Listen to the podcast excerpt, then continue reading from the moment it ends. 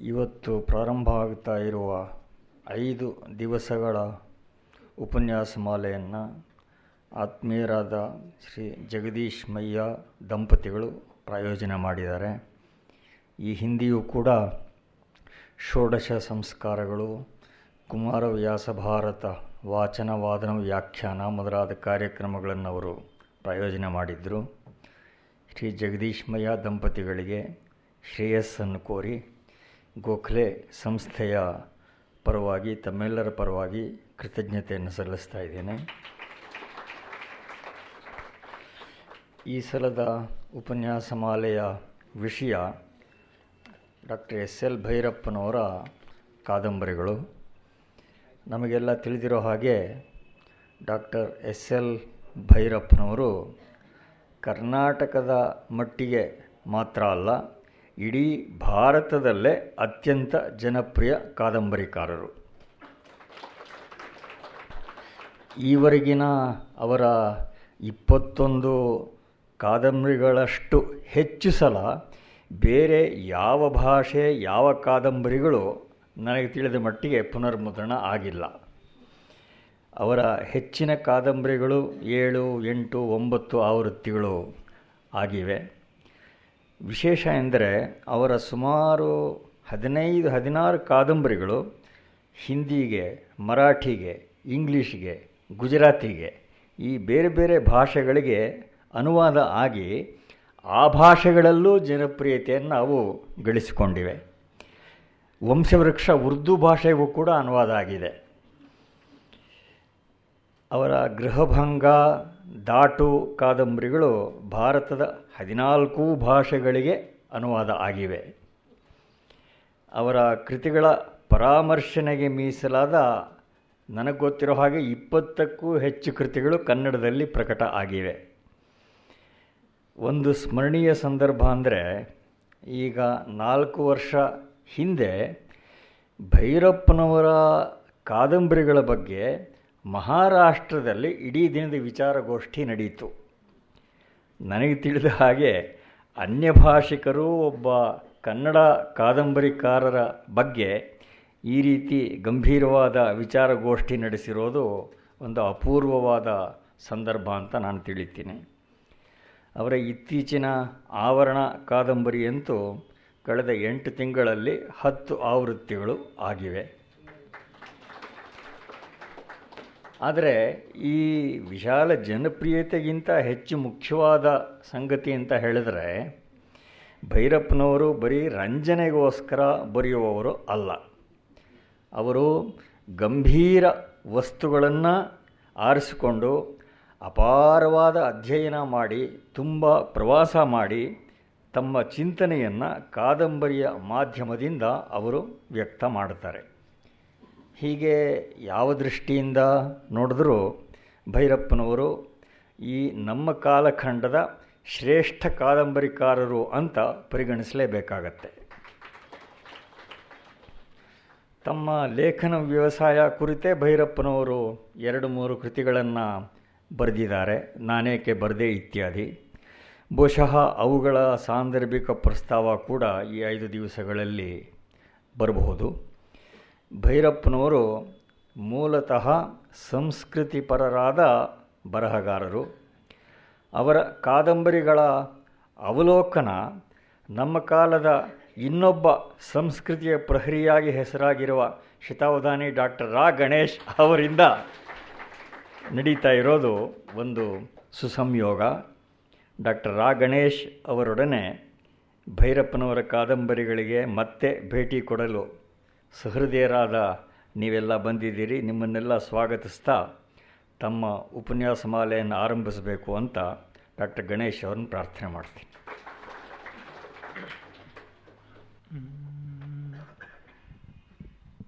ಅನಪೇಕ್ಷಿತ ಗುರುವಚನ ಸರ್ವಾನ್ ಗ್ರಂಥೀನ್ ವಿಭೇದಯತಿ ಸಮ್ಯಕ್ ಪ್ರಕಟಯತಿ ಪರರಹಸ್ಯಂ ವಿಮರ್ಶಶಕ್ತಿರ್ನಿಜಾ ಜಯತಿ ಪ್ರಣೌಮಿ ಕವಿಲೋಕ ಕುಟುಂಬಸ್ಯ ಸ್ಫೂರ್ತಿಧೇನುಂ ಸರಸ್ವತೀಂ ಎಲ್ಲರಿಗೆ ನಮಸ್ಕಾರ.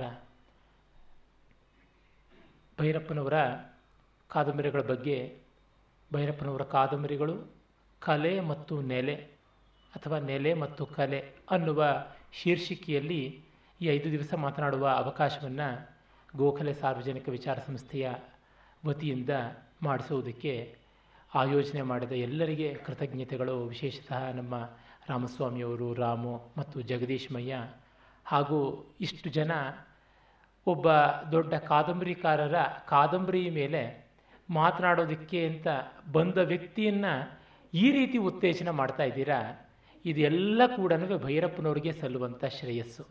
ಏಕೆಂದರೆ ನಾನು ಅರಿತಂತೆ ಒಬ್ಬ ಲೇಖಕನ ಕಾದಂಬರಿಗಳ ಬಗ್ಗೆ ಐದು ದಿವಸ ಮ್ಯಾರಥಾನ್ ಲೆಕ್ಚರ್ ಏರ್ಪಡಿಸುವಂಥದ್ದಾಗಲಿ ಅದನ್ನು ಉತ್ತೇಜಿಸುವಂತೆ ಜನ ಬಂದು ಕೇಳುವುದಾಗಲಿ ದಾಖಲೆ ಇಲ್ಲ. ಎಲ್ಲ ದಾಖಲೆಗಳನ್ನು ಭೈರಪ್ಪನವರು ಮುರಿತಾ ಇದ್ದಾರೆ. ಈ ಒಂದು ದಾಖಲೆಯೂ ಕೂಡ ಅವರಿಂದಲೇ ಆಗ್ತಾ ಇದೆ ಅಂತ ಅನಿಸುತ್ತೆ. ನನಗೆ ಈ ಹೊತ್ತು ಸಮಕಾಲೀನ ಭಾರತೀಯ ಸಾಹಿತ್ಯ ಪ್ರಪಂಚದಲ್ಲಿ ಒಬ್ಬ ರಸದ ಮಟ್ಟಕ್ಕೆ ವರ್ತಮಾನವನ್ನು ಏರಿಸಬಲ್ಲಂಥ ವ್ಯಕ್ತಿ ಇದ್ದಾರೆ ಅಂತಂದರೆ ಎದ್ದು ಕಾಣುವಂಥದ್ದು ಭೈರಪ್ಪನವರೇ. ಸುಮಾರು ಮೂವತ್ತು ವರ್ಷಗಳಿಂದ ಅವರ ಕಾದಂಬರಿಗಳನ್ನು ಓದ್ತಿದ್ದೀನಿ. ಎಷ್ಟೆಷ್ಟೋ ತಗಾದೆಗಳನ್ನು, ಆಕ್ಷೇಪಗಳನ್ನು, ಅಸಮಾಧಾನಗಳನ್ನು ತುಂಬಿಕೊಂಡೇ ಆರಂಭ ಮಾಡಿದ್ದು. ಆದರೆ ಒಂದೊಂದು ಕಾದಂಬರಿ ಓದ್ತಾ ಇದ್ದಂತೆ, ಮತ್ತೆ ಮತ್ತೆ ಓದ್ತಾ ಇದ್ದಂತೆ ನನ್ನ ಎಷ್ಟೋ ತಾಳಮಳಗಳು, ಆಗ್ರಹಗಳು, ಆಕ್ಷೇಪಗಳು ಕಡಿಮೆ ಆಗ್ತಾ ಬಂದವು. ಹಾಗಾಗಿ ಕಡೆಯಲ್ಲಿ ತೀರ್ಮಾನವಾದದ್ದು ನನಗಿಷ್ಟೇ. ಭಾರತೀಯ ಕಲಾ ಸಂವೇದನೆ ಅಂತ ಯಾವುದಿದೆ, ಅದಕ್ಕೆ ಅವರ ಕೃತಿಗಳು ಅತ್ಯುತ್ತಮವಾದ ಉದಾಹರಣೆಗಳು ಅಂತ. ನಿಜ, ಅಲ್ಲಿ ಇಲ್ಲಿ ಯಾರದೂ ತಪ್ಪನ್ನು ತೋರಿಸಬಹುದು. ತಪ್ಪನ್ನು ತೋರಿಸುವಂಥವನು ದೊಡ್ಡವನಾಗೋಲ್ಲ. ತಪ್ಪಂತೂ ಇರಬಹುದು. ವ್ಯಾಸ ವಾಲ್ಮೀಕಿ, ಶೇಕ್ಸ್ಪಿಯರ್, ಹೋಮರ್ ಎಲ್ಲರಲ್ಲಿ ಕೂಡ ರಂಧ್ರಾನ್ವೇಷಣೆ ಮಾಡಬಹುದು. ಪ್ರಾಮಾಣಿಕವಾದಂಥ ಹುಳುಕನ್ನೇ ತೋರಿಸಬಹುದು. ಭೈರಪ್ಪನವರಲ್ಲಿ ಆ ಥರದ ಹತ್ತಾರು ತೋರಿಸೋಣ. ಆದರೆ ಅದರಿಂದ ಅವರ ಕೃತಿಗಳ ಮಹತ್ವ ಮೌಲ್ಯಕ್ಕೆ ದೊಡ್ಡ ಪ್ರಮಾದ ಅಂತೂ ಒದಗುವಂಥದ್ದಲ್ಲ. ಸೂಕ್ತಿ ಸಹಸ್ರ ದ್ಯೋತಿತಾನಾಂ ಮಹಾಕವೀಶ್ವರಾಣಾಂ ದೋಷೋದ್ಘಾಟನಂ ಆತ್ಮನಯೇವ ದೂಷಣಾಯ ಅಂತ ಆನಂದವರ್ಧನ ಹೇಳ್ತಾನೆ. ಹಾಗೆ ಅಲ್ಲಿ ಸಣ್ಣ ಬುದ್ಧಿಯಿಂದ ಹುಳುಕನ್ನು ಹೆಕ್ಕುವುದಕ್ಕೆ ಹೋಗುವುದು ಉಚಿತವಾಗೋಲ್ಲ. ಅಲ್ಲಿ ಬರುತ್ತೆ ಮಾತನಾಡುವಾಗ. ಇರಲಿ. ಈ ಹಿನ್ನೆಲೆಯಿಂದ ನೋಡುವಾಗ ಐದು ಕಾದಂಬರಿಗಳನ್ನು ನಾನು ಈ ಐದು ದಿವಸ ತೆಗೆದುಕೊಳ್ಳಬೇಕು ಅಂತ ಅಂದುಕೊಂಡಿದ್ದೀನಿ. ಬೇರೆ ಕೆಲವು ಕಾದಂಬರಿಗಳು ಪ್ರಸ್ತಾವತ್ವೇನ ಬರುತ್ತವೆ, ಮತ್ತು ರಾಮಸ್ವಾಮಿಯವರು ಮೊದಲೇ ಹೇಳಿದಂತೆ ಅವರ ಕೆಲವು ಕಾದಂಬರಿ ಪ್ರಕಾರಕ್ಕಿಂತ ಭಿನ್ನವಾದಂಥ ವೈಚಾರಿಕ ಲೇಖನಗಳು ಯಾವಿವೆ ಸಾಹಿತ್ಯ ಮತ್ತು ಪ್ರತೀಕ, ಕಥೆ ಮತ್ತು ಕಥಾವಸ್ತು ನಾನೇಕ ಬರೆಯುತ್ತೇನೆ? ಸತ್ಯ ಮತ್ತು ಸೌಂದರ್ಯ ಅವುಗಳ ಅಧ್ಯಯನವನ್ನು ಕೂಡ ಹಿನ್ನೆಲೆಯಲ್ಲಿ ಇಟ್ಟುಕೊಂಡು ಮಾತನಾಡ್ತೀನಿ. ಯಾಕೆಂದರೆ ಭೈರಪ್ಪನವರ ಕಾದಂಬರಿಗಳನ್ನು ತುಂಬ ಜನ ಓದ್ತಾರೆ. ಆದರೆ ಈ ಕೆಲವು ಕೃತಿಗಳನ್ನು ಅವರ ನಾನ್ ಕ್ರಿಯೇಟಿವ್ ಅಂತ ಆ ರೀತಿಯಾದ ವಿಭಾಗ ಮಾಡುವುದು ತಪ್ಪು. ಅಲ್ಲಿ ಬಹಳಷ್ಟು ಕ್ರಿಯೇಟಿವಿಟಿ ಕಾಣಿಸುತ್ತದೆ. ಉದಾಹರಣೆಗೆ ಕಥೆ ಮತ್ತು ಕಥಾವಸ್ತು ತುಂಬ ಮುಖ್ಯವಾದಂಥ ಗ್ರಂಥ. ಹಾಗೆ ಸಾಹಿತ್ಯ ಮತ್ತು ಪ್ರತೀಕ ಬಹಳ ಪ್ರೌಢವಾದದ್ದು. ಐವತ್ತೆಂಟು ಪುಟ ಇದ್ದರೂ ಕೂಡ ತುಂಬ ಪ್ರಗಲ್ಭವಾದ ಒಂದು ಥೀಸೀಸ್ ಆಗಿದೆ. ಅದೇ ತರಹ ನಾನೇಕೆ ಬರೆಯುತ್ತೇನೆ ಲೇಖನಗಳು ತುಂಬ ಪ್ರಯೋಜನಕಾರಿಯಾಗಿವೆ. ಇವುಗಳನ್ನು ಅವರ ಅರ್ಡೆಂಟ್ ರೀಡರ್ಸ್ ಎಷ್ಟೋ ಜನ ಓದುವುದಿಲ್ಲ. ಹಾಗಾಗಿ ಅವರ ಕಾದಂಬರಿಗಳನ್ನು ಅರ್ಥ ಮಾಡಿಕೊಳ್ಳುವಲ್ಲಿ ಕೆಲವು ಬಾರಿ ಕಷ್ಟವಾಗಿರಬಹುದು. ಮತ್ತು ಅವರನ್ನು ಮೆಚ್ಚಿದ್ರೂ ಕೂಡ ಅದು ವಿಚಾರಪೂರ್ಣವಾದ, ಜ್ಞಾನಪೂರ್ಣವಾದ ಮೆಚ್ಚುಗೆ ಆಗದೆ ಒಂದು ಅಭಿಮಾನ ಮಾತ್ರ ಆಗಿರಬಹುದು. ಹಾಗಾಗಿ ಒಬ್ಬ ಲೇಖಕನ ತಿಳುವಳಿಕೆಯನ್ನು, ಬರವಣಿಗೆಯನ್ನು ನಾವು ಪೂರ್ಣವಾಗಿ ಅರ್ಥ ಮಾಡಿಕೊಳ್ಬೇಕು ಅಂದರೆ ಆತನ ಕಲಾತ್ಮಕವಾದ, ವೈಚಾರಿಕವಾದ ಎರಡೂ ಅಂಶಗಳನ್ನು ಗಮನಿಸಬೇಕು. ಅದಕ್ಕೆ ನೆಲೆ ಮತ್ತು ಕಲೆ ಎನ್ನುವ ಶೀರ್ಷಿಕೆ ಕೊಟ್ಟಿದ್ದು. ಅವರ ವೈಚಾರಿಕವಾದ, ಸಾಂಸ್ಕೃತಿಕವಾದ ನೆಲೆ ಎಲ್ಲಿದೆ? ಮತ್ತು ಕಲಾತ್ಮಕವಾದ ಅಭಿವ್ಯಕ್ತಿಯಲ್ಲಿದೆ ಅವರ ಬೇರು ಮತ್ತು ಹಣ್ಣು ಇವೆರಡೂ ಎಲ್ಲೆಲ್ಲಿ ಬರುತ್ತವೆ ಎನ್ನುವುದನ್ನು ನಾವು ಗಮನಿಸಿಕೊಳ್ಬೇಕು ಅಂತ ಅದನ್ನು ಹಿನ್ನೆಲೆಯಲ್ಲಿ ಇಟ್ಟುಕೊಂಡು ಒಂದು ಥೀಮ್ ಅಂತ ಇತಿವೃತ್ತ ಮಾಡಿಕೊಂಡಿದ್ದೀನಿ. ಅದೇನೆಂದರೆ, ಐದು ಸ್ತರದಲ್ಲಿ ಅವರ ಕಾದಂಬರಿಗಳು ನಡೆಸ್ತಕ್ಕಂತಹ ಕಲಾತ್ಮಕವಾದ ಸಂಶೋಧನೆ. ಅವರ ಮಾತಿನಲ್ಲಿ ಹೇಳೋದಿದ್ದರೆ ಸತ್ಯದ ಅನುಭವದ ಶೋಧನೆಯೇ ಕಾದಂಬರಿ. ಹಾಗೆ ನೋಡಿದಾಗ, ವ್ಯಕ್ತಿ ಸ್ಥಿತಿಯಲ್ಲಿ ವೈಯಕ್ತಿಕವಾದ ಸ್ತರದಲ್ಲಿ ಅಟ್ ದಿ ಇಂಡಿವಿಜುವಲ್ ಲೆವೆಲ್ ಬರತಕ್ಕಂಥ ತಳಬಳ ತೋಟಿಗಳು, ಗೋಳ ಒಳಗಿರ್ತಕ್ಕಂಥ ಗೊಣಗು, ಗೊಂದಲಗಳು ಕನ್ಫ್ಯೂಷನ್ಸ್ ಮೌಲ್ಯ ಸಂಘರ್ಷ ಅಂತ ಯಾವ ದೊಡ್ಡ ಶಬ್ದ ಹೇಳ್ಬೋದು, ಆ ವೈಯಕ್ತಿಕವಾದ ಮೌಲ್ಯ ಸಂಘರ್ಷ ಅದು ಒಂದು ಸ್ತರ. ಮತ್ತು ಸಾಮಾಜಿಕವಾದಂಥದ್ದು ಸೋಷಿಯಲ್ ಲೆವೆಲ್ನಲ್ಲಿ ಬರತಕ್ಕಂಥ ಒಂದು ಮೌಲ್ಯ ಸಂಘರ್ಷ ಸ್ತರ. ಅದಾದ ಮೇಲೆ ರಾಷ್ಟ್ರೀಯ ವರ್ಗದ್ದು, ರಾಷ್ಟ್ರಮಟ್ಟದ್ದು ನ್ಯಾಷನಲ್ ಕನ್ಫ್ಯೂಷನ್ ಆಫ್ ವ್ಯಾಲ್ಯೂಸ್ ಆಮೇಲೆ ಕಲಾತ್ಮಕವಾದ ಕಲಾ ಮಾಧ್ಯಮದಲ್ಲಿ ಬರ್ತಕ್ಕಂಥ confusion or conflict of values at the artistic level at the level of art and aesthetics ಮತ್ತು ಕಡೆಗೆ confusion or conflict of values at the spiritual level ಅಧ್ಯಾತ್ಮದ ಮಟ್ಟದಲ್ಲಿ ಅಂತ. ಹೀಗೆ ವ್ಯಕ್ತಿ, ಸಮಾಜ, ರಾಷ್ಟ್ರ, ಕಲೆ ಮತ್ತು ಅಧ್ಯಾತ್ಮ ಈ ಐದು ಹಂತಗಳಲ್ಲಿ ಐದು ಕಾದಂಬರಿಗಳನ್ನು ತೆಗೆದುಕೊಳ್ಳಬೇಕು ಅಂತ ಅಂದುಕೊಂಡಿದ್ದೀನಿ. ಪ್ರಧಾನವಾಗಿ ಒಂದೊಂದು ಕಾದಂಬರಿಯೂ ದೊಡ್ಡದು. ಗುಣ, ಗಾತ್ರ ಎರಡರಿಂದಲೂ. ಒಂದು ಒಂದೂವರೆ ಗಂಟೆ ಹೊತ್ತಿನಲ್ಲಿ ಅವಕ್ಕೆ ಯಾವ ಮಟ್ಟದ ನ್ಯಾಯವನ್ನು ಮಾಡೋದಕ್ಕಾಗುತ್ತೋ ಗೊತ್ತಾಗೋದಿಲ್ಲ ಈ ಒಂದು ಸಾಹಸಕ್ಕೆ ಕೈ ಹಾಕಿದ್ದೀನಿ ಅಂತ ಭೈರಪ್ಪನವ್ರು ಹೇಳಿದಾಗ, ನೀವು ಮಾತನಾಡೋದಿರಲಿ, ಬರೀರಿಪ್ಪ ಅಂತಂದರು. ಅದು ಎಂದಾಗುತ್ತೋ ಗೊತ್ತಿಲ್ಲ. ಬರೆಯೋಕ್ಕೆ ಹೊರಟ್ರೆ ಅದೊಂದು ಮಹಾಭಾರತವೇ ಆಗಬಹುದು. ಇರಲಿ. ಮೊದಲಿಗೆ ವಂಶವೃಕ್ಷ, ವೈಯಕ್ತಿಕವಾದಂಥ ಸ್ತರದ ಒಂದು ಮೌಲ್ಯ ಸಂಘರ್ಷ ಪ್ರಧಾನವಾಗಿ ಎಲ್ಲಿ ಬರುತ್ತೆ ಅಂತ. ಎರಡನೇದಾಗಿ ಜಾತಿಯ ಒಂದು, ಅಂದರೆ ಸಮಾಜದ ವಲಯದಲ್ಲಿ ಬರುವಂಥ ಸಂಘರ್ಷಕ್ಕೆ ದಾಟುವನ್ನು ತೆಗೆದುಕೊಳ್ತಿದ್ದೀನಿ. ಮೂರನೇ ದಿವಸದಂದು ರಾಷ್ಟ್ರಮಟ್ಟದಲ್ಲಿ ಬರ್ತಕ್ಕಂತಹ ವೈಚಾರಿಕ, ಮೌಲ್ಯಾತ್ಮಕ ಸಂಘರ್ಷಕ್ಕಾಗಿ ತಂತು ಅದನ್ನು ತೆಗೆದುಕೊಳ್ತಿದ್ದೀನಿ. ನಾಲ್ಕನೇ ದಿವಸ ಕಲಾತ್ಮಕ ಸ್ತರದಲ್ಲಿ ಬರುವ ಸಂಘರ್ಷಕ್ಕಾಗಿ ಮಂದ್ರವನ್ನು. ಐದನೇದು ಅಧ್ಯಾತ್ಮದ ಮತದ ಆ ಒಂದು ಆಯಾಮದಲ್ಲಿ ಬರುವಂಥ ಮೌಲ್ಯ ಸಂಘರ್ಷ ಮೀಮಾಂಸೆಗೋಸ್ಕರ ಸಾರ್ಥವನ್ನು ತೆಗೆದುಕೊಳ್ತಾ ಇದ್ದೀನಿ. ಇದು ಪೂರ್ಣವಾಗಿ ಭೈರಪ್ಪನವರ ಎಲ್ಲ ಕೃತಿಗಳನ್ನು ತೆಗೆದುಕೊಳ್ಳೋಕ್ಕೆ ಆಗದೇ ಇರತಕ್ಕಂಥದ್ದು. ಆದರೂ ಆಂಶಿಕವಾಗಿ ಅಲ್ಲಿ ಇಲ್ಲಿ ಬರಬಹುದು. ಮತ್ತು ಈ ಮೌಲ್ಯಗಳನ್ನು ಇದಿಷ್ಟೇ ಹೀಗೆಯೇ ಪ್ರತಿಪಾದಿಸುತ್ತೆ ಅಂತಲ್ಲ. ಉದಾಹರಣೆಗೆ ತಂತುವಿನಲ್ಲಿ ವೈಯಕ್ತಿಕವಾದಂಥ ಒಳತೋಟಿಗಳ ಮೌಲ್ಯ ಸಂಘರ್ಷದ ಅಂಶ ಇಲ್ಲ ಅಂತಿಲ್ಲ. ಬೇಕಾದಂತೆ ಬರುತ್ತೆ. ವ್ಯಕ್ತಿಗಳಿಲ್ಲದೆ ಸಮಾಜ, ರಾಷ್ಟ್ರ ನಿರ್ಮಾಣವಾಗಲ್ಲ. ಆದರೆ ಪ್ರಧಾನವಾದ ಅವಧಾರಣೆ ಯಾವುದಿದೆ? Greater emphasis. ಅನ್ನುವಂಥದ್ದನ್ನು ನೋಡಿಕೊಂಡು ಮಾಡಿರುವಂಥದ್ದು. ಎಲ್ಲ ವಿಭಾಗಗಳು ಕೂಡ ಕಾಲ್ಪನಿಕವೇ.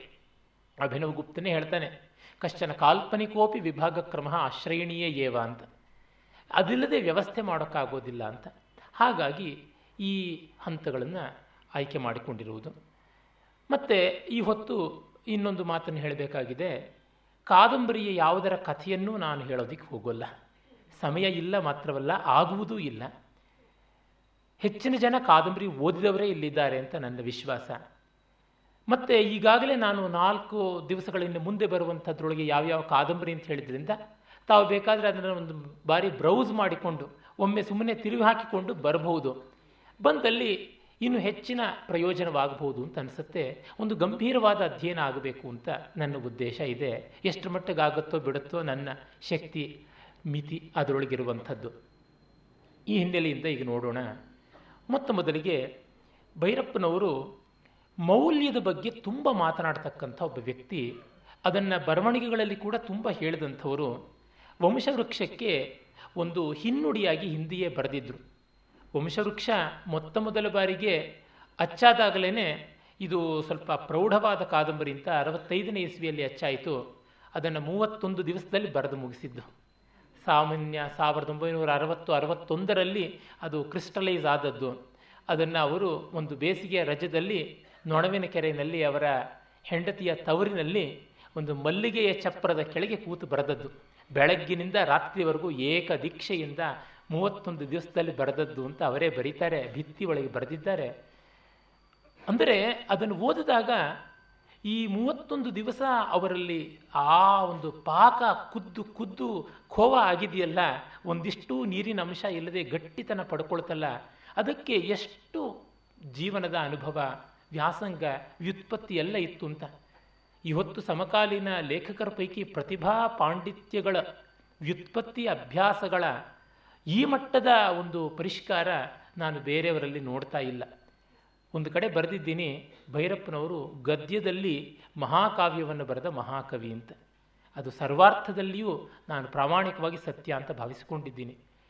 ಕಾರಣ, ಅಷ್ಟು ಒಂದು ಕಾನ್ಷಿಯಸ್ ಆರ್ಟಿಸ್ಟ್ ಅಂತೀವಲ್ಲ ಜ್ಞಾತ ಶಿಲ್ಪಿ ಅಂತ ಕರೆಯಬಹುದು ಆ ಮಟ್ಟಕ್ಕೆ ಅವರು ತಮ್ಮ ಸಂವೇದನೆಯನ್ನು, ಪೂರ್ಣವಾದ ತೊಡಗಿಸಿಕೊಳ್ಳುವಿಕೆಯನ್ನು, ಅರ್ಪಣೆ ಅಂದರೆ ಅನನ್ಯವಾದದ್ದು, ಅವರ ಪಾತಿವ್ರತ್ಯವೆಲ್ಲ, ಅದಕ್ಕೆ ಮೀಸಲಾದಂಥದ್ದು. ಹಾಗಾಗಿ ಅವರನ್ನ ಅನನ್ಯ ಲೇಖಕ ಅಂತ ಸಂಸ್ಕೃತದಲ್ಲಿ ಏಕಪತ್ನಿ ಅಂದರೆ ಮಹಾಪತಿವ್ರತೆ ಎನ್ನುವ ಅರ್ಥದಲ್ಲಿ ಬರ್ತಾರೆ. ಹಾಗಾಗಿ ಅವ್ರನ್ನ ಏಕಲೇಖಕ ಅಂತ ಕರೀಬಹುದು. ಅನನ್ಯ ಪಾತಿವ್ರತ್ಯವನ್ನು ಒಂದು ಮಾಧ್ಯಮಕ್ಕೆ, ಕಲೆಗೆ ಮೀಸಲು ಮಾಡಿಕೊಂಡಂಥವರು ಅಂತ ಇರಲಿ. ಪ್ರಶಂಸೆಗಳನ್ನು ಮಾಡುವ ಮುನ್ನ ವಿಚಾರವನ್ನು ಗಮನಿಸಬೇಕಲ್ವಾ? ಅದನ್ನು ನೋಡಿದಾಗ ಗೊತ್ತಾಗುತ್ತೆ. ಅಲ್ಲಿ ಅವರು ಮೌಲ್ಯವನ್ನು ಕುರಿತು ತುಂಬ ಮೀಮಾಂಸೆ ಮಾಡ್ತಾರೆ. ಅವರ ಕಥೆ ಮತ್ತು ಕಥಾವಸ್ತು ಅಲ್ಲಿ ಕೂಡ ಒಂದು ದೊಡ್ಡ ಲೇಖನವೇ ಇದೆ. ಮೌಲ್ಯ ಸ್ವರೂಪ ಮತ್ತು ಸಾಹಿತ್ಯ ಅಂತ. ವಂಶವೃಕ್ಷದ ಮೊದಲ ಆವೃತ್ತಿಯಲ್ಲಿ ಬಂದಂಥ ಆ ಒಂದು ಹಿನ್ನೆಲೆಯ ಲೇಖನ ಸಾಹಿತ್ಯ ಹಾಗೂ ಮೌಲ್ಯ ಸಂವೇದನೆ ಹಿನ್ನುಡಿಯಾಗಿ ಬರೆದದ್ದು. ಆಮೇಲೆ ಅದನ್ನು ತೆಗೆದುಹಾಕಿಬಿಟ್ರು ಅದರಿಂದ ಓದುಗರಿಗೆ ಒಂದು ರೀತಿ ನಷ್ಟವಾಯಿತು. ಯಾಕೆಂದರೆ ಕಾದಂಬರಿ ಓದುವವರೆಲ್ಲ ಇದನ್ನು ಓದಲ್ಲ ಅಂತ ನಾನು ಹೇಳಿದೆ. ಅದೇ ಸಂದರ್ಭದಲ್ಲಿ ಇನ್ನೊಂದು ಲಾಭವೂ ಆಯಿತು. ಏನಂದರೆ ಯಾವ ವೈಚಾರಿಕ ನೇಪಥ್ಯವೂ ಇಲ್ಲದೆ, ಯಾವುದರ ಒಂದು ಕಂಡೀಷನಿಂಗು ಇಲ್ಲದೆ ಅವರ ಕಾದಂಬರಿ ಓದದಂಥ ಸಾಮಾನ್ಯರು ಕೂಡ ಇದು ದೊಡ್ಡದು ಅಂತ ಅಂಗೀಕರಿಸಿದ್ದಾರೆ. ಡಿ ವಿ ಜಿಯವರು ಜೀವನ ಸೌಂದರ್ಯ ಮತ್ತು ಸಾಹಿತ್ಯದಲ್ಲಿ ಬರೀತಾರೆ, ಸಾಮಾನ್ಯನಾದಂಥ ಓದುಗನಿಗೆ ಗೊಂದಲ ಇರುವುದಿಲ್ಲ, ತಳಮಳ ಇರುವುದಿಲ್ಲ, ಬೇರೆ ಬೇರೆ ಇಜಮ್ಗಳ ಪ್ರಭಾವ, ವಶೀಲಿ ಇರುವುದಿಲ್ಲವಾದ್ದರಿಂದ ಆ ಒಂದು ಶುದ್ಧವಾದ ಮನಸ್ಸಿಗೆ ರಾಮಾಯಣ ದೊಡ್ಡ ಕಾವ್ಯ, ಕಬ್ಬಿಗರ ಕಾವ ಅಷ್ಟು ದೊಡ್ಡದಲ್ಲ ಅಂತ ಗೊತ್ತಾಗುತ್ತೆ. ಈ ಒಂದು ಮೌಲ್ಯ ಪೃಥಕ್ಕರಣ ಇದ್ದೇ ಇರುತ್ತೆ ಅಂತ. ಹಾಗಾಗಿ ಭೈರಪ್ಪನವರ ವೈಚಾರಿಕವಾದಂಥ ಬರಹಗಳನ್ನು ಓದದೇ ಇದ್ದವರು ಕೂಡ ಅವರ ಕಾದಂಬರಿಗಳನ್ನು ಮೆಚ್ಚಿಕೊಂಡು ವೈಚಾರಿಕವಾದ ಲೇಖನಗಳನ್ನು ಓದಿ ಮೆಚ್ಚಿಕೊಂಡವರ ನಿಲುವಿಗೆ ಬಂದಿದ್ದಾರೆ. ಇದು ಬಹಳ ದೊಡ್ಡದು ಅಂತ ಅನಿಸುತ್ತೆ. ಇದನ್ನು ಭಗವದ್ಗೀತೆಯಲ್ಲೇ ಸಾಂಖ್ಯರು ಯಾವ ದಾರಿಯನ್ನು ಹೋಗಿ ಮೋಕ್ಷ ಪಡಿತಾರೋ ಈ ಯೋಗಿಗಳು ಅದನ್ನೇ ಪಡಿತಾರೆ, ಯತ್ ಸಾಂಖ್ಯ ಪ್ರಾಪ್ಯತೆ. ಅದನ್ನು ಯೋಗಿಗಳಿಗೂ ಕೂಡ ಸಾಂಖ್ಯಂ ಯೋಗಂ ಪೃಥಕ್ ಬಾಲ ಪ್ರವದಂತಿನ ಪಂಡಿತಾಹ ಅನ್ನುವ ಮಾತು ಬಹಳ ಸ್ಪಷ್ಟವಾಗಿ ಇಲ್ಲಿ ಗೊತ್ತಾಗುತ್ತೆ. ಅಂದರೆ ಅನುಭವಕ್ಕೆ ಇರುವಂಥ ಗಟ್ಟಿತನ ಏನು ಅನ್ನುವುದು ಗೊತ್ತಾಗುತ್ತೆ. ಆದರೆ ಯದೇವ ಜ್ಞಾನೇನ ಕರೋತಿ ತದೇವ ವೀರ್ಯವತ್ತರಂ ಭವತಿ ಎನ್ನುವ ಶ್ರುತ್ಯುಕ್ತಿಯಂತೆ ಜ್ಞಾನಪೂರ್ವಕವಾಗಿ ನೋಡೋದು ಒಳ್ಳೆಯದು. ಅದು ಮಾತ್ರವಲ್ಲದೆ ನಾನು ವೈಚಾರಿಕವಾಗಿ ಅದರ ಒಂದು ವಿಮರ್ಶನಕ್ಕೆ ಹೊರಟಾಗ ಆ ಹಿನ್ನೆಲೆ ಅನಿವಾರ್ಯವಾಗುತ್ತೆ. ಅಲ್ಲಿ ಆ ಕಾದಂಬರಿಯಲ್ಲಿ ಅವರು ಮೌಲ್ಯ, ಈ ಮೌಲ್ಯ ಅನ್ನೋ ಪದ ಸಂಸ್ಕೃತದ ಶಬ್ದವಾದರೂ ಸಂಸ್ಕೃತದ ಪರಂಪರೆಯಲ್ಲಿ ಇಲ್ಲದ್ದು. ಕಾನ್ಸೆಪ್ಟ್ ಇದೆ, ಆದರೆ ಈ ಪದ ಇಲ್ಲ, ಮೂಲ ಅನ್ನುವ ಶಬ್ದದಿಂದ ಬಂದದ್ದು ಮೌಲ್ಯ ಅಂತ. ಅದನ್ನು ವ್ಯಾಲ್ಯೂ ಅಂತ ಇಂಗ್ಲೀಷ್ನಲ್ಲಿ ಕರೆಯೋದು. ಅದಕ್ಕೆ ಅನುವಾದ ಈಗ ಮಾಡ್ಕೊಂಡಿದ್ದೀವಿ. ಇದನ್ನು ನಮ್ಮಲ್ಲಿ ಪುರುಷಾರ್ಥ ಅಂತ ಕರೀತಾ ಇದ್ರು. ಮೌಲ್ಯಕ್ಕೆ ಪುರುಷಾರ್ಥ ಅಂತ. ಇರಲಿ, ಪದ ಏನೇ ಆಗಲಿ, ಅವರ ಡೆಫಿನೇಷನ್ ಏನು ಅಂತ ನಾವು ನೋಡ್ಕೊಳ್ಳೋಣ. ಜೀವನದ ಮೂಲಭೂತ ಕ್ರಿಯೆಗಳ ಗುರಿಯಾಗಿ ನಿಂತು ಜೈವಿಕ ಚಟುವಟಿಕೆಗಳಿಗೆ ಮಾರ್ಗದರ್ಶನ ಮಾಡುವ ಆದರ್ಶಗಳಿಗೆ ಮೌಲ್ಯಗಳೆನ್ನಬಹುದು ಅಂತ. ಬಹಳ ನಿಸ್ಸಂದಿಗ್ಧವಾಗಿ ಡೆಫಿನೇಷನ್ ಹೇಳ್ತಾರೆ. ಜೀವನದ ಮೂಲಭೂತ ಕ್ರಿಯೆಗಳೆಲ್ಲದಕ್ಕೂ ಗುರಿಯಾಗಬೇಕು ಮತ್ತು ಜೀವನದ ಎಲ್ಲ ಚಟುವಟಿಕೆಗಳಿಗೆ ಮಾರ್ಗದರ್ಶಕನವಾಗುವಂಥ ಆದರ್ಶವಾಗಬೇಕು. ಅದನ್ನು ಮೌಲ್ಯ ಅಂತೀವಿ. ಈ ಅರ್ಥದಲ್ಲಿ ಮೌಲ್ಯ ಸಾಧಿಸಬೇಕಾದ ಆದರ್ಶವೂ ಹೌದು ಕೆಲಮಟ್ಟಿಗೆ ಸಾಧಿತವಾದ ಸಂಗತಿಯೂ ಹೌದು. ನಿರ್ಮೌಲ್ಯ ಸಂಗತಿ ಎನ್ನುವುದು ಮಾನವ ಜೀವನದಲ್ಲಿ ಯಾವುದೂ ಇಲ್ಲ. ಅಂದರೆ there is nothing like no value value ಇಲ್ಲ ಅನ್ನುವಂಥದ್ದು ಇಲ್ಲವೇ ಇಲ್ಲ ಅಂತ. ಇದನ್ನು ಇದೇ ರೀತಿಯಲ್ಲೇ ಹಿರಿಯಣ್ಣನವರು the Indian conception of values ಗ್ರಂಥದಲ್ಲಿ ಬರೀತಾರೆ. ನನಗೆ ಭೈರಪ್ಪನವರ ಮೌಲ್ಯ ಮೀಮಾಂಸೆಯ ಬರವಣಿಗೆಗಳನ್ನು ಓದಿದಾಗೆಲ್ಲ ಮತ್ತೆ ಮತ್ತೆ ನೆನಪಿಗೆ ಬಂದದ್ದು ಆಚಾರ್ಯ ಎಂ ಹಿರಿಯಣ್ಣನವರ ಬರವಣಿಗೆಗಳೇನೆ. ಅವರಲ್ಲಿ ನಿಸ್ಸಂದಿಗ್ಧವಾಗಿ ಹೇಳ್ತಾರೆ ಮೌಲ್ಯ ಇಲ್ಲದೆ ಜೀವನ ಇಲ್ಲ. ಕೆಲವು ಮೌಲ್ಯಗಳು ಸಿದ್ಧವಾದದ್ದು, ಕೆಲವು ಮೌಲ್ಯಗಳು ಸಾಧ್ಯವಾದದ್ದು ಅಂತ. ಅಂದರೆ ಇವು ಈಗಾಗಲೇ ಇವೆ ಅಂತಲೂ ಕೂಡ ಸಾಧಿತ, ಅಂದರೆ ಸಿದ್ಧ ಅಂತ. ಇನ್ನು ಕೆಲವು ಸಾಧಿಸಬೇಕಾದದ್ದು ಸಾಧ್ಯ ಅಂತ ಅಟೈನ್ಡ್ ಅಟೈನಬಲ್ ಅಂತ. ಈ ಎರಡೂ ಇರಬೇಕು. ಡಿ ವಿ ಜಿಯವರು ಒಳ್ಳೆಯ ಸಾಹಿತ್ಯದ ಲಕ್ಷಣವನ್ನು ಹೇಳ್ತಾ, ಪರಿಚಯ, ಅಪರಿಚಯ ಎರಡೂ ಅಂಶಗಳಲ್ಲಿರಬೇಕು. ಪರಿಚಿತಾಂಶದಿಂದ ಆತ್ಮೀಯತೆ ಅಕ್ವಾಂಟೆನ್ಸ್ ಪ್ರೀತಿ ಉಂಟಾಗುತ್ತೆ ಅಪರಿಚಿತಾಂಶದಿಂದ ಕುತೂಹಲ ಉಂಟಾಗುತ್ತದೆ. ಹೀಗೆ ಒಂದು ಪ್ರೋಸೆಸ್ ಬಿಲ್ಡಪ್ ಆಗಬೇಕಾಗುತ್ತೆ ನೋನ್ ಟು ಅನ್ನೋನ್ ಒಂದು ಮ್ಯಾಚ್ ಇರಬೇಕು ಅಂತನ್ನುವುದು ಹೇಳ್ತಾರೆ. ಹಾಗೆ ಮೌಲ್ಯ ನಿಶ್ರೇಣಿ, ಅಂದರೆ ಕೆಲವು ಮೌಲ್ಯಗಳು ಸಾಧನ ಮೌಲ್ಯಗಳಾದರೆ ಕೆಲವು ಮೌಲ್ಯಗಳು ಸಿದ್ಧಿ ಮೌಲ್ಯಗಳು. ಅಂದರೆ some are instrumental values well the other are absolute values absolute values ಅನ್ನುವುದಕ್ಕಿಂತ value ಅಂತ ಏಕವಚನದಲ್ಲಿ ಹೇಳೋದು ಮೇಲೂ. ಪಾರಮಾರ್ಥಿಕವಾದ ಮೌಲ್ಯ ಒಂದೇ. ಸಾಪೇಕ್ಷವಾದಂಥ ಮೌಲ್ಯಗಳು ಹಲವಾರು ಉಂಟು. ಧರ್ಮಾರ್ಥ ಕಾಮಗಳನ್ನು ನಾವು ಸಾಪೇಕ್ಷ ಮೌಲ್ಯಗಳಂತ, ಮೋಕ್ಷವನ್ನು ನಿರಪೇಕ್ಷವಾದಂಥ ಮೌಲ್ಯ ಅಂತ ಕರಿತೀವಿ ಅಂತ ಹಿರಿಯಣ್ಣನವರು ಹೇಳ್ತಾರೆ. ಇವರು ಆ ಶಬ್ದಗಳಲ್ಲಿ ಹೇಳದೇ ಇದ್ದರೂ ಕೂಡ ಕಡೆಗೆ ಅದೇ ಒಂದು ತೀರ್ಮಾನಕ್ಕೆ ಅವರು ಬರುವುದನ್ನು ನಾವು ನೋಡಬಹುದು ಮೌಲ್ಯದ ಸ್ಪಷ್ಟ ತರತಮ ಪ್ರಜ್ಞೆ ಇಲ್ಲದ ಯಾವ ಲೇಖಕನೂ ಬಹುಕಾಲ ಬಹುದಿನ ಬದುಕುವ ಸಾಹಿತ್ಯವನ್ನು ಸೃಷ್ಟಿಸಲಾರ ಅಂತ ಹೇಳ್ತಾರೆ. ಅಂದರೆ ಪುರುಷಾರ್ಥಗಳ ತಿಳುವಳಿಕೆ ಇಲ್ಲದೆ ಇದ್ದರೆ ಮೌಲ್ಯ ನಿರ್ಮಾಣ ಆಗೋಲ್ಲ. ಭೈರಪ್ಪನವರು ಭಾರತೀಯ ಸೌಂದರ್ಯ ಮೀಮಾಂಸೆಯನ್ನು ಕಲಾಮೀಮಾಂಸೆಯನ್ನು ಓದಿದವರೇ ನಿಜ. ಆದರೆ ಭಾವನನ್ನ ಮಮ್ಮಟನನ್ನ ಇವ್ರನ್ನೆಲ್ಲ ಮೂಲದಲ್ಲಿ ಓದಿದ್ದಾರೆ ಅಂತ ನಾನು ಅಂದುಕೊಂಡಿಲ್ಲ.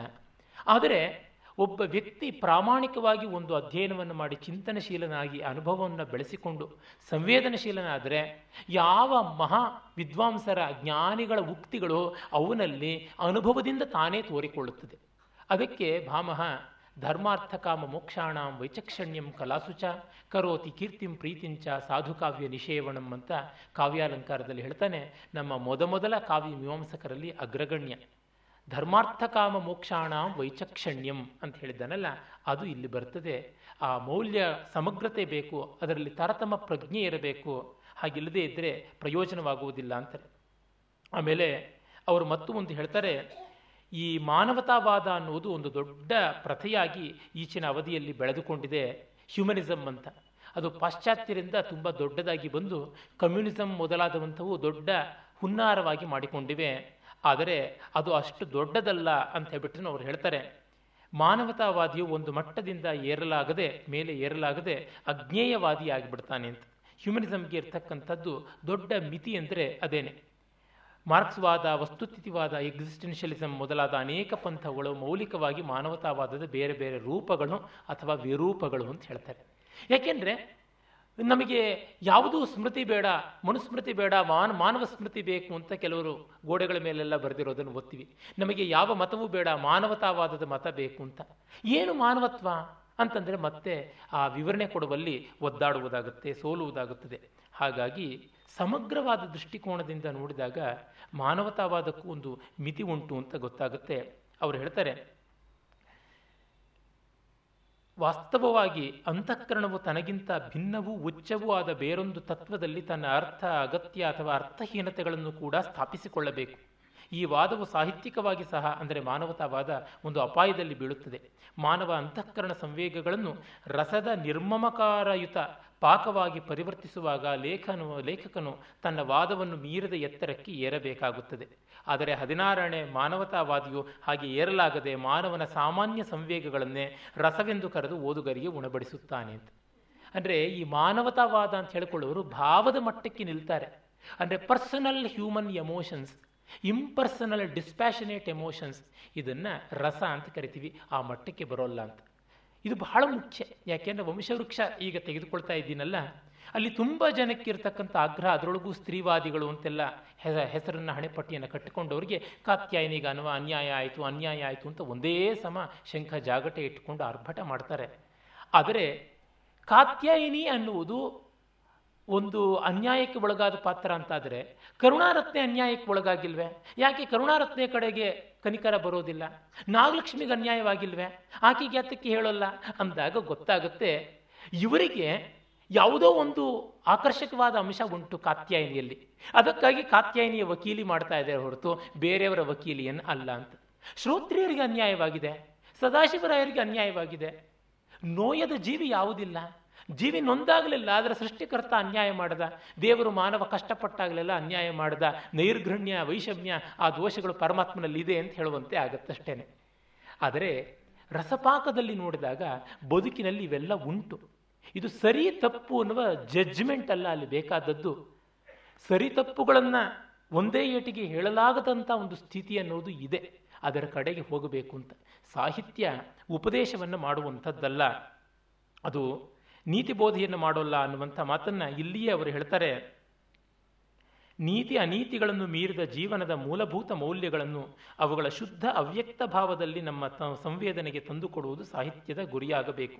ನೈತಿಕತೆಯನ್ನು ಮೀರಿದ ಶಿವವೇ ಅದರ ಗುರಿ ಅಂತಾರೆ ಹಿರಿಯಣ್ಣನವರು ಇದೇ ಮಾತನ್ನೇ ಆರ್ಟ್ ಎಕ್ಸ್ಪೀರಿಯನ್ಸಲ್ಲಿ ಹೇಳ್ತಾರೆ. Art need not have essentially a moralistic goal, but it will be having a moralistic view ಅಂತ ಹೇಳ್ತಾರೆ. ನೈತಿಕವಾದ ದೃಷ್ಟಿ ಇರುತ್ತೆ, ಆದರೆ ನೈತಿಕವಾದ ಗುರಿ ಅನಿವಾರ್ಯವಲ್ಲ ಅಂತ. ಈ ವಾಸ್ತವತಾವಾದ ಬಂದಾಗ ಸಾಹಿತಿ ಒಂದು ಬದ್ಧತೆಗೆ ಒಳಗಾಗಿದ್ದಾನೆ ಅಂತ ಆದಾಗ ಈ ಥರದ ಸಮಸ್ಯೆ ಬಂತು.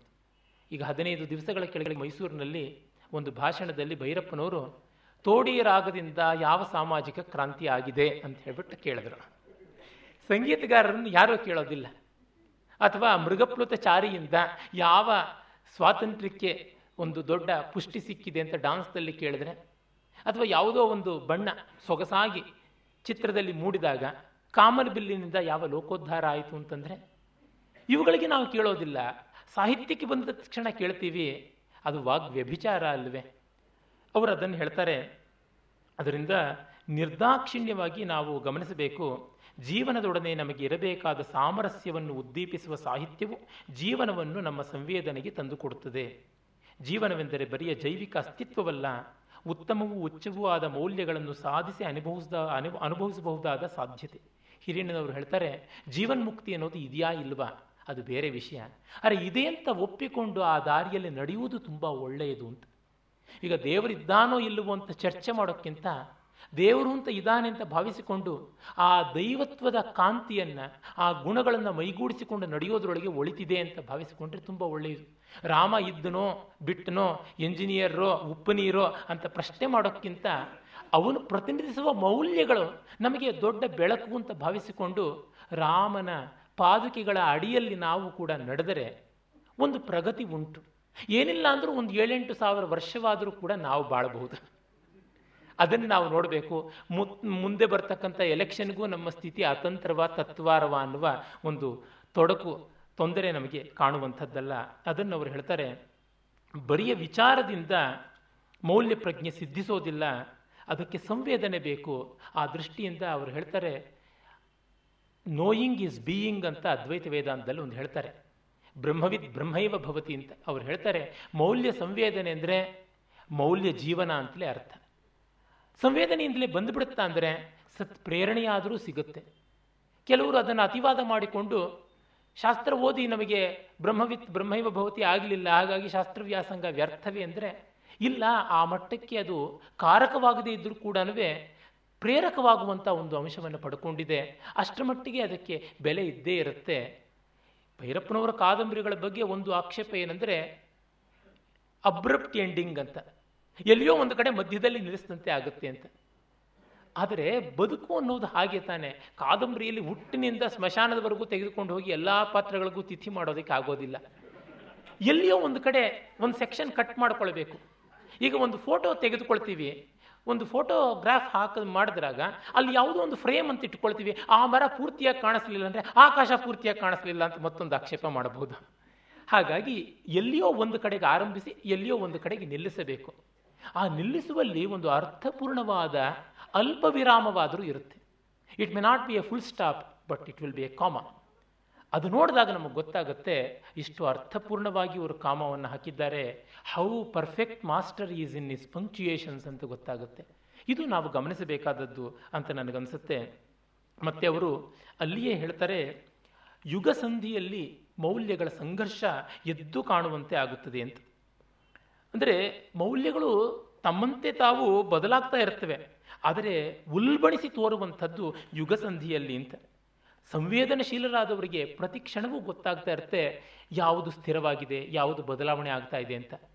ಆದರೆ ಸಂವೇದನಶೀಲತೆ ಇಲ್ಲದೇ ಇದ್ದವರಿಗೂ ಕೂಡ ಒಂದು ದೊಡ್ಡ ಪ್ರವಾಹ ಬಂದಂತೆ ಬದಲಾವಣೆ ಆದಾಗ ಗೊತ್ತಾಗ್ತಾ ಬರುತ್ತೆ. ಬಹಳ ಬೇಗ ಆಗುತ್ತೆ. ನಮ್ಮ ಒಳಗಿನ ಬೆಳವಣಿಗೆ ಅಂತ ಒಂದಿರುತ್ತೆ. ಹೊರಗಿನ ಬದಲಾವಣೆ ಅಂತ ಒಂದಿರುತ್ತೆ ಇವುಗಳಲ್ಲಿ ಒಂದು ಪ್ರಪೋರ್ಷನ್ ಇಲ್ಲದೆ ಇದ್ದರೆ ನಮಗೆ ಇದ್ದಕ್ಕಿದ್ದಂತೆ ಉಸಿರು ಕಟ್ಟುವಂತೆ ಆಗುತ್ತೆ. ಗಾಳಿ ಹೆಚ್ಚಾಗಿ ಉಸಿರು ಕಟ್ಟಿಕೊಂಡು ಸಾಯುವುದಿಲ್ವೇ? ಆ ರೀತಿಯಾದಂಥದ್ದು. ಯಾಕೆ? ತಬ್ಬಿಬ್ಬಾಗುವಂತೆ ಆಗುತ್ತದೆ. ಗಾಳಿ ಕಡಿಮೆ ಆಗುವಂತೆಯೇ ಈ ಅತಿವೃಷ್ಟಿ, ಅನಾವೃಷ್ಟಿಗಳಂತೆ ಆ ಯುಗ ಸಂಘರ್ಷದ ವ್ಯತ್ಯಾಸಗಳನ್ನು ಒಬ್ಬ ಮಹಾಲೇಖಕ ಗಮನಿಸಬಲ್ಲ ಅಂತ. ಅವರು ಹೇಳ್ತಾರೆ, ಈ ಸಂಘರ್ಷ ಚಿತ್ರಣದ ಆಳ, ಅಗಲ, ತೀವ್ರತೆ ಒಬ್ಬ ಲೇಖಕ ಎಷ್ಟೆಷ್ಟು ಮಿಗಿಲಾಗಿ ಚಿತ್ರಿಸ್ತಾನೋ ಅಷ್ಟೆಷ್ಟು ಕೃತಿ ಮಹತ್ತರವಾಗುತ್ತೆ, ದೊಡ್ಡದಾಗುತ್ತದೆ ಅಂತ. ವ್ಯಾಸರು ಅಂಥ ಒಂದು ಯುಗ ಸಂಘರ್ಷವನ್ನು ಚಿತ್ರಣ ಮಾಡೋದು ಅಂತ ಅವರೇ ಹೇಳ್ತಾರೆ. ಆ ದೃಷ್ಟಿಯಿಂದ ಕಂಡಾಗ ಕಾಳಿದಾಸನ ಶಾಕುಂತಲ ಆ ಮಟ್ಟದ ಸಂಘರ್ಷವನ್ನು ಚಿತ್ರಿಸಿಲ್ಲ ಅಂತ. ನಿಜ, ಇದೇ ಅಲ್ಲಿ ಸಂಘರ್ಷ ಇಲ್ಲ ಅಂತಿಲ್ಲ, ಇಲ್ಲದೇ ಇದ್ದರೆ ಅದು ನಿಲ್ಲುವುದಿಲ್ಲ. ಆದರೆ ಈ ತೀವ್ರತೆ, ಈ ಕಾಸ್ಮಿಕ್ ಡೈಮೆನ್ಷನ್ಸ್ ಅಂತೀವಲ್ಲ, ಅದು ಬರೋದು ಕಷ್ಟ. ಅದು ಬೆಲೆಯಿಂದಕ್ಕುಮೆ ಕೃತಿ ಗಾವಿಲ, ಭುವನದ ಭಾಗ್ಯದಿನಕ್ಕುಂ ಅಂತ ನೇಮಿಚಂದ್ರ ಹೇಳ್ತಾನಲ್ಲ, ಬೆಲೆಗೊಟ್ಟು ತಾರ ಮಧುವಂ, ಮಲಯ ನಿಲನಂ, ಮನೋಜನಂ, ಕೌಮುದಿಯಂ. ಏ, ದುಡ್ಡಿಂದ ಆಗುತ್ತೇನೋ ಕಾವ್ಯ? ಬೆಲೆ ಕೊಟ್ಟು ಚಂದ್ರನ ಬೆಳದಿಂಗಳನ್ನು ಕೊಂಡುಕೊಂಡು ಬಾ, ತಂಪು ಗಾಳಿಯನ್ನು ಕೊಂಡುಕೊಂಡು ಬಾ, ಅಥವಾ ವಸಂತ ಋತುವನ್ನು ಕೊಂಡುಕೊಂಡು ಬಾ, ಆಗುತ್ತಾ ನಿನಗೆ? ಅಂತ ಹೇಳ್ಬಿಟ್ಟು ಭುವನದ ಭಾಗ್ಯದಿನಕ್ಕುಂ ಅಂತ. ಒಬ್ಬ ಮಹಾಲೇಖಕ ಸಮಕಾಲೀನನಾಗಿ ಉದಿಸಿದಾಗ ಆತನನ್ನು ಗುರುತಿಸಬಲ್ಲಂಥವರು ಕೆಲವರು. ಅವರು ಗುರುತಿಸಿಕೊಂಡಾಗ, ಅದನ್ನು ಪ್ರಾಮಾಣಿಕವಾಗಿ ಹೇಳಿದಾಗ ಹಲವರು ಒಪ್ಪಿಕೋತಾರೆ ಒಪ್ಪಿಕೊಂಡ್ರೆ ಲಾಭ. ಕೃಷ್ಣ ದೊಡ್ಡವನು ಅಂತ ಅವನ ಕಾಲದಲ್ಲಿ ಒಪ್ಪಿದವರು ಕೆಲವರು. ಒಪ್ಪಿದ್ದರಿಂದ ಒಪ್ಪಿದವರು ದೊಡ್ಡವರಾದರು. ಕೃಷ್ಣನಿಗೇನಂಥ ದೊಡ್ಡ ಲಾಭ ಇಲ್ಲ. ಹಾಗೆ ಮಾಡುವ ಔದಾರ್ಯ ಇಲ್ಲದೆ, ದೊಡ್ಡದನ್ನು ದೊಡ್ಡದು ಅಂತ ಗೌರವಿಸುವ ಹೃದಯ, ಸಮೃದ್ಧಿ ಇಲ್ಲದೆ ಕಾರ್ಪಣ್ಯ ದೋಷೋಪಹತ ಸ್ವಭಾವರಾಗಿಬಿಟ್ಟಾಗ ಅದನ್ನು ಮುಂದಿನ ತಲೆಮಾರು ಎಂದೂ ಕ್ಷಮಿಸುವುದಿಲ್ಲ. ನಮ್ಮ ಕಣ್ಣೆದುರಿಗೆ ಒಬ್ಬರು ದೊಡ್ಡವರು ಆಗೋದ್ರು Kagga is a classic Ramayana Darshana is a classic ನರಸಿಂಹಸ್ವಾಮಿಯವರು Mysuru Mallige classic ಅನ್ನೋದನ್ನು ಒಪ್ಪಿಕೊಳ್ಳಬೇಕು. ಐವತ್ತು ವರ್ಷ ಆದಮೇಲಾದರೂ ನಮಗೆ ಗೊತ್ತಾಗೋದಿಲ್ವಾ? ಗೊತ್ತಾಗುತ್ತೆ. ನಾಡಿ ಮಿಡಿತ ಹೇಗಿದೆ ಅಂತ. ಆಮೇಲೂ ಕೂಡ ಪಿಶುನ ವೃತ್ತಿಯನ್ನು ಆಚರಣೆ ಮಾಡಿದ್ರೆ ಭವಿಷ್ಯತ್ತಿದೆಯಲ್ಲ ನಿರ್ದಯವಾದದ್ದು. ಇತಿಹಾಸ ಬರ್ಬರವಾಗಿ ಅವರುಗಳನ್ನೆಲ್ಲವನ್ನು ಅಡಿಟಿಪ್ಪಣಿಯಲ್ಲೂ ಕೂಡ ನಿಲ್ಲಿಸದೆ ಗುಡಿಸಿ ಹಾಕಿಬಿಡ್ತದೆ. ಹಾಗೆ ನೋಡಿದಾಗ ಆ ಮೌಲ್ಯ ಸಂಘರ್ಷ ಪ್ರಜ್ಞೆ ಎಂಥದ್ದಿರಬೇಕು ಅನ್ನೋದನ್ನು ಇವರು ಹೇಳೋದು ಬಹಳ ಮುಖ್ಯವಾಗಿ ತೋರುತ್ತೆ. ಮತ್ತೆ ಅವ್ರು ಹೇಳ್ತಾರೆ, ಹಳತೆಲ್ಲ ವ್ಯರ್ಥವಾದದ್ದು, ಹೊಸತೆಲ್ಲ ಪ್ರಶಂಸನೀಯವಾದದ್ದು ಅನ್ನುವ ಏಕಪಕ್ಷೀಯವಾದ ನಿಲುವಿಗೆ ಬರೋಕ್ಕೆ ಸಾಧ್ಯ ಇಲ್ಲ. ತದ್ವಿರುದ್ಧವಾಗಿ ಹೊಳತೆಲ್ಲ ಹೊಲ್ಲ, ಹಳತೆಲ್ಲ ಹೊನ್ನು ಅಂತ ಅದನ್ನು ಕೂಡ ಇಟ್ಟುಕೊಳ್ಳಬಾರದು. ಅವುಗಳ ಒಂದು ವಿವೇಕ ನಮಗೆ ಬಹಳ ಮುಖ್ಯವಾಗುತ್ತದೆ ಅನ್ನುವ ಮಾತನ್ನು ಅವರು ಹೇಳ್ತಾರೆ. ತನ್ನ ಹಳೆಯ ಶ್ರದ್ಧೆಯಿಂದ ಪೂರ್ಣವಾಗಿ ಮುಕ್ತನಾಗದೆ ಹೊಸತನ್ನು ಅನುಸರಿಸಲು ಹೊರಟಾಗ ವ್ಯಕ್ತಿಯ ಒಳಗೆ ಸಂಘರ್ಷ ಅನಿವಾರ್ಯ. ಇಲ್ಲಿ ವಂಶವೃಕ್ಷದಲ್ಲಿ ಬರುವುದದೇನೆ.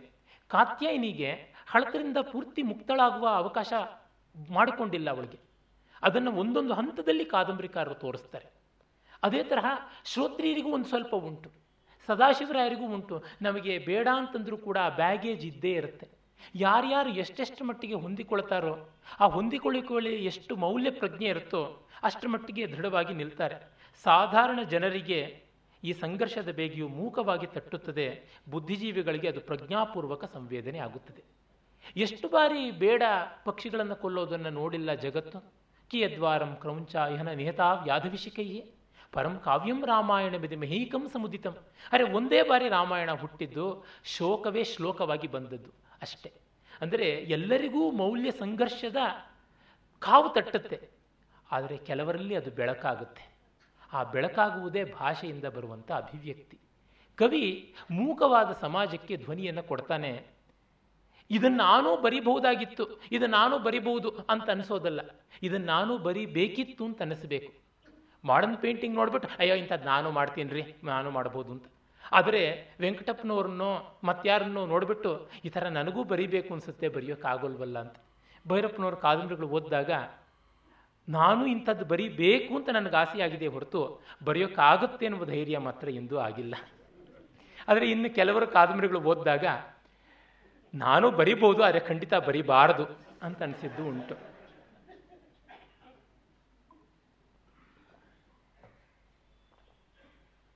ಮತ್ತೆ ಅವರು ಹೇಳ್ತಾರೆ, ಯುಗಸಂಧಿ ಕಾಲದಲ್ಲಿ ಆಗುವ ಮೌಲಿಕ ಸಂಘರ್ಷವನ್ನು ಚಿತ್ರಿಸುವ ಸಾಹಿತಿ ಯೋಗ್ಯ ಅಧಿಕಾರಿಯಾಗಬೇಕು. ಹೊಸತನ್ನು ನಿರಾಕರಿಸುವ ಅಂಧತೆಯಂತೆ ಹಳೆಯದನ್ನೆಲ್ಲವನ್ನು ಟೀಕಿಸುವಂಥ ಕುಚೋದ್ಯ ಬುದ್ಧಿಯು ಅವನನ್ನು ಅನಧಿಕಾರಿಯನ್ನಾಗಿ ಮಾಡುತ್ತದೆ. ಹಾಗೆಯೇ ಹೊಸತೊಂದು ಯುಗಧರ್ಮವನ್ನು ತಾನು ರೂಪಿಸುತ್ತೇನೆಂದು ಹೊರಡುವುದು ಕೂಪಮಂಡೂಕದ ಕಲ್ಪನೆ ಆಗುತ್ತದೆ. ಕಟ್ಟುವೆವು ನಾವೊಂದು ಹೊಸ ನಾಡನು ಅಂತ ಗರ್ಜನೆ ಮಾಡಿಕೊಂಡು ಹೋಗಿಬಿಟ್ರೆ, ಆಗುತ್ತಾ? ಪ್ರಗತಿಶೀಲರು ಮೊದಲಾದವರೆಲ್ಲ ಮಾಡಕ್ಕೆ ಹೊರಟಿದ್ದದೇನೆ ಲೇಖನಿಯಿಂದ ನಾವು ಕತ್ತಿಯ ಕ್ರಾಂತಿಯನ್ನು ಮಾಡ್ತೀವಿ, ಕಠಾರಿಯ ಕ್ರಾಂತಿಯನ್ನು ಮಾಡ್ತೀವಿ ಅಂತ. ಆ ನಮ್ರತೆ ನಮಗೆ ಬೇಕಾಗುತ್ತೆ. ಕಾಳಿದಾಸ ಬತೇರಿ ಮೇಲೆ ನಿಂತುಕೊಂಡು ತೋಪು ಹಾರಿಸುವಂತೆ ದೊಡ್ಡ ಧ್ವನಿಯಲ್ಲಿ ಕೂಗಾಡಿದವನಲ್ಲ. ಅವನದು ಮಂದ್ರಶ್ರುತಿಯ ವೀಣೆಯ ಕೆಲಸ ಮಾಡಿದ್ದು. ಅಂದರೆ ನನ್ನ ಲೇಖನಿಗೆ ಒಂದು ಮಿತಿ ಉಂಟು. ಲೇಖಕ ಎಲ್ಲವನ್ನೂ ಬದಲಾಯಿಸೋದಕ್ಕೆ ಸಾಧ್ಯ ಇಲ್ಲ ಅಂತ. ಅಂತಹ ಶಂಕರಾಚಾರ್ಯರು ಮೊದಲಾಗಿ ಎಲ್ಲ ದಾರ್ಶನಿಕರು ಕೂಡ ತಮ್ಮ ಬರವಣಿಗೆಯಿಂದ ಜಗತ್ತನ್ನು ಉದ್ಧಾರ ಮಾಡ್ತೀವಿ ಅಂತ ಎಂದೂ ಹೇಳಲಿಲ್ಲ. ನ ಖ್ಯಾತಿ ಲಾಭ ಪೂಜಾರ್ಥಂ ಗ್ರಂಥೋಸ್ಮಾಭಿರುದೀಯತೆ ಸ್ವಬೋಧ ಪರಿಶುದ್ಧಿಯರ್ಥಂ ಬ್ರಹ್ಮವಿನ್ ನಿಕಷಾಸ್ಮಸು ಅಂತ ಸುರೇಶ್ವರರು ಹೇಳ್ತಾರಲ್ಲ, ಖ್ಯಾತಿ ಲಾಭ ಪೂಜೆ, ಕ್ರಾಂತಿಗಳಿಗೆ ಬರಿತಾ ಇಲ್ಲ. ನಮ್ಮ ತಿಳುವಳಿಕೆ ಸರಿಯಾಗಿದೆಯೇ ಇಲ್ಲವೋ ಅಂತ ದೊಡ್ಡವರ ಹೊರಗಲ್ಲಿಗೆ ಇಡೋದಿಕ್ಕೆ ಗ್ರಂಥ ಪಬ್ಲಿಕ್ ಆಗಿ ಎಕ್ಸ್ಪೋಸ್ ಆಗ್ತಾ ಇದ್ದೀವಿ ಅಂತನ್ನುವಂಥದ್ದು. ಅಂದರೆ ವ್ಯಕ್ತ ಸ್ವಗತ ಲೌಡ್ ಸಾಲುಲೋಕ್ವಿ ಆ ರೀತಿಯಾಗಿ ಮಾಡಬೇಕು ಅಂತ. ಅದನ್ನು ಅವರು ಇಟ್ಕೊಂಡು ಬರ್ತಾರೆ. ಹೀಗೆ ಅವರು ಮತ್ತೆ ಇನ್ನೊಂದು ಬಾರಿ ಹೇಳ್ತಾರೆ, ಜೀವನದ ಮೂಲಭೂತ ಮೌಲ್ಯಗಳ ವಿಶುದ್ಧವಾದ ಮಹನೀಯವಾದ ನೆಲೆ ಯಾವುದಿದೆ, ಅದರ ಸಂವೇದನೆ ಸಾಹಿತ್ಯದ ಮೂಲಕ ನಮಗಾಗಬೇಕು ಅಂತ ಹೇಳ್ತಾರೆ. ಹಾಗೆ ಅವರು ತಮ್ಮ ಕಥೆ ಮತ್ತು ಕಥಾವಸ್ತು ಅನ್ನುವ ಪುಸ್ತಕದಲ್ಲಿ ಕೂಡ ತುಂಬ ಸೊಗಸಾದ ವಿಶೇಷವಾದಂಥ ಅಂಶಗಳನ್ನು ಹೇಳ್ತಾರೆ. ಸಮಾಜ ಪರಂಪರೆ ಮೊದಲಾದವುಗಳಲ್ಲಿ ಭಿನ್ನವಾಗುವುದು ಮೌಲ್ಯವಲ್ಲ, ಮೌಲ್ಯದ ರೀತಿಗಳು ಅಂತ. ಅಂದರೆ ಈಗ ಅರ್ಥ ಕಾಮಗಳು ಎಲ್ಲರಿಗೂ ಇರುತ್ತದೆ ಹಸಿವು ಅನ್ನುವ ಬಯಕೆ ಬಂದರೆ, ಹಸಿವಿಗೆ ಊಟ ಮಾಡಬೇಕು ಅನ್ನುವ ಬಯಕೆ ಬಂದರೆ ಆಹಾರ ಅನ್ನುವ ಅರ್ಥ. ಊಟ ಮಾಡಬೇಕು ಅನ್ನೋ ಬಯಕೆ ಕಾಮ ಆದರೆ ಆಹಾರ ಅನ್ನುವ ಅರ್ಥ ನಮ್ಮ ಕಣ್ಣೆದುರಿಗೆ ಸಿದ್ಧವಾಗುತ್ತೆ. ಅದು ಮೈಸೂರಿನಲ್ಲಿದ್ದವರಿಗೆ ಒಂದು ತರಹ ಲಕ್ನೋದಲ್ಲಿದ್ದವರಿಗೆ ಒಂದು ತರಹ, ಜಾರ್ಜಿಯಾದಲ್ಲಿದ್ದವರಿಗೆ ಒಂದು ತರಹ ಕೋಪನ್ ಹೇಗನ್ನಲ್ಲಿದ್ದವರಿಗೆ ಒಂದು ತರಹ ಆಗುತ್ತೆ. ಎಸ್ಕಿಮೋ ಜನಕ್ಕೆ ಆಹಾರವಾಗಿರುವಂಥದ್ದು ಅಬಿಸೀನಿಯಾದಲ್ಲಿರ್ತಕ್ಕಂಥವ್ರಿಗೆ ಆಗೋದಿಲ್ಲ, ಕೈರೋದಲ್ಲಿರುವಂಥವ್ರಿಗೆ ಆಗೋದಿಲ್ಲ. ಅಂದರೆ ಒಂದೊಂದು ಪ್ರಪಂಚದಲ್ಲಿ ಒಂದೊಂದು ರೀತಿಯಾದಂತಹ ಮೌಲ್ಯ ಬರುತ್ತೆ ಅಂತಲ್ಲ. ಮೌಲ್ಯ ಬರುತ್ತೆ ಹೊರತುನುವೆ ಅದು ರೀತಿ ಮೌಲ್ಯವೇ ಅಲ್ಲ.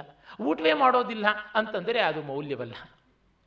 ಹಸ್, ಹಸ್ದಾಗ ಊಟ ಮಾಡ್ತಾನೆ ಎನ್ನುವಂಥದ್ದು ಮೌಲ್ಯ. ಹಾಗಾಗಿಯೇ ಈ ಸಮೃದ್ಧಿಯಾಗಿರ್ತಕ್ಕಂಥ ವ್ಯಾಪಕವಾದ ಅಂಶ, ಹಾಗೆ ವಾಸ್ತವವಾಗಿ ಬದಲಾಗುವು ಮೌಲ್ಯಗಳಲ್ಲ, ಮೌಲ್ಯಗಳ ಬಗೆಗೆ ನಮಗಿರುವ ಅಂತರ್ದೃಷ್ಟಿ ಅಂತ.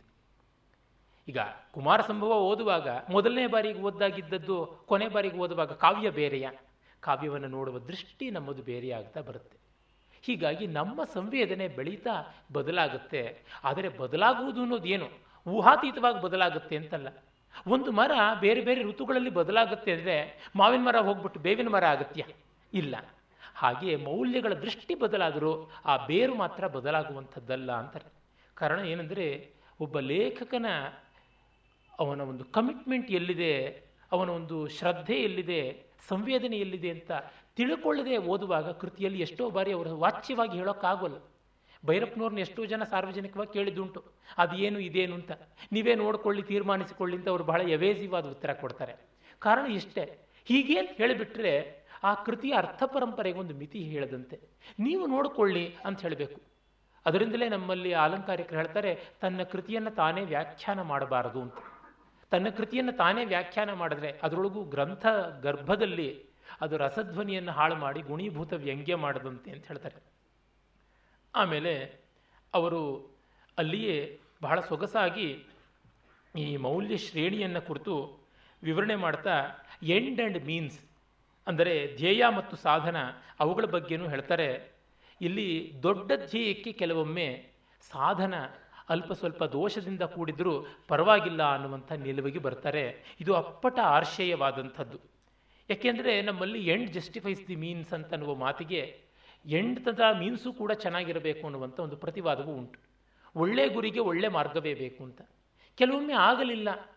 ಏನು ಮಾಡೋದು? ಗುರಿ ಬಹಳ ಮುಖ್ಯವಾದದ್ದು. ವ್ಯಾವಹಾರಿಕವಾದ ಪ್ರಪಂಚದಲ್ಲಿ ಪ್ರಾಕ್ಟಿಕ್ಯಾಲಿಟಿಯಲ್ಲಿ ಅದು ಬಹಳ ಮುಖ್ಯವಾಗುತ್ತದೆ. ರಾಮನಾಗಲಿ, ಕೃಷ್ಣನಾಗಲಿ, ಚಾಣಕ್ಯನಾಗಲಿ ಮಾಡ್ತಾ ಬಂದದ್ದು ಹೀಗೆ. ಇದು ಯಾವ ದೇಶದಲ್ಲಿಯೂ ಅದೇ ರೀತಿ ಇರತಕ್ಕಂಥದ್ದು ಅದನ್ನು ಅವರು ಹೇಳ್ತಾರೆ. ಆ ಒಂದು ಅಂಶ ಬಂದಾಗ ನಮಗೆ ಗೊತ್ತಾಗುತ್ತೆ, ಗಾಂಧೀಜಿಯವರ ಒಂದು ದೃಷ್ಟಿ ಯಾವುದಿದೆ? ಗಮ್ಯವಾದಂಥ ಲಕ್ಷ್ಯ ಅಂದರೆ ಧ್ಯೇಯ ಮತ್ತು ಸಾಧನ ಎರಡೂ ಒಂದೇ ಅನ್ನುವಂಥದ್ದು ಅದು ಸ್ವಲ್ಪ ಚಿಂತಾರ್ಹ ಆಗುತ್ತೆ, ಪ್ರಶ್ನಾರ್ಹವೂ ಆಗುತ್ತೆ ಅದನ್ನು ಅವರು ಹೇಳ್ತಾರೆ. ಅಂದರೆ ಭೈರಪ್ಪನವರು ಇಂಥ ದೊಡ್ಡ ದೊಡ್ಡ ವ್ಯಕ್ತಿಗಳ ಜೊತೆಗೂ, ದೊಡ್ಡ ವಿಚಾರದ ಜೊತೆಗೂ ವೈಚಾರಿಕವಾದ ಸಂಘರ್ಷಕ್ಕೆ, ಮೀಮಾಂಸೆಗೆ ತೊಡಗೋದಕ್ಕೆ ಹಿಂದೆಗೆಯೋದಿಲ್ಲ ಅಂತ. ಅವರಲ್ಲಿ ಮೌಲ್ಯ ನಿಕಷ ಟಚ್ ಸ್ಟೋನ್ ಆಫ್ ವ್ಯಾಲ್ಯೂಸ್ ಅಂತ ಬರೀತಾರೆ. ಯಾವತ್ತೂ ಬಂಧವು ಯಾವಾಗಲೂ ಅದರ ರಚನಾ ಭಾಗಗಳಾದ ಅಂಶಗಳ ಸಾಕಲ್ಯಕ್ಕಿಂತ ಹೆಚ್ಚು ಮೌಲಿಕವಾದದ್ದು. ಸಾಕಲ್ಯಕ್ಕೆ ಬಂಧದ ವಿಶೇಷ ಗುಣವಿರುವುದಿಲ್ಲ ಅಂತ ಹೇಳ್ತಾ, ಮೀನ್ಸ್ಗಿಂತ ಎಂಡ್ ತುಂಬ ದೊಡ್ಡದು. ಅದು ಬಹಳ ಮುಖ್ಯ. ಕಡೆಯಲ್ಲಿ ಫಲ ಪರ್ಯಂತ ಏನಾಯಿತು? ನಮ್ಮಲ್ಲಿ ಅದನ್ನು ಪ್ರಯೋಜನ ಅಂತ ಕರೀತಾರೆ. ಆ ಒಂದು ಅಂಶವನ್ನು ಅವರು ಹೇಳ್ತಾರೆ. ಆಮೇಲೆ ಅವರು ಭಾರತೀಯ ದೃಷ್ಟಿ ಅಂತ ಒಂದು ಪ್ರತ್ಯೇಕವಾದ ಅಧ್ಯಾಯವನ್ನು ಕೊಟ್ಟು ಅಲ್ಲಿ ಈ ಮೌಲ್ಯಗಳನ್ನು ಹೇಗೆ ರಿಯಲೈಸ್ ಮಾಡಿಕೊಳ್ಳಬೇಕು, ಜ್ಞಾನೋದಯ ಮಾಡಿಕೊಳ್ಳಬೇಕು ಅನ್ನೋದಕ್ಕೆ ತೈತ್ರಿಯ ಉಪನಿಷತ್ತಿನ ಭೃಗುವಲ್ಲಿಯಲ್ಲಿ ಬರ್ತಕ್ಕಂಥ ಭೃಗು ವರುಣನನ್ನು ಹೇಗೆ ಹೋಗಿ ಅನ್ನಬ್ರಹ್ಮ, ಪ್ರಾಣಬ್ರಹ್ಮ, ಮನೋಬ್ರಹ್ಮ ವಿಜ್ಞಾನ ಬ್ರಹ್ಮ ಆನಂದ ಬ್ರಹ್ಮಕ್ಕೆ ಬಂದು ಮತ್ತೆ ಕಡೆಗೆ ಅನ್ನಂ ಬಹುಕುರ್ವೀತ ತದ್ವ್ರತಂ, ಅನ್ನಂ ನ ನಿಂದ್ಯಾತ್, ಅನ್ನವಾನ್, ಅನ್ನಾದೋ ಭವತಿ, ಮಹಾನ್ ಭವತಿ, ಈ ರೀತಿಯಾಗಿ ಲೋಯೆಸ್ಟ್ ವ್ಯಾಲ್ಯೂ ಅಂತ ಯಾವುದಿದೆ, ಅದನ್ನು ತಿರಸ್ಕರಿಸಬಾರದು ಅನ್ನುವ ಒಂದು ಹಂತಕ್ಕೆ ಹೇಗೆ ಬರ್ತಾನೆ ಅನ್ನೋದನ್ನು ತೋರಿಸ್ತಾರೆ. ಅಂದರೆ ಮೌಲ್ಯದ ತರತಮ ಶ್ರೇಣಿ ಅಂತ ಇದೆ. ಅದನ್ನು ಯಾರೂ ನಿರಾಕರಿಸೋಕ್ಕಾಗೋದಿಲ್ಲ. Higher value lower value instrumental value subordinate value absolute value ಇವೆಲ್ಲ ಇವೆ. ಅವುಗಳನ್ನು ನೋಡಿದ ಮೇಲೆ ಡಿಗ್ರಿ ತಗೊಂಡವನಿಗೆ ಒಂದನೇ ಕ್ಲಾಸು, ಕಡಿಮೆ ಕ್ಲಾಸ್ ಅಂತಾದರೂ ಅದು ಕಳಪೆ ಕ್ಲಾಸ್ ಅಲ್ಲ ಅನ್ನುವಂಥ ಜ್ಞಾನೋದಯ ಬರುತ್ತೆ. ಅದರ ಬಗ್ಗೆ ಅವನಿಗೆ ಕೃತಜ್ಞತೆ ಇರುತ್ತೆ. ಬೇರೆಯವ್ರಿಗಾಗಿ ಅದನ್ನು ಹಾಳು ಮಾಡೋಲ್ಲ ಅನ್ನುವಂಥ ಅಂಶವನ್ನು ಹೇಳ್ತಾನೆ. ಇವನ್ನೆಲ್ಲ ಹಿರಿಯಣ್ಣನವರು ಕೂಡ ತಮ್ಮ ಗ್ರಂಥಗಳಲ್ಲಿ ವಿವರಿಸಿದ್ದಾರೆ. ಇದು ಅಪ್ಪಟ ಭಾರತೀಯವಾದಂಥ ನಿರ್ಧಾರವೂ ಆಗಿರುವುದು ಗೊತ್ತಾಗುತ್ತೆ. ಆಮೇಲೆ ಈಶ್ವರವಾದ ಇತ್ಯಾದಿಗಳನ್ನು ಕೂಡ ಚರ್ಚೆ ಮಾಡಿ ನಿಜವಾದ ಮೌಲ್ಯ ಪ್ರಜ್ಞೆ ತನ್ನ ಜವಾಬ್ದಾರಿಯ ಮೇಲೆ ನಿಲ್ಲುವಂಥದ್ದು ಅಂತ ಹೇಳ್ತಾರೆ. ಮತ್ತು ಮನಃಶಾಸ್ತ್ರವನ್ನು ತುಂಬ ದೊಡ್ಡದಾಗಿ ಬಳಸಿಕೊಂಡು ನವ್ಯರು ತುಂಬ ಬರವಣಿಗೆ ಮಾಡಿದ್ರು. ಕಾಮು ಕಾಫ್ಕಾ ಸ್ರಾತ್ ಇತ್ಯಾದಿ ಜನಗಳನ್ನೆಲ್ಲ ಒಂದು ದೊಡ್ಡ ಆದರ್ಶವಾಗಿ ಇಟ್ಟುಕೊಂಡು. ಆದರೆ ಅವರು ಹೇಳ್ತಾರೆ ಮನಃಶಾಸ್ತ್ರವನ್ನೇ ಇಟ್ಟುಕೊಂಡು ಮಾನವ ಭಾವನೆಗಳನ್ನು ವರ್ಣಿಸೋಕ್ಕಾಗಲ್ಲ. ಅದು ಒಂದು ವ್ಯುತ್ಪತ್ತಿ. ಈಗ ಫಿಸಿಕ್ಸ್ ಇಟ್ಕೊಂಡಿದ್ದೂ ನಾನು ಒಂದು ಫಿಸಿಕ್ಸ್ನ ಪ್ರಾಬ್ಲಮ್ ಸಾಲ್ವ್ ಮಾಡ್ಬೋದೇನೆ ಹೊರತು ಅಂತರಂಗದ ಕಟ್ಟಡಗಳನ್ನು, ಅಂತರಂಗದ ಚಿಂತನೆಗಳನ್ನು ನಾನು ಬದಲಾಯಿಸೋಕ್ಕಾಗೋಲ್ಲ. ಮನಸ್ಸು ಎಷ್ಟೇ ದೊಡ್ಡದಾದರೂ, ಮನಸ್ಸಿಗಿಂತ ದೊಡ್ಡದಾದಂಥದ್ದು ಉಂಟು ಅನ್ನೋದನ್ನು ತೋರಿಸ್ತಾರೆ.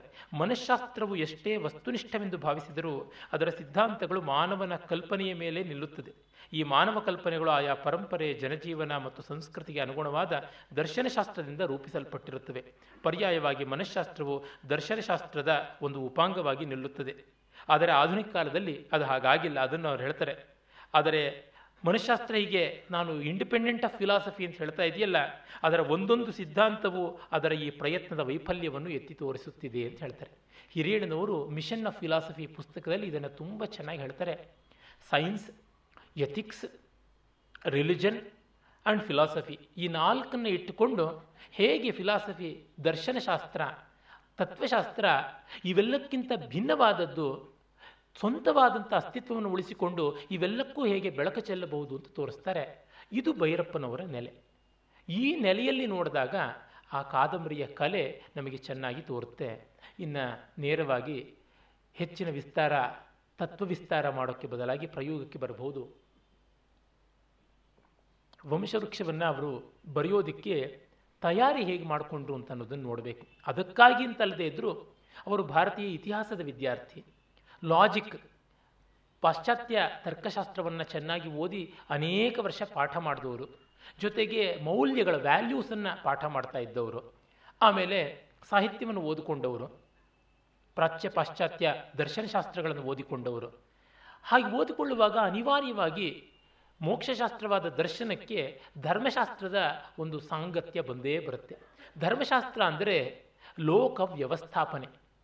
ರೈಚಸ್ ಪಾತ್ ಅಂತ ನಾವೇನು ಹೇಳ್ತೀವಿ? ಅದು global ethic or it's a cosmic compromise ಅಂತ ಹೇಳ್ಬೋದು. ವೈಶ್ವಿಕವಾದಂಥ ಒಂದು ವ್ಯವಸ್ಥೆ. ಅದನ್ನು ಮಾಡುವಾಗ ವರ್ಣ, ಜಾತಿ, ಕುಲ, ಆಶ್ರಮ ಎಲ್ಲವೂ ಕೂಡ ಬರುತ್ತೆ. ಅದರೊಳಗೆ ಮನುಷ್ಯನಿಗೆ ಬಹಳ ಮುಖ್ಯವಾದ ಒಂದು ಸಂವೇದನೆ ಅಂತಂದರೆ ಪ್ರಾಜಿನಿ ಸಂತತಿ. ತಾನು ಅಶಾಶ್ವತವಾದರೂ ತನ್ನ ಸಂತಾನ ಇರಲಿ ಅಂತ. ಅದನ್ನು ಅವರು ಒಂದು ಕಡೆ ಬರೀತಾರೆ, ಮಾನವನಿಗೆ ಕಾಮಕ್ಕಿಂತಲೂ ಸ್ವಾರ್ಥಕ್ಕಿಂತಲೂ ಮಿಗಿಲಾದದ್ದು ತಾಯ್ತನ ಬಹಳ ಪರಿಣಾಮಕಾರಿಯಾದ ಪ್ರಬಲವಾದಂಥ ಒಂದು ಇನ್ಸ್ಟಿಂಕ್ಟ್ ಚೋದನೆ ಎನ್ನುವಂಥದ್ದನ್ನು ಈಗಾಗಲೇ ವಿಜ್ಞಾನಿಗಳು ಸಾಬೀತು ಮಾಡಿದ್ದಾರೆ ಪ್ರಯೋಗಗಳಿಂದ ಅಂತ ಅವ್ರು ಹೇಳ್ತಾರೆ. ಅಂದರೆ ತಾಯ್ತನ ಯಾತಕ್ಕಷ್ಟು ದೊಡ್ಡದಾಯಿತು ಅಂದರೆ ತಾನಳಿದರೂ ಆ ಸಂತಾನ ಇರುತ್ತದೆ ಅಂತ. ಅಂದರೆ ಆನ್ವಯಿಕವಾದ ಪ್ರವಾಹ ರೂಪದ ಒಂದು ನಿತ್ಯತ್ವ. ಬೌದ್ಧರು ಹೇಳ್ತಾರೆ ಪ್ರಾವಾಹಿಕ ನಿತ್ಯತ್ವ ಅಂತ. ಆ ರೀತಿಯಾದ ನಿತ್ಯತ್ವ ಉಂಟು ಅಂತ. ಇದು ಬಹಳ ಈಸಿಯಾಗಿ, ಈಸಿ ಅಂತ ಅಲ್ಲ, ಅರೆ ಸುಲಭವಾಗಿ ಮನುಷ್ಯ ಶಾಶ್ವತೀಕರಿಸಿಕೊಳ್ಳಬಹುದಾದ he can easily immortalise himself through his progeny ಅನ್ನುವಂಥದ್ದು ಒಂದು ನಿಯಮ ಲೋಕದಲ್ಲಿ ಕಾಣಿಸುತ್ತೆ. ಒಬ್ಬೊಬ್ಬರು ಒಂದೊಂದು ರೀತಿ ಮಾಡಿಕೊಳ್ತಾರೆ. ಎಲ್ಲರಿಗೂ ಬೈಕ್ ಶಾಶ್ವತವಾಗಿರಬೇಕು ಅಂತ. ಆದರೆ ಶಾಶ್ವತತೆಯ ರೀತಿ ಪದ್ಧತಿ ಒಂದೊಂದು ರೀತಿಯಲ್ಲಿ ಒಂದೊಂದು ಕಾಲದಲ್ಲಿ ಬದಲಾಗ್ತಾ ಹೋಗುತ್ತೆ. ಕೆಲವರು ಹೇಳ್ತಾರೆ ಒಂದು ದೇವಸ್ಥಾನ ಕಟ್ಟಿ ಶಾಶ್ವತತೆ ಅಂತ, ಕೆಲವರು ಗ್ರಂಥ ಬರೆದು ಶಾಶ್ವತತೆ ಅಂತ, ಅದಕ್ಕೆ ಸಪ್ತಧಾ ಸಂತಾನ ಮುಚ್ಯತೆ ಅಂತ. ವಾಪಿ ಕುಪ ತಟಾಕ, ಆರಾಮ, ಗ್ರಂಥ, ಶಿಷ್ಯ ಈ ರೀತಿಯಾಗಿ ಸಂತಾನ ಏಳು ವಿಧವಾಗಿ ಉಂಟು ಅಂತ ಹೇಳ್ತಾರೆ. ಅಂದರೆ ಯಾವುದೋ ಒಂದು ರೀತಿಯಲ್ಲಿ ಅಮರತೆಯನ್ನು ಕಾಣಬೇಕು ಅನ್ನುವಂಥದ್ದು. ಡಿ ವಿ ಜಿಯವರ ಕಗ್ಗದಲ್ಲಿ ಹೇಳ್ತಾರಲ್ಲ, ನೂತ್ನತೆಯ, ಪೂರ್ಣತೆಯ ನ್ಯೂನತೆಯ ಗಳಿಪ ಯತ್ನಮೇ ಪೌರುಷ, ಪ್ರಗತಿ ಅದೇ ಪ್ರಕೃತಿ, ವಿಜ್ಞಾನ, ಶಾಸ್ತ್ರ, ಕಲೆ, ಕಾವ್ಯ, ವಿದ್ಯೆಗಳೆಲ್ಲ ಧನ್ಯತೆಯ ಬೆದಕಾಟ. ಧನ್ಯತೆ ಬ, ಬರುವುದು ತಾನು ಸತ್ ಶಾಶ್ವತವಾಗಿದ್ದೀನಿ ಅನ್ನುವ ಭಾವ ಉಂಟು ಮಾಡಿಕೊಂಡಾಗ. ಅದರಿಂದ ಒಂದು, ಮತ್ತೆ ತಾನು ಮುಂದುವರೆಸ್ತೀನಿ, ಆ ಮೂಲಕವಾಗಿ ತಾನು ನಿಲ್ತೀನಿ, ಅನ್ವಯ ಚಿರಂಜೀವಿ ಮಂಕುತಿಮ್ಮ ಅಂತ ಡಿ ವಿ ಜಿಯವರು ಒಂದು ಕಡೆ ಬರೀತಾರೆ. ಮತ್ತೆ ಅವ್ರು ಹೇಳ್ತಾರಲ್ಲ, ಮರದ ರೆಂಬೆಯಲ್ಲಿ ಅಳಿವಿದ್ರೆ ಎಲೆಗೆ ಬೇರಿನಲ್ಲಿ ಶಾಶ್ವತತೆ ಇದೆ, ಹೊಸ ಚಿಗುರು ಇದೆ ಅಂತ ಹೇಳಿಬಿಟ್ಟಿದ್ರು. ನಿತ್ಯವಾದದ್ದು ಅಶ್ವತ್ಥ ವೃಕ್ಷ ಅಂತನ್ನುವ ಕಾನ್ಸೆಪ್ಟನ್ನ ಕೊಡ್ತಾರಲ್ಲ, ಅದು ಒಂದು ಪ್ರತೀಕವಾಗಿ ಕೊಡ್ತಾರೆ. ಹಾಗೆ ನಾನು ಇಂಥ ಪರಂಪರೆಗೆ ಸೇರಿದವನು ಅಂತ ಮಾಡಿಕೊಂಡ್ರೆ ತನ್ಮೂಲಕ ನನ್ನ ಬೆಂಚ್ ಮಾರ್ಕೆ ಜಾಸ್ತಿ ಆಗಿಬಿಡುತ್ತೆ. ನಾನು ನಿಂತಿರ್ತಕ್ಕಂಥದ್ದು ನೆಲವೇ ಇರಬಹುದು ಆದರೆ ಬೆಂಗಳೂರಿನೆಲ್ಲ ಸಮುದ್ರ ಮಟ್ಟದಿಂದ ಮೂರು ಸಾವಿರ ಅಡಿ ಮೇಲಿದೆ. ಹಾಗಾಗಿ ಮಂಗಳೂರಿನಲ್ಲಿರೋ ಯಾರಿಗಿಂತ ನಾನು ಮೂರು ಸಾವಿರ ಅಡಿ ಎತ್ತರದಲ್ಲಿದ್ದೀನಿ ಅಂತ ಜಂಬ ಕೊಚ್ಕೋಬಹುದಲ್ವ? ಹಾಗೆ ಈ ವಂಶ ಪರಂಪರೆ ನಮ್ಮ ಅರಿವಿಲ್ಲದಂತೆಯೇ ನಮಗೆ ಒಂದು ಹೆಚ್ಚಿನ ಸ್ಥಾನವನ್ನು ಕೊಡುತ್ತೆ, ಮಾನವನ್ನು ಕೊಡುತ್ತೆ. ಆ ಸ್ಥಾನಮಾನದ ಜೊತೆಗೆ ಬಾಧ್ಯತೆಯನ್ನು ಕೊಟ್ಟಿರುತ್ತೆ. ಅದನ್ನು ನಾವು ಮರೆತು ಬಿಡ್ತೀವಿ. ಅಷ್ಟು ಉನ್ನತಿ ನಮಗೆ ಬಂದ ಮೇಲಿಂದ ಆ ಉನ್ನತಿಗೆ ತಕ್ಕಂತೆ ನಡ್ಕೊಳ್ಬೇಕು ಅಂತ. ವಂಶವೃಕ್ಷದಿಂದ, ವಂಶಪ್ರಜ್ಞೆಯಿಂದ ಆಗುವ ಮತ್ತೊಂದು ಪ್ರಯೋಜನ ಅಂತಂದರೆ ಅದು. ಸ್ಥಾನ ಬಂದ ತಕ್ಷಣ ಬಾಧ್ಯತೆಯೂ ಬರಬೇಕು. ಅರೆ, ಬರುತ್ತೆ ಅಂತ ಹೇಳುವ ಹಾಗಿಲ್ಲ. ಇವತ್ತಿನ ಲೋಕದಲ್ಲಿ ನೋಡಿದ್ರೆ ದೊಡ್ಡ ದೊಡ್ಡ ಸ್ಥಾನದಲ್ಲಿದ್ದವರೇ ಮಾತಿಗೆ ಮೀರಿ ನಿಲ್ಲುವಂಥದ್ದು ನೋಡಿದಾಗ ರಾಮೋದ್ವಿರ್ ನಾಭಿಭಾಷತೆ ಅನ್ನುವಂಥದ್ದು ಎಷ್ಟು ದೊಡ್ಡದು ಅಂತ ಮೌಲ್ಯ ಅಂತ ಗೊತ್ತಾಗುತ್ತೆ. ಇರಲಿ, ಇದು ಒಂದು. ಮತ್ತೆ ಒಬ್ಬೊಬ್ಬರ ವಂಶ ಪ್ರಜ್ಞೆಯ ರೀತಿ ಒಂದೊಂಥರ. ಥರ ನಮ್ಮ ಸಾಲು ಮರದ ತಿಮ್ಮಕ್ಕನಿಗೆ ನೂರಾರು ಮರಗಳನ್ನು ನೆಟ್ಟಿದ್ದು ಅದು ಒಂದು ವಂಶ ಪ್ರಜ್ಞೆಯ ಸಂಕೇತ. ಈಗ ಅದಕ್ಕೆಷ್ಟು ದೊಡ್ಡ ಗೌರವ, ಎಷ್ಟು ದೊಡ್ಡ ಮನ್ನಣೆ ಬಂದಿದೆ. ಹಿಂದೆಯೂ ನಮ್ಮ ಪರಂಪರೆಯಲ್ಲಿದ್ದದ್ದೇ. ಒಬ್ಬೊಬ್ಬರು ಒಂದೊಂದು ರೀತಿಯಾಗಿ ಕಂಡುಕೊಳ್ತಾರೆ. ಅಂಥದ್ದನ್ನು ಇಲ್ಲಿ ವಂಶವೃಕ್ಷದಲ್ಲಿ ತೋರಿಸೋಕೆ ಹೋಗ್ತಾರೆ. ಅವರೇ ಈ ಕಥೆ ಮತ್ತು ಕಥಾವಸ್ತುವಿನಲ್ಲಿ ಒಂದು ಲೇಖನ, ಅದು ಕಡೆಯ ಲೇಖನ, ಅಲ್ಲಿ ಕಥೆ ಮತ್ತು ಕಥಾವಸ್ತುವನ್ನು ಶೀರ್ಷಿಕೆಯಲ್ಲೇ ವಂಶವೃಕ್ಷವನ್ನೇ ತೆಗೆದುಕೊಂಡು ವಿಮರ್ಶೆ ಮಾಡ್ತಾರೆ. ಕೆಲವರು ಹೇಳ್ತಾರೆ, ಇಲ್ಲಿ ಶ್ರೋತ್ರಿಯ ಮತ್ತು ಕಾತ್ಯಾಯಿನಿ ಅವರ ಒಂದು ಬದುಕಿನ ಪ್ಯಾರಲಲ್ಲಾಗಿ ಸಮಾನಾಂತರವಾಗಿ ಬಹಳ ವಿಸ್ತಾರವಾಗಿ ಸದಾಶಿವರಾಯರದು. ಮತ್ತು ಅವರ ಒಬ್ಬ ಹೆಂಡತಿ ಕರುಣಾರತ್ನೆ ಇದು. ಇವರದೆಲ್ಲರದು ಕಥೆ ಬಂದಿದೆ, ಅಷ್ಟು ಬೇಕಿರಲಿಲ್ಲ ಅಂತ. ಇದು ಮುಖ್ಯ, ಇದು ಪ್ರಾಸಂಗಿಕ ಅಂತ ಮಾಡಬೇಕಿತ್ತು ಅಂತ. ಪ್ರಾಸಂಗಿಕ ಬೆಳೀಬಾರ್ದಾಗಿತ್ತು ಅಂತ. ಆದರೆ ಅವರು ಹೇಳ್ತಾರೆ, ಮುಖ್ಯ ಪ್ರಾಸಂಗಿಕ ಅನ್ನೋ ವಿಭಾಗ ಇಲ್ಲವೇ ಇಲ್ಲ. ಒಂದು ಕಲೆಯಲ್ಲಿ ಎಲ್ಲವೂ ಕೂಡ ಸೇರಿಕೊಂಡು ಸಮನ್ವಿತವಾಗಿ ಬರಬೇಕಾಗುತ್ತೆ. ಯಾವುದೊಂದು ಹೋದರೂ ಕೂಡ ಅಲ್ಲಿ ಏನೋ ಅಪೂರ್ಣತೆ ಅಂತ ಅನಿಸುತ್ತೆ ಅಂತ. ನನಗೆ ಭೈರಪ್ಪನವರ ಯಾವ ಕಾದಂಬರಿಗಳು ಸಿನಿಮಾ ಆದಾಗ, ಸೀರಿಯಲ್ ಆದಾಗ ಇಷ್ಟವಾಗಿದ್ದಿಲ್ಲ. ಏನೋ ಒಂದು ಮಟ್ಟದಲ್ಲಿ ಅದರ ಚೌಕಟ್ಟಿನಲ್ಲಿ ಮೆಚ್ಚಬಲ್ಲೆ. ಅವರಿಗೆ ನಾನು ಹೇಳಿದ್ದುಂಟು. ಅಯ್ಯೋ, ಸ್ವಲ್ಪ ನೀವು ಉದಾರವಾಗಿ ನೋಡ್ರಿ, ಅದರದ್ದೇ ಮೀಡಿಯಂ ಬೇರೆ ಅಂತ ನನಗೆ ಅವರು ಹೇಳಿದ್ದು. ಉಂಟು. ಆದರೂ ಯಾಕೆ ಅಂದರೆ, ಈ ಸಮಗ್ರತೆ ವಿವಿಡಿಟಿ ಅಂತ ಇದೆಯಲ್ಲ ಅದು ಒಟ್ಟಂದದಲ್ಲಿ ಬರುವುದಿಲ್ಲ ಅಂತ. ಇರಲಿ. ಯಾಕೆ ಅಂತಂದರೆ, ಎಲ್ಲ ಕೂಡ ಪ್ರಧಾನವಾದದ್ದು, ಮುಖ್ಯವಾದದ್ದು. ಅದನ್ನು ಅವರು ಹೇಳ್ತಾರೆ, ಇಲ್ಲಿ ಶ್ರೋತ್ರಿಯರದು ಒಂದು ವಂಶಕಲ್ಪನೆ, ಕಾತ್ಯಾಯನಿದು ಒಂದು ವಂಶಕಲ್ಪನೆ, ವ್ಯಕ್ತಿ ಕಲ್ಪನೆ ಸದಾಶಿವರಾಯರದು ಒಂದು ನಾಗಲಕ್ಷ್ಮಿದು ಒಂದು, ರಾಜರಾಯರದು ಒಂದು ಕರುಣಾರತ್ನೇದು ಒಂದು. ಅವರು ತಮ್ಮ ತಮ್ಮ ದೃಷ್ಟಿಯಿಂದ ಹಾಗಾಗಿ ಹೋಗ್ತಾ ಇದ್ರು. ಅದಕ್ಕೆ ಯಾರ್ದು ಅಡ್ಡಿ ಬರದೇ ಇದ್ರೆ ಏನೂ ತೊಂದರೆ ಇರ್ತಿರಲಿಲ್ಲ. ಶ್ರೋತ್ರಿಯರ ವಂಶವೃಕ್ಷ ಕಲ್ಪನೆಗೆ ಕಾತ್ಯಾಯನಿ ಬಿಟ್ಟು ಹೋಗದೆ ಇದ್ದಿದ್ದಲ್ಲಿ, ಮತ್ತೆ ಶ್ರೋತ್ರಿಯರೇ ತಾನು ವಂಶಕ್ಕೆ ಸೇರಿದವನಲ್ಲ ಅಂತನ್ನೋದು ತಮ್ಮ ತಂದೆ ನಂಜುಂಡ ಶ್ರೋತ್ರಿಯ, ಆ ಶ್ಯಾಮಲದಾಸ ಅನ್ನುವ ಹರಿಕತೆ ದಾಸರ ಮೂಲಕ ಮಾಡಿದಂಥ ಯಾವ ಒಂದು ಅವಿವೇಕ ಇದೆ, ಆಸ್ತಿಯನ್ನು ದಕ್ಕಿಸಿಕೊಳ್ಳೋದಕ್ಕೆ ಮಾಡಿದಂಥ ಒಂದು ದೊಡ್ಡ ಅನರ್ಥಕಾರಿಯಾದಂಥ ಕೆಲಸ ಅದನ್ನು ಒಂದು ರೀತಿ ಹೇಳಬೇಕು ಅಂತಂದರೆ ಮೌಲ್ಯ ವ್ಯಭಿಚಾರ ಅದು ಇವರಿಗೆ ಬಾಧೆ ತರಿತು ತಮ್ಮ ಆಧಾರವೇ ಕುಸ್ತು ಬೀಳುವಂತೆ ಆಯಿತು. ಅಲ್ಲಿ ಬಂದದ್ದು ಒಳತೋಟಿ. ಕಾತ್ಯಾಯಿನಿಗೆ ತಾನು ತಾಯ್ತನವನ್ನು ಪಡ್ಕೊಳ್ಬೇಕು. ಅವಳಲ್ಲಿ ಒಂದು ಬಹಳ ಸಂಕೇತ ಸೊಗಸಾಗಿ ಬರುತ್ತೆ ಕೊಂಡ ಮಾವು. ಅಂದರೆ ಒಳ್ಳೆಯ ಮಾವಿನದು ಅಂತ ನಾವು ಅಂದ್ಕೋತೀವಿ, ಅದಲ್ಲ. ಕೊಂಡ ಮಾವು ಅಂತಂದರೆ ಹಾಲುವಾಣದಂಥ ಒಂದು ಕೊಂಬೆ. ಆ ಕೊಂಬೆಗೆ ಮ, ಇದು ಮಲ್ಲಿಗೆಯನ್ನು ಸುತ್ತಿಸಿ ಬೆಳೆಸಿರ್ತಾರೆ, ಹಂದರ ಮಾಡಿರ್ತಾರೆ. ಇದಕ್ಕೆ ಗೆದ್ದಲು ಹಿಡಿದು ಬಿಟ್ಟಾಗ ಮಲ್ಲಿಗೆ ಬಳ್ಳಿ ಬಿದ್ದೋಗುತ್ತೆ. ಮಲ್ಲಿಗೆ ಬಳ್ಳಿ ಬೀಳಬಾರ್ದು ಅಂತ ಮತ್ತೊಂದು ಕೊಂಡಮಾವನ ಕವೆಯನ್ನು ತಂದು ನೆಟ್ಟು ಅದು ಚಿಗುತು ಬೆಳೆದು ಮಾಡುವಂಥದ್ದು ಒಂದು ಪ್ರಸಂಗ ಅಲ್ಲಿ ಬರುತ್ತದೆ. ಬಹಳ ಮಾರ್ಮಿಕವಾಗಿರ್ತಕ್ಕಂಥದ್ದು. ಅಂದರೆ ಏನರ್ಥ? ಹೆಣ್ಣಿಗೆ ಎಷ್ಟೋ ಗಂಡುಗಳು ಆಸರೆ ಆಗ್ಬೋದು, ಆದರೆ ಗಂಡಿಗೆ ಒಬ್ಬಳೇ ಒಬ್ಬಳೇ ಹೆಣ್ಣು ಅಂತನ್ನೋದು ಅಂದರೆ ಗಂಡು ಒಬ್ಬನೇ. ಹೆಣ್ಣು ಅನೇಕ ಅಂತಿಲ್ಲ. ಹೆಣ್ಣು ಒಬ್ಬಳೆ, ಗಂಡು ಅನೇಕ ಅಂತ ಆಗಬಹುದು ಅಂತ. ಇದು ವಸ್ತುತಃ ಇಲ್ಲಿ ತುಂಬ ವಿಮರ್ಶೆ ಬರುತ್ತೆ. ಸಾಂಖ್ಯ ದರ್ಶನದಿಂದ ಪ್ರಭಾವಿತವಾಗಿದೆ ಅನಿಸುತ್ತೆ. ಭೈರಪ್ಪನವರ ವಿದ್ವತ್ತೆ ತುಂಬ ಚೆನ್ನಾಗಿ ಕೆಲಸ ಮಾಡುತ್ತೆ. ಸಾಂಖ್ಯದಲ್ಲಿ ಪ್ರಕೃತಿ ಒಂದೇ ಇರೋದು. ಪುರುಷರು ಅನೇಕ ಅಂತ. ಆದರೆ ಅದರ ಅರ್ಥ ಪ್ರಪಂಚ ಬೇರೆಯಾದದ್ದು. ಇವರು ತಪ್ಪಾಗಿ ಅರ್ಥ ಮಾಡ್ಕೋತಾರೆ ಅನುಕೂಲ ಸಿಂಧುವಾಗಿ. ರಾಜಾರಾಯರು ಮತ್ತು ಕಾತ್ಯಾಯಿನಿ ಅವರ ಪ್ರೀತಿ ಬೆಳೆಯುವಾಗ ಪ್ರಕೃತಿ ಪುರುಷರ ಮೇಲೆ ಒಂದು ಇಂಗ್ಲೀಷ್ನ ನಾಟಕ ಬರೆದಿರ್ತಾರೆ. ಪ್ರಕೃತಿಯನ್ನು ಪುರುಷನ ಕಟ್ಟಿಗೆ ಹಾಕಬಾರದು, ಅದು ಹಾಗೆ ಹೋಗಬೇಕು ಅಂತ ಅನ್ನುವಂಥದ್ದೆಲ್ಲ. ಸಾಂಖ್ಯದಲ್ಲಿ ಹೇಳ್ತಕ್ಕಂಥದ್ದು ಪ್ರಕೃತಿ ಅಂದರೆ ಜಗತ್ತಂತ ಪುರುಷ ಅಂದರೆ ಜೀವ ಅಂತ. ಇವರು ಪ್ರಕೃತಿ ಅಂದರೆ ಹೆಣ್ಣು, ಪುರುಷ ಅಂದರೆ ಗಂಡು ಅಂತ ಅರ್ಥ ಮಾಡ್ಕೋತಾರೆ. ಅಂದರೆ ಮುಂದೆ ಅವಳಿಗೆ ರಿಯಲೈಸ್ ಆಗುತ್ತೆ. ಅದು ಬಹಳ ಮಾರ್ಮಿಕವಾಗಿ ಬರುತ್ತೆ. ಆ ಸಂದರ್ಭ ನನ್ನ ಕಾದಂಬರಿ ಎಡಿಷನ್ನಲ್ಲಿ ಇನ್ನೂರ ಎಂಬತ್ತೈದನೇ ಪುಟದಲ್ಲಿ ಬರುತ್ತೆ. ಅವಳಿಗೆ ಗರ್ಭಪಾತಗಳು ಸಾಲಾಗಿ ಆಗಿ ಕಾತ್ಯಾಯಿನಿಗೆ ತುಂಬ ತೊಳ, ತೊಳೆದಾಟ ಬರುತ್ತೆ. ಅವಳಿಗೆ ಕನಸಿನಲ್ಲಿ ಕೂಡ ಕನವರಿಕೆ ಆರಂಭವಾಗುತ್ತೆ. ಅವಳು ಕನವರಿಸ್ತಾ ಇರ್ತಾಳೆ. ಕೇಳ್ತಾಳೆ, ಧರ್ಮ ಕರ್ಮಗಳನ್ನು ನಿರ್ಣಯಿಸುವ ಮೂಲ ತತ್ವವಾವುದು ಅಂತ ಒಂದು ಕನಸಿನಲ್ಲಿ, ಕನವರಿಕೆನಲ್ಲಿ. ಆಗ ರಾಜ ಪಕ್ಕದಲ್ಲಿ ಇದ್ದು ಇಂಗ್ಲೀಷ್ನಲ್ಲಿ ಎಲ್ಲ ಜೀವಿಗಳ ಸುಖವೇ ಅಂತ ಹ್ಯೂಮನಿಸಮ್ ಅದನ್ನು ಹೇಳ್ತಾನೆ. ಮಾನವವಾದವಾದ ಆಗ ಅವಳು ತಾನೇ ಹೇಳ್ತಾಳೆ, ಕೇವಲ ಸುಖವೇ ಧರ್ಮವಲ್ಲ. ಯಾವ ವಿಧವಾದ ಸುಖ? ಇಂದ್ರಿಯ ಸುಖವೇ, ಮಾನಸಿಕ ಸುಖವೇ, ಬೌದ್ಧಿಕ ಸುಖವೇ, ಧಾರ್ಮಿಕ ಜೀವನದ ಸುಖವೇ?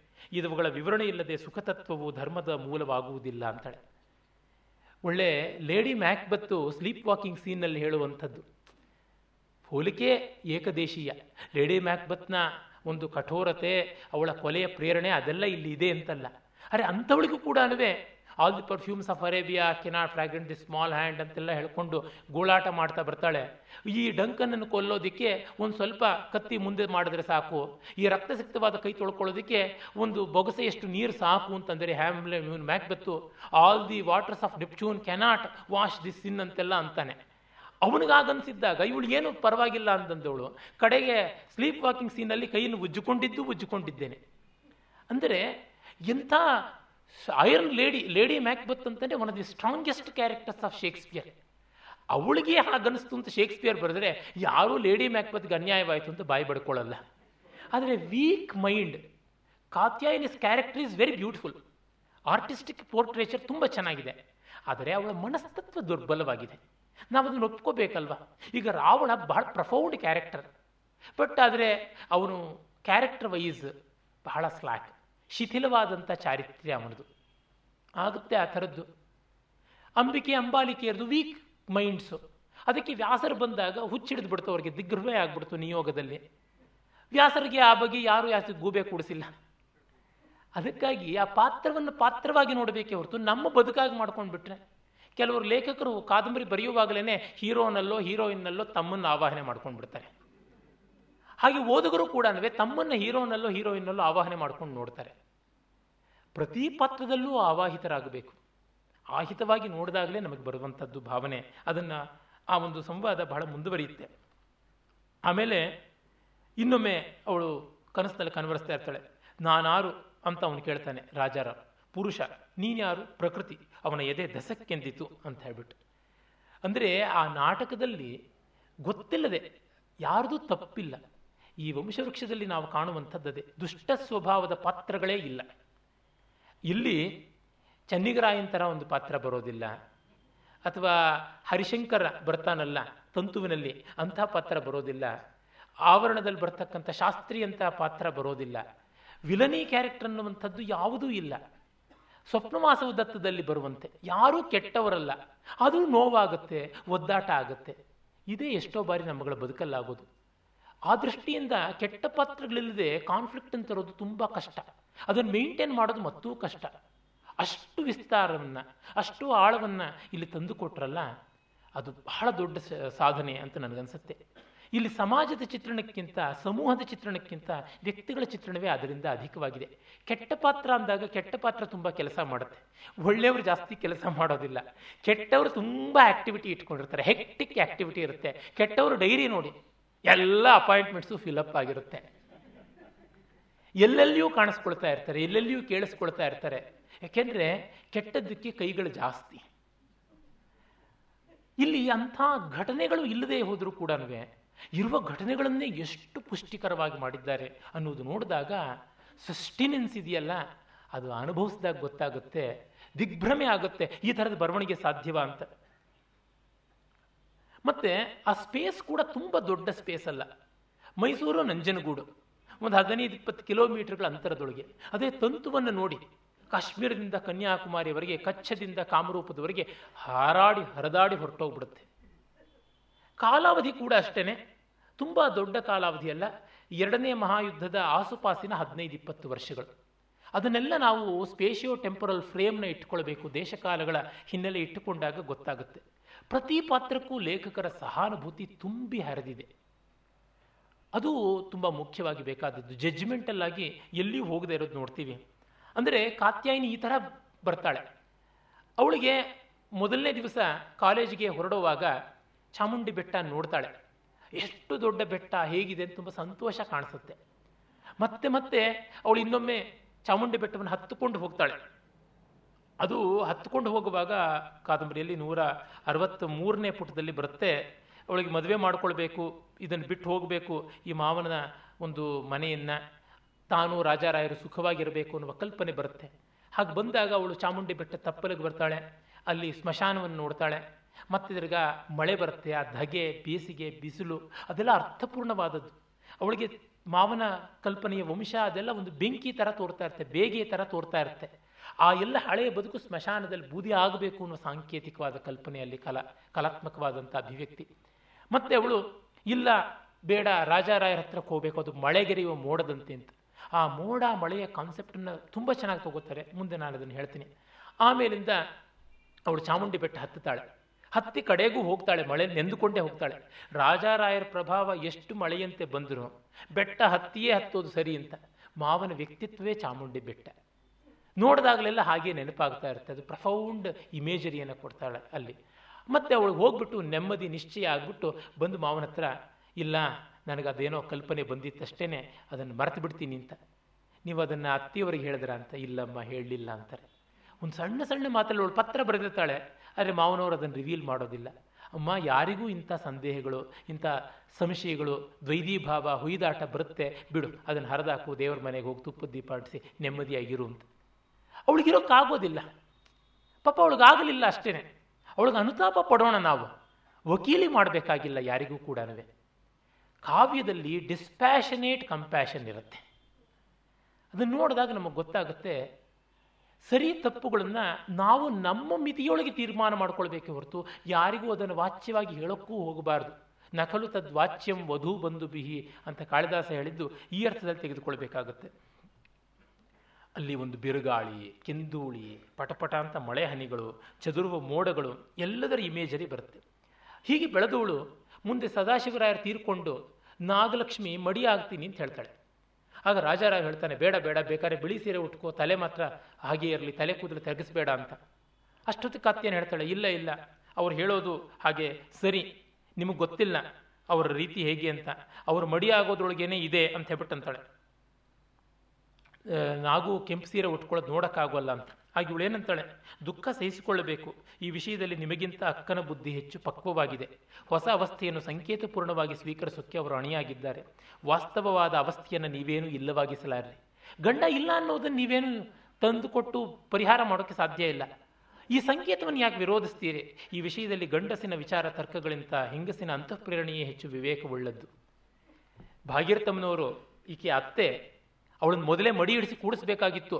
ಆಗ ಹೋಗ್ತಾ ಇರಲಿಲ್ಲ. ಹೀಗೆ ಅವನನ್ನು ಮದುವೆ ಆಗೋದಕ್ಕೆ ಅಂತ ದಬಾಯಿಸಿರ್ತಾರೆ. ಆಗ ಕ್ರೌರ್ಯವಾಗಿ ಕಾಣೋದು, ಇವಳು ನಾಗಲಕ್ಷ್ಮಿಗೆ ಅಡ್ವೊಕೇಟ್ ಮಾಡ್ತಿದ್ದಾಳೆ ಅಂದರೆ ಈಗ ಇದನ್ನು ಕ್ರೌರ್ಯ ಅನ್ನೋಡ್ವಾ ಅಲ್ಲ, ಇದನ್ನು ಹಾಗೇ ನೋಡಬೇಕು. ಅಂದರೆ ಆ ಮಟ್ಟಕ್ಕೆ ಅವಳು ಬರ್ತಾ ಇದ್ದಾಳೆ. ಮಡಿ ಹಿಡ್ಕೊಳ್ಳೋದು ಸರಿ ಅಂತ ನನ್ನ ಪ್ರತಿಪಾದನೆ ಅಲ್ಲ.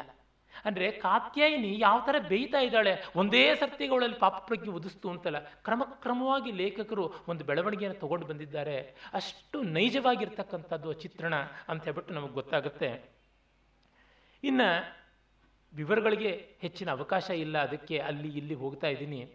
ಈ ಕಾದಂಬರಿಯಲ್ಲಿ ಸದಾಶಿವರಾಯರ ಮತ್ತು ಕರುಣಾರತ್ನೆಯ ಪಾತ್ರದ ನಿರ್ಮಾಣದ ಬಗ್ಗೆ ಒಂದೆರಡು ಮಾತು ಹೇಳಬೇಕು.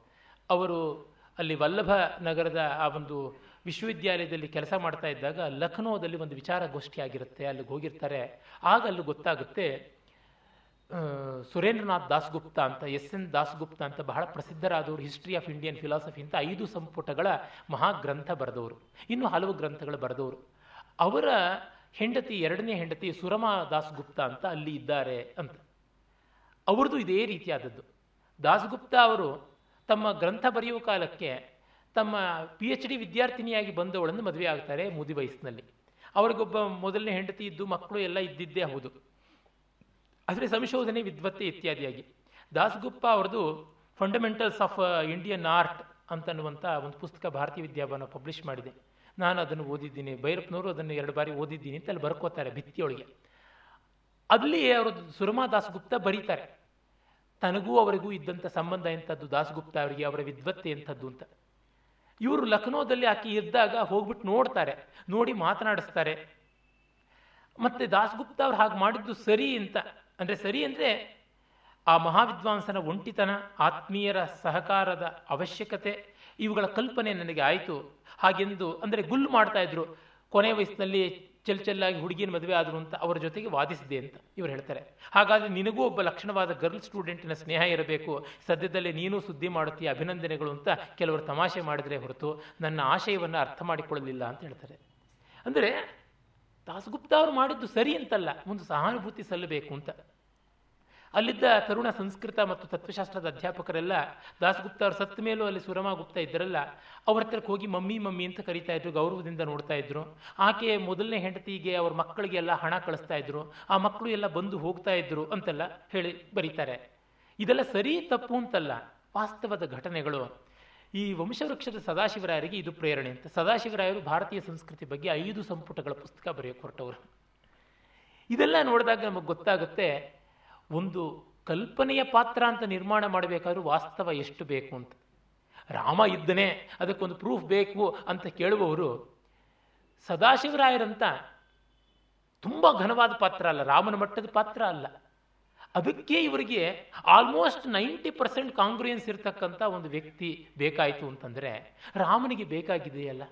ಹುತ್ತಗಟ್ಟದೆ ಚಿತ್ತ ಕೆತ್ತೀತೆ ಶ್ರೀರಾಮನಂಥ ವ್ಯಕ್ತಿತ್ವವನ್ನು. ಹೀಗಾಗಿ ಇದನ್ನು ನೋಡಿದಾಗ ನಮಗೆ ತಿಳಿಯುತ್ತೆ ಎಷ್ಟು ಚೆನ್ನಾಗಿ ಅವರ ಜೀವನವನ್ನು ಅವಲೋಕನ ಮಾಡಿದ್ದಾರೆ ಅಂತ. ಇನ್ನು ಶ್ರೋತ್ರಿಯರ ಪಾತ್ರ, ಅದರ ಭವ್ಯತೆಯಂತೂ ನಾವು ನೋಡಿಯೇ ಇದ್ದೀವಿ. One of the profoundest characters ಅದನ್ನು ಇನ್ನು ಯಾರ್ಯಾರ ಬಾಯಿಂದಲೂ ಹೇಳಿಸೋಕೆ ಬದಲಾಗಿ, ಆ ಶ್ರೋತ್ರಿಯರ ವ್ಯಕ್ತಿತ್ವವನ್ನು ಕರುಣಾರತ್ನೆ ಹೇಳುವುದನ್ನೇ ನಾವು ನೋಡ್ಬೋದು. ಯಾಕೆಂತಂದರೆ ಹೆಂಗಸರ ಮೂಲಕವೇ ಒಬ್ಬ ಗಂಡಸಿನ ಮೆಚ್ಚುಗೆಯನ್ನು ನಾವು ಪಡಿಸಿದ್ರೆ ಒಳ್ಳೆಯದಾಗುತ್ತೆ ಜೊತೆಗೆ ಅವಳು ಶ್ರೀ ಶ್ರೀಲಂಕಾದವಳು, ಬೌದ್ಧಳು. ಇವರು ಸನಾತನಿ ಬ್ರಾಹ್ಮಣರು. ಅವಳ ಮೂಲಕ ಇವರನ್ನ ಚಿತ್ರಿಸುವುದಿದೆಯಲ್ಲ, ಇದು ಅದ್ಭುತವಾದಂಥ ಇದನ್ನು ಭಾರತೀಯ ಕಾವ್ಯಾಂಸೆಯ ಪ್ರಕಾರ ಕವಿ ನಿಬದ್ಧ ಪ್ರೌಢೋಕ್ತಿ ಅಂತ ಒಂದು ಪಾತ್ರದ ಮೂಲಕ ಮತ್ತೊಂದು ಪಾತ್ರವನ್ನು ಕೆತ್ತಿಸ್ತಕ್ಕಂಥದ್ದು. ಅವಳಿಗೆ ಇಂಗ್ಲೆಂಡಿನಲ್ಲಿ ಕೆಲವು ವೃದ್ಧ ಪ್ರೊಫೆಸರ್ಗಳು ಹಾಗೇ ಇದ್ದರು ತಮ್ಮ ತಂದೆಯೇ ತಮ್ಮ ಮುಪ್ಪಿನ ಕಾಲದಲ್ಲಿ ವಯಸ್ಸಿನ ಪಾಕವನ್ನು ಪಂಡಿ ಪಡೆದಿದ್ದರು ಆದರೆ ಅವರು ಯಾರೂ ಕೂಡ ಇವರಂತೆ ಇಲ್ಲ. ಆದರೆ ಇವರದು ಅಸಾಧಾರಣ ವ್ಯಕ್ತಿತ್ವವೆನ್ನುವುದನ್ನು ಅರ್ಥಳು. ಭಾರತೀಯ ಪುರಾಣ ಸಾಹಿತ್ಯಾದಿಗಳನ್ನು ಅವಳು ಅಭ್ಯಾಸ ಮಾಡಿದವಳು. ಯಾವುದಾದರೂ ವಿಚಿತ್ರ ಸನ್ನಿವೇಶದಲ್ಲಿ ಭೀಷ್ಮ, ವಸಿಷ್ಠ, ಯುಧಿಷ್ಠಿರ, ರಾಮ ಮೊದಲಾದ ಪಾತ್ರಗಳನ್ನಿಟ್ಟರೆ ಅವರು ಹೇಗೆ ವರ್ತಿಸುವರೆಂಬುದನ್ನು ತಪ್ಪಿಲ್ಲದೆ ಹೇಳಬಲ್ಲವಳಾಗಿದ್ದಳು. ಈಗ ಶ್ರೋತ್ರಿಯರನ್ನು ನೋಡಿ ಆ ಪಾತ್ರಗಳ ನೆನಪು ಬರುತ್ತಿತ್ತು ಅಂತ. ಹಿಸ್ ವಾಸ್ ಎಪಿಕ್ ಕ್ಯಾರೆಕ್ಟರ್ ಅಂತ. ಅಂದರೆ ನೋಡಿ, ಸದಾಶಿವರಾಯರ ತಮ್ಮ ಇವರು ಸೊಸೆಯನ್ನು ಹಾರಿಸ್ಕೊಂಡು ಹೋಗಿದ್ದಾರೆ. ಆದರೆ ಸದಾಶಿವರಾಯರು ಬಂದರೆ ಯಾವ ರೀತಿಯಾದಂಥ ಕಹಿನೂ ಇಲ್ಲ. ಸದಾಶಿವರಾಯರ ಬಗ್ಗೆ ಯಾಕೆ? ಕಾತ್ಯಾಯಿನಿ ಬಗ್ಗೆನೇ ಕಹಿ ಯಾವುದೂ ಇಲ್ಲ. ಅವಳು ಮನೆಗೆ ಬರ್ತಾಳೆ, ಗೊತ್ತಿರೋಲ್ಲ, ಗಂಡನ ಶ್ರಾದ್ದ ದಿವಸವೇ ಬರೆದಿದ್ದಾಳೆ. ಹೇಗೆ ಅದೊಂದು ಐರನಿ ತರ್ತಾರೆ ಅಂತಂದರೆ, ಅದ್ಭುತವಾದ ಐರನಿ. ಅಂದರೆ ಗಂಡನ ಶ್ರಾದ್ದದ ದಿವಸವನ್ನು ಅವಳು ಮರೆತು ಬಿಟ್ಟಿದ್ದಾಳೆ. ಅಂದರೆ ಆ ಪರಂಪರೆಯಿಂದ ಅವಳು ಚಿನ್ನವಾಗಿದ್ದಾಳೆ ಅಂತ. ಮಗು ಬಂದ್ಬಿಟ್ಟು, ಅಮ್ಮ, ಇಷ್ಟು ದಿವಸ ಎಲ್ಲೋಗಿದ್ದೆ, ನಾನು ಮಡಿ ಮುಟ್ಟಿಸ್ಕೋಬೇಡ ಅಂತ. ಆ ಮಾತು ಚಿಕ್ಕ ಮಗು ಹೇಳಿದ್ರು ಕೂಡ ಅದರ ಧ್ವನಿಗಳು ಎಂಥದ್ದು? ನಾನು ನೀನು ಸಂಬಂಧ ಕಡ್ಕೊಂಡಿದ್ದೀವಿ ಅಂತ ಮುಂದೆ ಮಗ ಹಾಗೆ ಹೇಳ್ತಾನೆ. ಇವಳಿರೋ ಕಾಲೇಜನ್ನು ಬಿಟ್ಟು ಬೇರೆ ಕಾಲೇಜ್ಗೆ ಟಿ ಸಿ ತೊಗೊಂಡು ಹೋಗ್ತಾನೆ. ಅಂದರೆ ಒಂದೊಂದು ಮಾತು ಮುಂದೆ ಎಷ್ಟು ದೊಡ್ಡ ರೀತಿಯಲ್ಲಿ ಪರಿಣಾಮ ಬೀರ್ತಾ ಹೋಗುತ್ತೆ ಅಂತ. ಕಡೆಗೆ ಅವಳು ಹೇಳ್ತಾಳೆ ಅವಳು ನಾನು ಮಗುನ ಕರ್ಕೊಂಡು ಹೋಗೋಕೆ ಬಂದಿದ್ದೀನಿ ಅಂತ. ಇವಳು ತಂದೆನೇ ಬೇಡ ಅಂತಂತಾರೆ. ಇವಳು ನೋಡಿರ್ತಾಳೆ, ತಮ್ಮ ತಂದೆ ಲೌಕಿಕರು, ವಕೀಲರು. ಅವರು ಧರ್ಮದ ತಿರುಳಿಲ್ಲದೆ ಬರೀ ಸಿಪ್ಪೆನ ಮಾತ್ರ ಚೆನ್ನಾಗಿ ಕರ್ಮಠವಾಗಿ ಆಚರಣೆ ಮಾಡ್ತಿರ್ತಾರೆ. ಆದರೆ ಮಾವ ಧರ್ಮದ ತಿರುಳನ್ನು ತಿಳ್ಕೊಂಡು ಆಚರಣೆಯನ್ನು ಮಾಡ್ತಾ ಇರ್ತಾರೆ. ಬಹಿರಾಚರಣೆಯೂ ಇದೆ, ಅಂತರಂಗದ ಸಂವೇದನೆಯೂ ಇದೆ. ಹಾಗಾಗಿ ಮಾವನಲ್ಲಿರೋ ಔದಾರ್ಯ ಸಿಪ್ಪಿಯನ್ನು ತುಂಬ ಕಠೋರವಾಗಿ ಆಚರಿಸುವ ಅಪ್ಪನಲ್ಲಿಲ್ಲ. ಅಪ್ಪನಿಗೆ ಬೇರೆ ಚಿಲ್ಲರೆ ಸಂಸಾರಗಳಿವೆ ಅಂತ ಅವಳಿಗೆ ಗೊತ್ತಿರುತ್ತೆ. ಮಾವನವ್ರಿಗೆ ಹಾಗಲ್ಲ ಅಂತ. ಅಂದರೆ ತಂದೆಗೆ ಗೊತ್ತು ಕಾಮದ ತುಡಿತ ಎಂಥದ್ದು ಅಂತ. ಆದರೆ ಆತ ಮಗನ, ಮಗಳನ್ನು ಕ್ಷಮಿಸೋಕೆ ಸಿದ್ಧ ಇಲ್ಲ. ಲೀಗಲ್ ಪಾಯಿಂಟ್ಸ್ ಹಾಕಿ ಇಂಗ್ಲೀಷ್ನಲ್ಲಿ ವಾದ ಮಾಡಿದ್ದು ಮಾಡಿದ್ದೆ ಮಗಳ ಜೊತೆಗೆ. ಅರೆ ಮಾವ ಮಾಡೋಲ್ಲ. ಹೆಂಡತಿಯನ್ನ, ಹೆಂಡತಿ ಹೇಳ್ಬಿಡ್ತಾರೆ ಭಾಗಿರ್ತಿ ಯೋ ನೀವು ಧರ್ಮಗೊಡ್ಡು ಸುಮ್ಮನೆ ಇರಿ. ಅವರಾದ್ರೆ ಲಾ ಪಾಯಿಂಟ್ ಇಟ್ಟು ಮಾತಾಡ್ತಾರೆ ಇಂಗ್ಲೀಷ್ನಲ್ಲಿ ಅವಳೇನೋ ಕಿಸಿತಾ ಇದ್ದಾಳೆ ಅಂತ. ಆದರೆ ಇವ್ರು ಹೇಳ್ತಾರೆ ಇಬ್ಬರನ್ನೂ ಅಡುಗೆ ಮನೆ ಕಳಿಸ್ಬಿಟ್ಟಿದ್ರು, ನೀವು ಬರಬೇಡಿ ಅಂತ ಹೇಳಿಬಿಟ್ಟು, ನೀನು ಹೋಗಮ್ಮ, ಯಾರ್ದು ಅಡ್ಡಿ ಇಲ್ಲ, ಬೇಕಾದ್ರೆ ನಿನ್ನ ಮಗಳನ್ನ ತಗೊಂಡು ಹೋಗು ಅಂತ. ಅವಳಿಗಾಗೋಲ್ಲ. ಅವಳ ಸಂಸ್ಕಾರನೂ ದೊಡ್ಡದೆ. ಕಾತ್ಯಾಯಿನಿ ಏನು ಕೆಟ್ಟವಳಲ್ವಲ್ಲ? ಆ ಅಂತರಂಗವನ್ನು ಕೂಡ ತೋರಿಸಿದ್ದಾರೆ. ಅವರು ಮುಪ್ಪಿನವರಿಗೆ ಒಂದು ಏಕಯಷ್ಟಿ ಅಂತ ಹೇಳ್ತಿರ್ವಲ್ಲ ಕೊನೆಗಾಲದ ಊರುಕೊಳಕ್ಕೆ ಒಂದು ದೊಣ್ಣೆ. ಅದನ್ನು ನಾನು ಹೇಗೆ ಕಸ್ಕೊಂಡು ಹೋಗಲಿ ಅಂತ. ನೀನು ಬರಗೈಯಲ್ಲಿ ಬಂದವಳು, ಇಲ್ಲಿ ಮಡಲು ತುಂಬಿಕೊಂಡವಳು, ಇಲ್ಲಿ ಹಾಗೆ ಹೋಗ್ತಾ ಇದೆಯಾ? ಅವರು ಒಂದು ಕಡೆ ಹೇಳ್ತಾರೆ, ಅಮ್ಮ, ನಿನಗೇನೋ ದೇವರು ಹೊಸ ಗಂಡ ಕೊಟ್ಟ, ನಮಗೆ ಹೊಸ ಮಗ ಕೊಡ್ತಾನ ಅಂತ. ಎಷ್ಟು ಮಾರ್ಮಿಕವಾದದ್ದು, ಅದ್ಭುತವಾದಂಥ ಭಾವ ಅಲ್ಲಿರ್ತಕ್ಕಂಥದ್ದು. ಅದಕ್ಕೆ ಅವಳು ಸೋತಿದ್ದಾಳೆ. ಅಂದರೆ ಅವಳ ಸೋಲಿನಲ್ಲಿ ಒಂದು ಗೆಲುವಿದೆ. ಶ್ರೋತ್ರಿಯರ ಸೋಲಿನಲ್ಲೂ ಗೆಲುವಿದೆ. ಧರ್ಮದ ಸಂವೇದನೆ ಅನ್ನೋದು ಇದು, ಭಾವ ಸಂವೇದನೆ ಅಂತಂದರೆ ಇಂಥದ್ದು ಅಲ್ಲಿ ಆ ಕ್ಯಾರೆಕ್ಟರೈಸೇಷನ್ ಹಾಗೆ ಮಾಡ್ತಾರೆ. ಇದು ಶ್ರೋತ್ರಿಯರ ವ್ಯಕ್ತಿತ್ವ. ಕರುಣಾರತ್ನೆ ಎರಡನೇ ಹೆಂಡತಿ ಅಂತ ಗೊತ್ತು. ಮೊದಲನೇ ಹೆಂಡತಿಯಾದಂಥ ನಾಗಲಕ್ಷ್ಮಿಗೆ ಅನ್ಯಾಯ ಆಗಿದೆ ಅನ್ನೋದು ಊಹೆ ಮಾಡ್ಕೊಂಡಿದ್ದಾರೆ. ಅದರ ಬಗ್ಗೆ ದೊಡ್ಡ ಒಳತೋಟಿನ ತೋಡ್ಕೊಂಡಿದ್ದಾರೆ. ಅದು ಬಹಳ ಚೆನ್ನಾಗಿ ಬರುತ್ತೆ. ಒಂದು ದೊಡ್ಡ ಕಾನ್ಫ್ಲಿಕ್ಟ್ ಶ್ರೋತ್ರಿಯರಿಗೆ ಮತ್ತು ಸದಾಶಿವರಾಯರಿಗೆ ಸಂವಾದ ಒಂದು ತುಂಬ ಚೆನ್ನಾಗಿ ಬರುತ್ತೆ. ಏನು ಮಾಡೋದು? ನನಗೆ ಅವಳಿಲ್ಲದೆ ಸಂಶೋಧನೆ ಮಾಡೋಕ್ಕಾಗೋಲ್ಲ, ಗ್ರಂಥ ರಚನೆ ಮಾಡೋಕ್ಕಾಗೋಲ್ಲ ಅಂತೆಲ್ಲ. ಕಡೆಗೆ, ನಾನಿದ್ದಿದ್ರೆ ಆ ಜಾಗದಲ್ಲಿ ಏನು ಮಾಡ್ತಾ ಇದ್ದೆ ಅಂತ ನಾನು ಹೇಳೋದು ತಪ್ಪು. ನೀವಾಗಿದ್ದರೆ ಏನು ಮಾಡ್ತಿದ್ರಿ ಅಂತ ಕೇಳೋದು ತಪ್ಪು.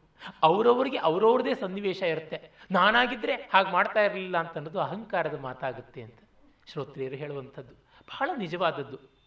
ಹೊರಗೆ ಬಂದು ನಾವು ಹೇಳುವಂಥದ್ದು, ಆಚೆಯಿಂದ ನಿಂತು ಹೇಳುವಂಥದ್ದು. ಅಲ್ಲಿ ಇದ್ದಾಗ ಅದು ಬಹಳ ಕಷ್ಟ. ಪರೋಪದೇಶೇ ಪಾಂಡಿತ್ಯಂ ಸರ್ವೇಶಾಂ ಸುಕರಂ ಋಣ ಎಲ್ಲರಿಗೂ ಪರೋಪದೇಶ ಪಾಂಡಿತ್ಯ ಉಂಟು. ಅಲ್ಲಿ ನಿಂತಾಗ ಗೊತ್ತಾಗೋದು ಕಷ್ಟ. ನನಗೆ ನನ್ನ ಅವಧಾನಗಳು ಮಾಡುವಾಗ ಏನೋ ಒಂದು ಬಾಯಿಗೆ ಬಂದಂತೆ ಪದ್ಯ ರಚನೆ ಮಾಡಿರ್ತೀನಿ. ಆಚೆ ನಿಂತಾಗ ಅಯ್ಯೋ, ಇಲ್ಲಿ ಶೈಲಿ ಚೆನ್ನಾಗಿಲ್ಲ, ಇಲ್ಲಿ ಶೈಥಿಲ್ಯ ಬಂತು, ಇಲ್ಲಿ ಕಠಿಣತೆ ಆಯಿತು, ಇಲ್ಲಿ ಸರಸತೆ ಕಡಿಮೆ ಆಗಿದೆ ಅಂತೆಲ್ಲ. ನನ್ನ ಪಕ್ಕದಲ್ಲಿರ್ತಕ್ಕಂಥ ಪೃಚ್ಛಕ ವರ್ಗದಲ್ಲಿ ಕೆಲವರು ಆಮೇಲೆ ಈ ಈ ಪದ ನೀನು ಹಾಕ್ತಿ ಅಂತ ಅಂದ್ಕೊಂಡಿದ್ದೆ ಅದು ಯಾತಕ್ಕೆ ಹಾಕಲಿಲ್ಲ ಅಂತ? ಅಯ್ಯೋ, ಇಷ್ಟು ಸುಲಭವಾಗಿದ್ದು ಹೊಳಿಲೇ ಇಲ್ಲವಲ್ಲ ಅಂತ. ಆ ಹೊಳಿಲಿಲ್ಲ, ಏನು ಮಾಡೋಕ್ಕಾಗಲಿಲ್ಲ? ಅಷ್ಟೇ, ಇನ್ನೇನೂ ಇಲ್ಲ. ಹೀಗಾಗಿ ಆ ಸಂದರ್ಭದಲ್ಲಿ ಆಗಬೇಕು. ನನ್ನ ಗುರು ಹಾಡ್ತಾ ಇದ್ದಾಗ ಅವರು ಮುಂದಿನ ಸಂಗತಿ ಏನು ಹಾಡ್ತಾರೆ ಅಂತ ನನ್ನ ತಲೆಯಲ್ಲಿ ಸ್ಫುರಣೆ ಆಗ್ತಾ ಇರುತ್ತೆ. ಇದ್ದೇ ಹಾಡ್ತಾರೆ ಅಂತ ಗೊತ್ತಾಗುತ್ತೆ. ಅರೆ, ನನ್ನ ಬಾಯಿನಲ್ಲಿ ಹಾಡೋಕ್ಕಾಗೋಲ್ಲ. ಇದು ನಮಗೆ ತಿಳುವಳಿಕೆಗೆ ಬರಬೇಕಾದದ್ದು. ಕಾವ್ಯ ಏನು ಮಾಡುತ್ತೆ? ಹೊರಗಿನ ವಸ್ತುವನ್ನು ಯಾವುದನ್ನು ತರೋದಿಲ್ಲ. ಇರುವ ನಮ್ಮ ಭಾವ ಪ್ರಪಂಚಕ್ಕೆ ಹೆಚ್ಚಿನ ಬೆಳಕು ಹಾಕಿ thousand candle ten thousand candle light ಹಾಕಿ ಇಲ್ಯೂಮಿನೇಟ್ ಮಾಡುತ್ತೆ. ಅಷ್ಟೇ, ಇನ್ನೇನನ್ನು ಮಾಡೋಲ್ಲ. ಜ್ಞಾನ ಹೊಸ ವಸ್ತುವನ್ನು ಸೃಷ್ಟಿ ಮಾಡುವುದಿಲ್ಲ. ಇರುವುದನ್ನೆಲ್ಲ ಸಮ್ಯಕ್ಕಾಗಿ ನೋಡುವಂತೆ ಮಾಡುತ್ತೆ. ಸಾಕ್ಷಿ ಭಾವ ಅಂದರೆ ಅದೇ. ಆ ದೀಪದ ನ್ಯಾಯವನ್ನು ಕೊಟ್ಟು ಹೇಳ್ತಾರೆ. ದೀಪ ಹಾಕಿದ ತಕ್ಷಣ ಬೆಳಕು ಬಂದಾಗ ಅಲ್ಲಿದ್ದ ಕೋಣೆಯ ವಸ್ತುಗಳನ್ನೆಲ್ಲ ಅದು ಸೃಷ್ಟಿ ಮಾಡಲಿಲ್ಲ. ಆದರೆ ಇದ್ದ ವಸ್ತುಗಳನ್ನೆಲ್ಲ ನಮ್ಮ ಅನುಭವಕ್ಕೆ ತಂದು ಕೊಡ್ತಾ ಇದೆ ಅಷ್ಟೆ. ಇದು ಆಗುವಂಥದ್ದು. ಅಲ್ಲಿ ಅದೆಲ್ಲ ಅವಳಿಗೆ ಗೊತ್ತಿದೆ ಕರುಣಾರತ್ನೆಗೆ. ಅಷ್ಟಿತ್ತು ತಮ್ಮನ್ನು ಕೆಟ್ಟ ರೀತಿ ನೋಡ್ತಾ ಇಲ್ಲ. ಮುದುಕರು ತಾವು ಅಡುಗೆ ಮಾಡಿ ತಮಗೆ ಹಾಕ್ತಾ ಇದ್ದಾರಲ್ಲ ಅನ್ನುವಂಥದ್ದು ಅವಳು ಗಮನಿಸ್ಕೊಳ್ತಾಳೆ. ಒಂದು ನಿಮಿಷವಾದರೂ ಮುಖದ ಮೇಲೆ ಬೇಸರದ ಚಿಹ್ನೆ ಇಲ್ಲ ಅಂತ. ಏಳು ಗಂಟೆಗೆ ಕಾಫಿ ತಂದು ಕೊಡ್ತಾರೆ, ಅವರು ಕಾಫಿ ಕುಡಿಯೋದಿಲ್ಲ. ಬೆಳ್ಳಾವೆ ವೆಂಕಟನಾರಾಯಣಪ್ಪನವ್ರ ಬಗ್ಗೆ ಡಿ ವಿ ಜಿ ಬೆರಿತಾ ಹೇಳ್ತಾರೆ. ಅವರು ಕಾಫಿ ಕುಡಿತಾ ಇದ್ದವರಲ್ಲ ಆದರೆ ಕಾಫಿ ಗಿಡ ಹಾಕಿಬಿಟ್ಟಿದ್ರು ತಾವು ಬೇರೆಯವರಿಗೆ ಕಾಫಿ ಮಾಡಿಕೊಡ್ತಾ ಇದ್ರು. ಅವ್ರು ಪಪ್ಪರ್ಮೆಂಟ್ ತಿಂತಾ ಇರಲಿಲ್ಲ. ಮೊಮ್ಮಕ್ಕಳಿಗೆ ಇಷ್ಟ ಅಂತ ಮನೇಲಿ ಪಪ್ಪರ್ಮೆಂಟ್ ಮಾಡಿದ್ರು. ಇದು ದೊಡ್ಡವರ ರೀತಿ. ಶ್ರೋತ್ರಿಯರು ಹಾಗೆ ಮಾಡ್ತಾ ಇದ್ದಾರೆ. ಮೂರು ಗಂಟೆಯಿಂದ ಎಪ್ಪತ್ತು ವರ್ಷ ದಾಟದವರು ಈ ಥರ ಕೆಲಸ ಮಾಡ್ತಾ ಇದ್ದಾರೆ. ಯಾವ ರೀತಿಯಾದ ಬೇಸರವೂ ಇಲ್ಲ. ಆಲಸ್ಯದ ಚಿಹ್ನೆ ಇಲ್ಲ ಅಂತೆಲ್ಲ ಹೇಳಿಬಿಟ್ಟು ಅವಳಿಗೆ ಅಂದ್ಕೋತಾಳೆ ಇದನ್ನು ಒಬ್ಬ ವ್ಯಕ್ತಿ ಸಾಧಿಸಿದ್ದಾನೆ ಅಂದರೆ ಆ ಪರಂಪರೆಯಲ್ಲಿರುವ ಸತ್ವವನ್ನು ಆತ ಮೈಗೂಡಿಸಿಕೊಂಡಿದ್ದಾನೆ ಅಂತಾನೆ ಅರ್ಥ. ಅಲ್ಲಿದೆಯೋ ಬಿಟ್ಟಿದೆಯೋ ನಾವು ಮೈಗೂಡಿಸ್ಕೊಳ್ಳೋದು ಮುಖ್ಯ. ಕೆಲವ್ರಿಗೆ ಏನು ತಿಂದರೂ ದಪ್ಪ ಆಗೋದಿಲ್ಲ. ಸಣ್ಣಗೆ ಇರ್ತಾರೆ. ಕೆಲವರು ಗಾಳಿ ಕುಡಿದ್ರು ಪಾಪ ಬೆಲೂನ್ ಹಂಗೆ ಊದು ಬಿಡ್ತಾರೆ ಏನು ಮಾಡುವುದು? ಅವ್ರ ಅಬ್ಸಾರ್ಪ್ಷನ್ ಕೆಪಾಸಿಟಿ ಆ ಥರ ಇದೆಯಾ? ಒಟ್ಟಿನಲ್ಲಿ ನಮ್ಮ ಸಂವೇದನೆಯಂತೆ ಆಗುವಂಥದ್ದು ಅನ್ನೋದನ್ನು ಹೇಳ್ತಾರೆ. ಸ್ವಲ್ಪ ಮಟ್ಟಿಗೆ ವಾತಾವರಣದ ಪ್ರಭಾವ ಇದೆ. ಆದರೆ ಎಂಥದ್ದು? ಆ ಕಾರಣದಿಂದಲೇ ಶ್ರೋತ್ರಿಯ ಮತ್ತೆ ಹೇಳ್ಕೋತಾರೆ, ನನಗೆ ಯಾತಕ್ಕೆ ಯಾರ ಮೇಲೂ ಇಲ್ಲದ ಅಸಹ್ಯ. ಆ ನಂಜುಂಡೆ ಶ್ರೋತ್ರಿ ಮೇಲೆ ಬೇಕು, ಬರಬೇಕು. ತನ್ನ ಹೆಂಡತಿಯನ್ನೇ ವ್ಯಭಿಚಾರಕ್ಕೆ ತುತ್ತುಪಡಿಸಿ ತನ್ನನ್ನು ಜಾರ್ಜನನ್ನಾಗಿ ಹುಟ್ಟಿಸಿಬಿಟ್ನಲ್ಲ. ನಾಳೆ ಆತನ ಶ್ರಾದ್ದ ಹೇಗೆ ಮಾಡೋದು? ಪ್ರೀತಿ ಶ್ರಾದ್ದ ಅಂತ ಒಂದಿದೆ. ಅದನ್ನು ಮಾಡೋಣ ಅಂದರೆ ಆತನ ಮೇಲೆ ಪ್ರೀತಿ ಬರ್ತಾ ಇಲ್ಲ. ಏನು ಮಾಡೋದು ಅಂತ. ಮತ್ತೆ ತಾನು ಯಾತಕ್ಕೆ ತನ್ನ ಹುಟ್ಟಿನ ಬಗ್ಗೆ ಎಷ್ಟು ಅಸಹ್ಯ ಪಟ್ಟುಕೊಳ್ಬೇಕು? ಬೇಕಿಲ್ಲ ಅಂತ. ಹಾಗಂದುಕೊಂಡ್ರು ಸುಲಭವ ಅಷ್ಟು. ಅಷ್ಟು ಸುಲಭ ಅಲ್ವಲ್ಲ. ಅದರಿಂದಲೇ ಕ್ರೈಸ್ತಂತವನಿಗೆ ಕ್ರಿಸ್ತನಂತ ದೇವಮಾನವನಿಗೆ flesh is weak spirit is strong but flesh is weak ಅಂತ ಹೇಳ್ತಾರೆ. ಶಿಲುಬೆಯಲ್ಲಿ ಏರಬೇಕು, ಪ್ರಾಣ ತ್ಯಾಗ ಮಾಡಬೇಕು, ಹುತಾತ್ಮನಾಗಬೇಕು, ಅದು ನನಗೆ ಸ್ಪಿರಿಟ್ ಈಸ್ ಸ್ಟ್ರಾಂಗ್ ಆದರೆ ದೇಹ ತಡ್ಕೊಳ್ಳುತ್ತಾ ಶಿಲುಬೆಗೆ ಏರಿದ ನೋವು ಅದನ್ನು ಪಡ್ಕೊಳ್ಳೋಕ್ಕಾಗುತ್ತಾ? ಆ ನೋವು ಕಷ್ಟ ಆಗ್ತಾ ಇದೆ. ಅಲ್ಲಿದ್ದು ಎಲಿ ಎಲಿ, ಲಮ್ಮ, ಸಬಕ್ತಾನಿ ಅಂತ ಯಾ, ದೇವರೇ ದೇವರೇ, ಯಾಕೆ ನನ್ನ ಕೈ ಬಿಟ್ಟೆ ಅಂತ ಇಬ್ರು ಮಾತು. ಅದನ್ನು ಆತ ಹೇಳ್ಕೊತಾನೆ. ಆ ನೋವು ತಡಿಲಾಗದೆ ಒದ್ದಾಡ್ತಾನೆ. ಅಂದರೆ ಆ್ಯಕ್ಚುಯಲ್ ಪ್ರೋಸೆಸ್ ಇದೆಯಲ್ಲ, ಅದು ಸಾಕಷ್ಟು ಕಷ್ಟಕಾರಿಯಾದದ್ದು. ನಾವೇ ದಾಟಬೇಕು. ಬೇರೆ ಏನೂ ಇಲ್ಲ. ಎಷ್ಟೆಷ್ಟು ಹಾಗೆ ಹೀಗೆ ಅಂತ ಕೈ ಕಾಲು ಆಡಿಸಿ ಭಿನ್ನಾಣ ಮಾಡಿದ್ರು one should undergo the turmoil ಬೇರೆ ದಾರಿಯೇ ಇಲ್ಲ. ಆದರೆ ಅದು ಮುಗಿಯುತ್ತೆ ಎನ್ನುವುದೊಂದು ಕಲ್ಪನೆಯೇ ಸಮಾಧಾನ. ಹೀಗಾಗಿ ಅವರು ಅದನ್ನು ಓವರ್ಕಮ್ ಮಾಡ್ಕೊಳ್ಳೋಕ್ಕೆ ಸಾಕಷ್ಟು ಕಷ್ಟಪಡ್ತಾರೆ. ಎಷ್ಟೆಲ್ಲ? ಮತ್ತೆ ಮೊಮ್ಮಗನಿಗೆ ಹೇಳ್ತಾರೆ, ನಿನಗೋಸ್ಕರ ಅಂತ ಐದು ಸಾವಿರ ರೂಪಾಯಿನ ಡೆಪಾಸಿಟ್ ಮಾಡಿದ್ದೀನಿ. ಮತ್ತೆ ಅವ್ರಿಗೆ ಅಂದ್ಕೋತಾರೆ ಯಾತಕ್ಕೆ ನನ್ನ ಮೊಮ್ಮಗನಿಗೆ ನಾನು ಜೋಪಾನ ಮಾಡಬೇಕು ಐದು ಸಾವಿರ ರೂಪಾಯಿ ಇಟ್ಟು? ಅಂತ. ಆ ಥರ ತಿರಸ್ಕರಿಸೋದು ಕೂಡ ಒಂದು ಅಹಂಕಾರ ಆಗುತ್ತೆ. ಶ್ರೋತ್ರಿಯರ ಸಂಪತ್ತು ಬೇಡ. ಅವ್ರ ಜಮೀನನ್ನೆಲ್ಲ ರೈತರಿಗೆ ದಾನ ಮಾಡಿಬಿಡ್ತಾರೆ ಮನೆಯನ್ನು ಬೇರೆಯವ್ರಿಗೆ ಕೊಟ್ಬಿಡ್ತಾರೆ, ಪಾತ್ರೆ, ಪಡಗ ಎಲ್ಲ ದೇವಸ್ಥಾನದ ಛತ್ರಕ್ಕೆ ಕೊಟ್ಬಿಡ್ತಾರೆ, ಎಲ್ಲ ಎಲ್ಲವನ್ನು ವಿತರಣೆ ಮಾಡಿಬಿಡ್ತಾರೆ. ತಾವು ಬೇಡ ಅಂತ. ಆದರೆ ಪಾಪ ಆ ಹುಡುಗ, ಅವನು ಚೀನಿ, ಶ್ರೀನಿವಾಸ್ ಶ್ರೋತ್ರೀನ ಅಂತಲೇ ಅವನ ಹೆಸರು. ಅವನಿಗೆ ಅನ್ಯಾಯ ಮಾಡಬಾರ್ದಲ್ಲ, ನನ್ನ ನೈತಿಕತೆ, ಧರ್ಮ ಅನ್ನೋ ಕೆಚ್ಚಿನಲ್ಲಿ ಅನ್ನುವ ಭಾವ ಇದೆ. ಎಷ್ಟೆಲ್ಲ ಶೇಡ್ಸಲ್ಲಿ ಅವರು ಯೋಚನೆ ಮಾಡ್ತಾರೆ ಅಂತಾದಾಗ ದೊಡ್ಡ ಪಾತ್ರ ಅವರಲ್ಲಿ ದುರ್ಬಲತೆ ಇದೆ. ವಂಶವೇ ದೊಡ್ಡದು ಅಂತ. ಒಂದು ಮರೆತು ಬಿಟ್ಟರು ಸತ್ಯಕಾಮ ಜಾಬಾಲನಿಗೆ ಹುಟ್ಟು ಎಲ್ಲಿಂದಲೋ. ಆದರೆ ಅವನು ಬ್ರಹ್ಮರ್ಷಿ ಆಗಲಿಲ್ವೇ? ಗೌತಮ ಹರಿದ್ರಮತರು ಇವನು ಯಾರಿಗೆ ಹುಟ್ಟಿದಾನೆ ಅಂತಲೇ ಗೊತ್ತಿಲ್ಲ. ಅಪ್ಪನ ಹೆಸರಲ್ಲಿ ಅಪ್ಪ ಯಾರು ಅನ್ನೋದೇ ಗೊತ್ತಿಲ್ಲ. ಗೋತ್ರ ಇನ್ನು ಹೇಗೆ ಸಾಧ್ಯ? ಜಬಲೆಯ ಮಗ ನಾನು. Mother is a fact but father is a belief ಅಂತಾರಲ್ಲ. ಅಕ್ಷರಶಃ ಛಾಂದೋಗ್ಯೋಪನಿಷತ್ತೆಲ್ಲ ಆಗಿದೆ ಆದರೆ ಅದನ್ನು ನಿರ್ವಿಕಾರವಾಗಿ ಹೇಳ್ಕೊತಿದ್ದಾನೆ. ಜಂಬುವಾಗಲ್ಲ.